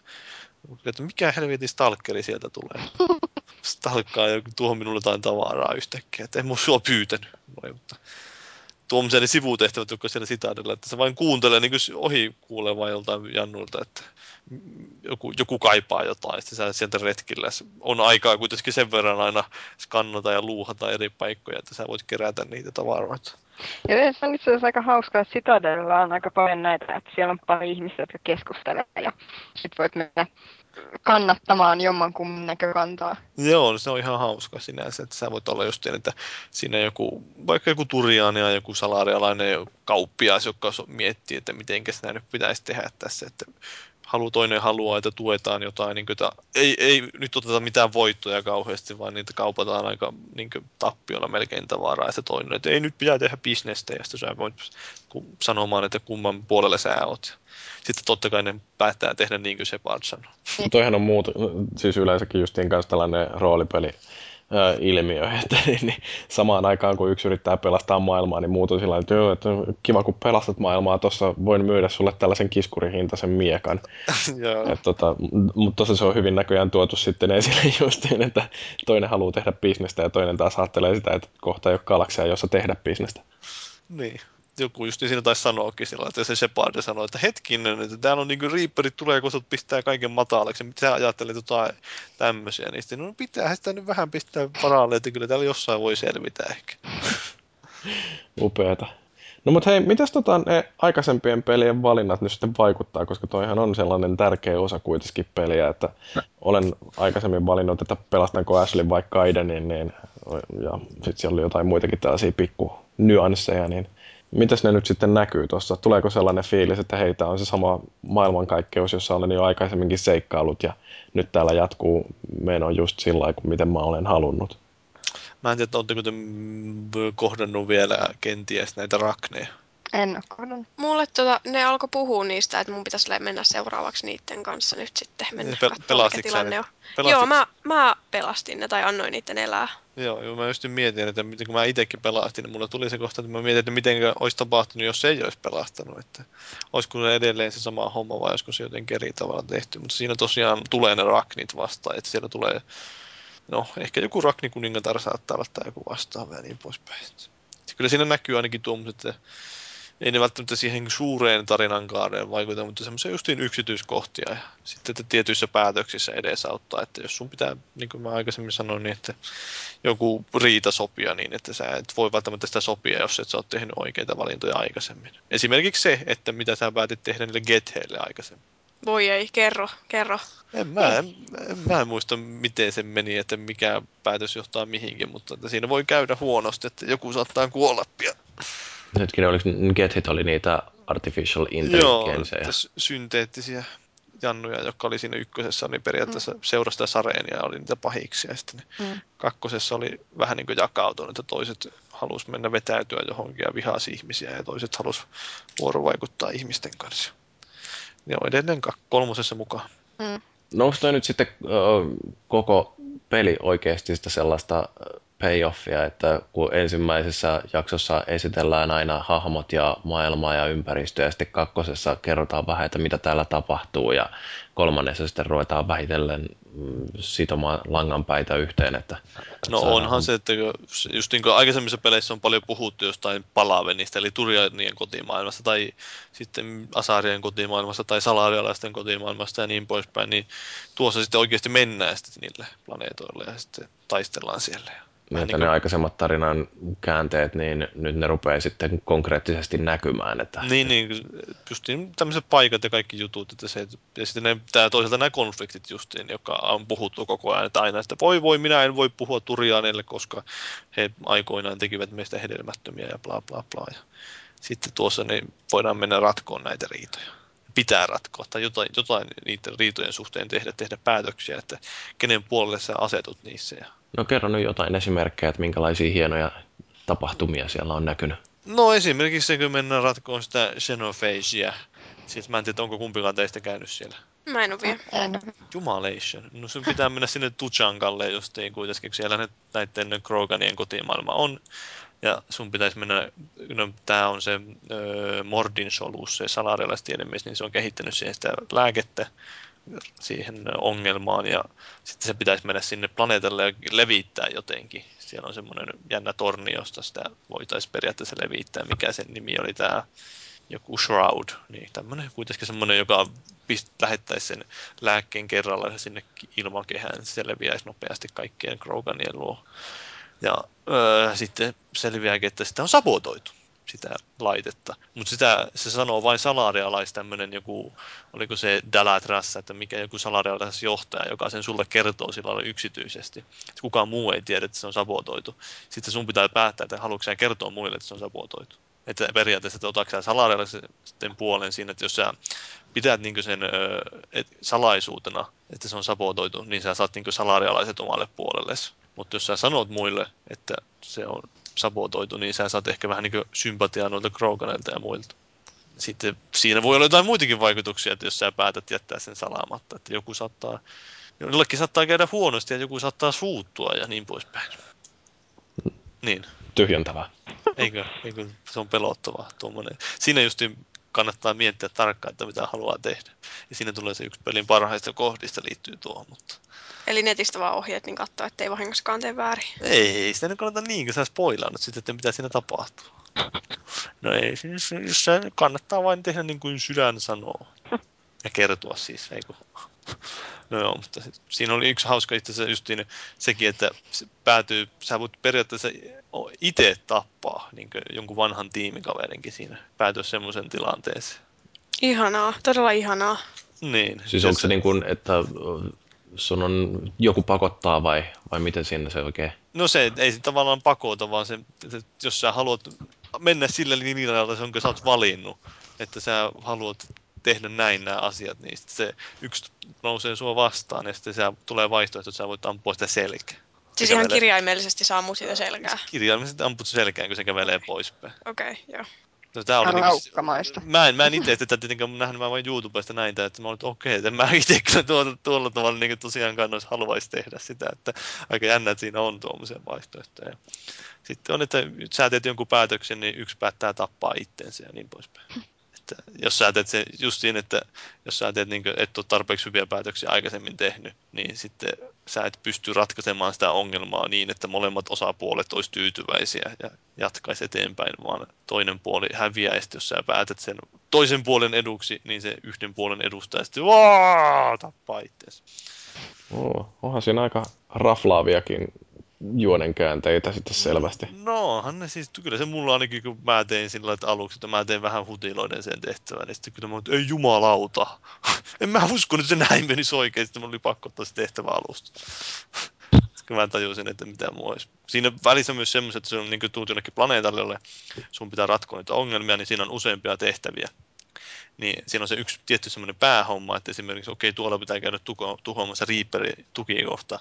Jos et sä sitä käy ennen tekemässä jotain sivutehtävää, joka edesauttaa niin sitä muuten sitä taistelua siellä, niin sekin vaikuttaa siihen, että miten hyvin sä voit ratkaista sen ongelman. Että kannattaa olla perusteellinen, kun lähtee tekemään noita tehtäviä. Oo. No Eeva, mitä tunteisiin vetoavaa sä oot kohdannut tuossa pelin aikana? No, no oikeasti noissa on vähän huono esimerkki, kun mä pelasin Tukholmassa ton, sen, sen, sen ihan alun. Mutta siis Liana tulee takaisin, se on ihan... Sen kanssa nyt se on hyviä keskusteluja siinä. Joo, siinä, Siinä Tämä ihan alussakin jo. Niin, se, se, jollekin tietysti vähän voi olla vaikeaa se, että kun jos ei ole pelannut sitä Shadow Broker lisäosaa, että yhtäkkiä se onkin Shadow Broker se liara, että mitä, Niin. mitä täällä on tapahtunut. Niin, no mitä mä itse asiassa tiedän, että olisiko se sitten taas sitten noissa kodekseissa sitten siitä lisätietoa, jos, jos ei olisi pelannut ja haluaisi siitä tietää. Siis kyllä se periaatteessa kertoo siinä kakkosessa, että se aikoo Shadow Brokeriksi. Että se Niin, niinku joo. sinänsä kerrotaan siitä asiasta, että se ei niinku ihan tuu puun takaa se asia. Joo, Joo, saiko metsästää sen alas, eli hunt him down. niin. Juuri niin. Siinä Liaran kanssa pystyy jatkaa tosiaan sitä suhdettaan. Ja kuulemma, jos siinä on sitten semmoisia pieniä bukeja, että jollakin oli joku kuollut hahmo tullut sitten sinne sen kapteenin kajuttua ja romantisoimaan sitä. Että se oli, en tiedä, että oliko se joku bugi vai mikä siinä oli sitten idea. Creepy. Niin. Mutta tosiaan, no hetkinen. Siinä oli tietysti koskettava kohtaus, kun yksi, yksi tiimikaveri on heti alussa siinä hengenvaarassa just. Se ta melkein kuolee siihen, kun se tulee tää se evil bro- robottinainen sieltä hyökkää kimppuihin. Niin, mikä se oli? Dr. Ida. Tää- joo. Mutta joo, sekin on se, että kun se sitten se ää, Iidi menee siihen sen kehoon, niin se oli hieno kohtaus. Ja kun mä en ollut taas siitä mitään kuullut sen enempää, niin miten se tapahtui, niin se oli aika, aika jännä. Joo, mä en just siinä niin spoilaamaan, että kun näin se jossain kuvaa justiin siitä, että okei, Niin. niin. Iidi saa siitä sen rungon ja niin pois. Niin, niin tiesin, että niinku, jotain siinä tapahtui, mutta en mä sitten tiennyt, että miten, missä ja miksi. Niin, se Se on oli tietysti aika... vähän ehkä halpa se tietysti se ruumis, että se on semmoinen ro- tissirobotti, mutta Niin, ja siis, ja siis se kemia, mikä sillä on siinä sen Jokerin kanssa, niin se on vähän mielenkiintoista. Niin, no se on kyllä sinänsä hauska, että siinä on niin vähän erilaista tuotetta, kun niin justiin Jokeri haluaa kyselee justiin, että haluaa, voisinko mä, onko se sun mielestä oikein, jos mä niin seurustelen tuon robotin kanssa tuossa ja jotain tämmöistä, sitten sillä voi vastata aina justiin, että joo, se on ihan jees kyllä, että älä nyt jumalauta mies. Ja siis sitten pääsee juttelemaan se Iidin kanssa, ja sitten on silleen, että, että jos mä alkaisin ton Jokerin kanssa, niin, niin, niin miten tämä oikeasti niinku toimii? Ja Joo. sä oot, se, Sitten sille pitää selittää, siis, tämmöisiä kyselee, sä että kyselee jostain ihmisten tunteista, just, että Niin. mm, kaikkea tämmöistä ihmeellistä. Siinä se, ehkä se liittyy siihen yleisesti osittain justiin siihen pelin teemaankin, että siinä on enemmän justiin tästä synteettisistä vasta- synteettiset vastaan orgaaniset, niin on ehkä vähän keskeisemmässä osassa kuin jossain kakkosessa. se on ihan hauska. Mun mielestä se, tota, kun siinä ennen kuin se Iidi hyppää siihen tota, robottiin, kun se, se tota, sehän on siellä se robotti siellä AI-koressa, Joo. Niin tota, sit mun mielestä oli aina hirveän epäilyttävää, kun se vaan makaa siellä niinku kuolleena tai silleen no, toimimattomana. Sitten kun lähtee tekemään jotain tehtävää, sitten yhtäkkiä niinku alkaa niinku Joker tai joku sanoo, että nyt on tää ja tää lähtenyt meiltä ja nyt ei tää enää toimi ja nyt täällä tapahtuu jotain. Niin mä kyllä tiesin, että Iidi hyppää siihen, mutta mä olin ihan varma, että se robotti on herännyt henkiin tai jotain muuta vastaavaa. Sitten mä menin ihan täysin paniikista takaisin sinne Normandille ja ai jaa, se olikin vaan Iidi. No ei sitten mitään. Siis joo, mun mielestä oli aika hauska. Tästä tuli mulle mieleen, että kun nyt on taas toi Alliance vetänyt Normandin sisustukset uusiksi. Mun mielestä se on nyt taas, mutta minusta se on nyt ihan kamala. Se, Se on rasittava, kun siellä on se kala tai se sotahuone, niin sun Niin. pitää kävellä siitä välistä, on semmoinen joku checkpoint, että se niin lataa käytännössä siinä sen. niin joo. Seistä Ja- siinä vähän aikaa. Ja sitten kun sieltä pääsi kävelemään läpi, siellä oli se Martin ja Jacob, niin pääsi sieltä kiertämään. Nyt se toisella puolella ei enää mitään. Niin, Se niin. on to- todella, todella, todella Mun mielestä se on hirveän tökerää, että pitää joku reitti ihan me laitetaan tänne. No, se on vähän ärsyttävää, joo. Mutta muutenhan se on aika pitkälti samanlainen se Normandy, että se muut Joo. kerroksessa. Sitten siellä on alakerrassa pääsee kattoon, kun Vega vetää le- leukoja ja sitten pääsee siihen viereen. Sitten on, mm, Mutta onko siellä makua? en mä muista, onko, ei, ei, ei tainnut olla sillä aluksella makua, niin kyllä puhuu välissä näistä makuista, että kuinka hieno se on ja niin poispäin. Ja kyllä, jos, ja... jossain kohtaa se taitaa olla jopa mukana taistelussa tai jotain silloin, että menee jotain makon näköistä. Ei, ei, itse ei pääse enää koskeen. Mutta eihän kakkosessakaan ollut mako, siinä oli se erilainen. Niin, niin. Mikä oli tosin siinä öö, lisärissä vaan. Joo, mutta se oli kauhea, että en tykännyt kauheasti siitä. Joo, ei se oikein. Sitten, niin, no pitäis, no tarinasta, no mä en voi paljastaa sitä lopustakaan mitään kertoa sitten, jos ei kukaan teistä ole pelannut. Niin, No mutta mä no, Facebookin... kestän sen, jos sä paljastat jotain. Niin, ja itse asiassa tuossa uh, Skeptics Guide to the Universeissa, joka on siis uh, mun ehkä lemparipodcasti tällä hetkellä, niin siinä oli esitelty tällaista tutkimustulosta, että itse asiassa uh, lopun paljastaminen, niin se tekee kirjan lukemisesta jopa nautittavampaa. Että tämä on nyt tieteellisesti tutkittu, että spoilerit ei ole niin vaarallisia. niin, se on tietysti sinä, kyllähän se voi perustella sillä tavalla, että jos sä tiedät sen loppuratkaisun, niin sä voit ruveta katsomaan, että sinne sen leffan aikana, että mitkä asiat niin viittaa siihen, tai niin tarinan aikana, että mitkä asiat viittaa siihen loppuratkaisuun, ja etsii tämmöisiä vihjeitä, ja sitten ehkä siitä tulee semmoista tiettyä palkitsevuuden tunnetta, ahaa, ahaa, ahaa. Ja mä tiedän paljon ihmisiä, jotka lukevat tämän kirjan viittensä ennen kuin aloittaa sen alusta. Nyt sä puhut musta. Mä oon varmaan sinä. ainut ihminen, jonka sä Et. tunnet. Oikeasti. Sinä teet ja moni muukin tekee. Sä aina huudat mulle, kun mä teen sitä. No, on se ärsyttävää minusta, mutta siis niinku... mutta siis kyllä mä nyt ymmärrän tavallaan sen. Ja siis onhan se nyt sama asia, ei kukaan kirjaakaan lukenut ilman, että ei tiedä, ettei tiedä se mitään. Sä katsoit justiin varmaan Mass Effect 3 lopun sillä ennen YouTubesta, niin sä voisit pelaamaan. Että... Itse asiassa en oo kattonut. Mutta Mass Effect 2 katsoit. En oo sitäkään. No, Vaan nyt niinku peleissä se on vähän eri asia. Joo, Tietysti sekin, että jos sä katsot vain yhden niistä lopuista, niin sä joutut pitäisi katsoa ne kaikki. niin just. Kun ei tiedä, että mikä itselle siitä tulee, mutta... Mm.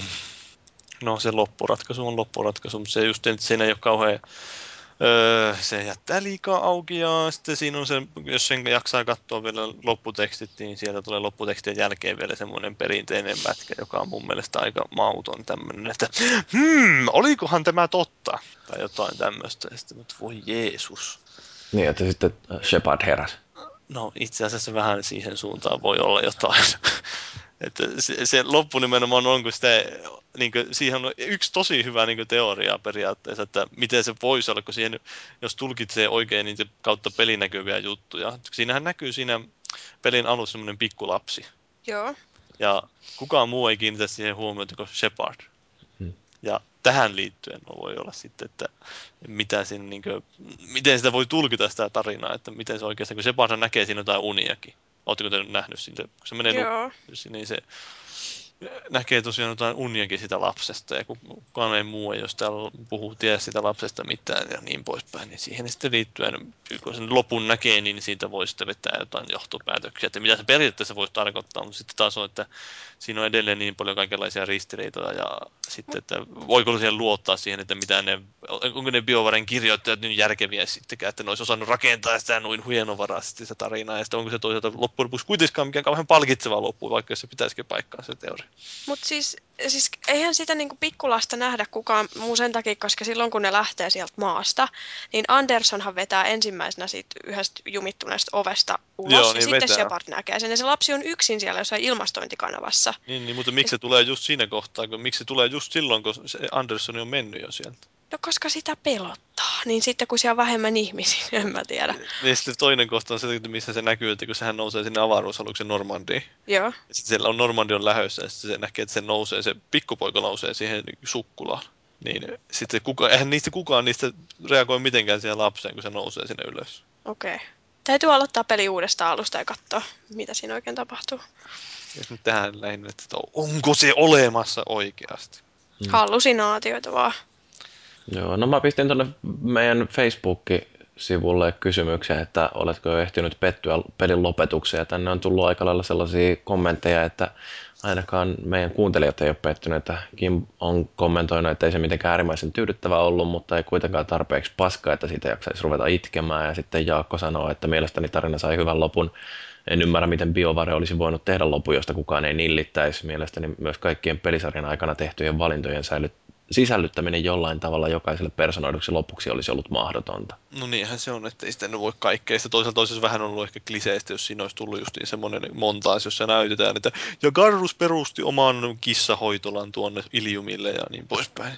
Näytettäisiin mitä kaikkea, kaikki, kaikki ne hahmot tekee siinä lopussa, että niin poispäin. Mutta niin. Niin, mutta sä olit kanssa silleen suht tyytyväinen. No en mä nyt tiedä tyytyväinen, mutta en mä nyt toisaalta ole semmoinen, että mä en mihinkään parikaadillekaan lähde. Että se on aika väliinpitämätön, että se olisi voitu tehdä paljon paremmin. Oikeastaan mä ootan ihan mielenkiinnolla, että jos ne tosiaan...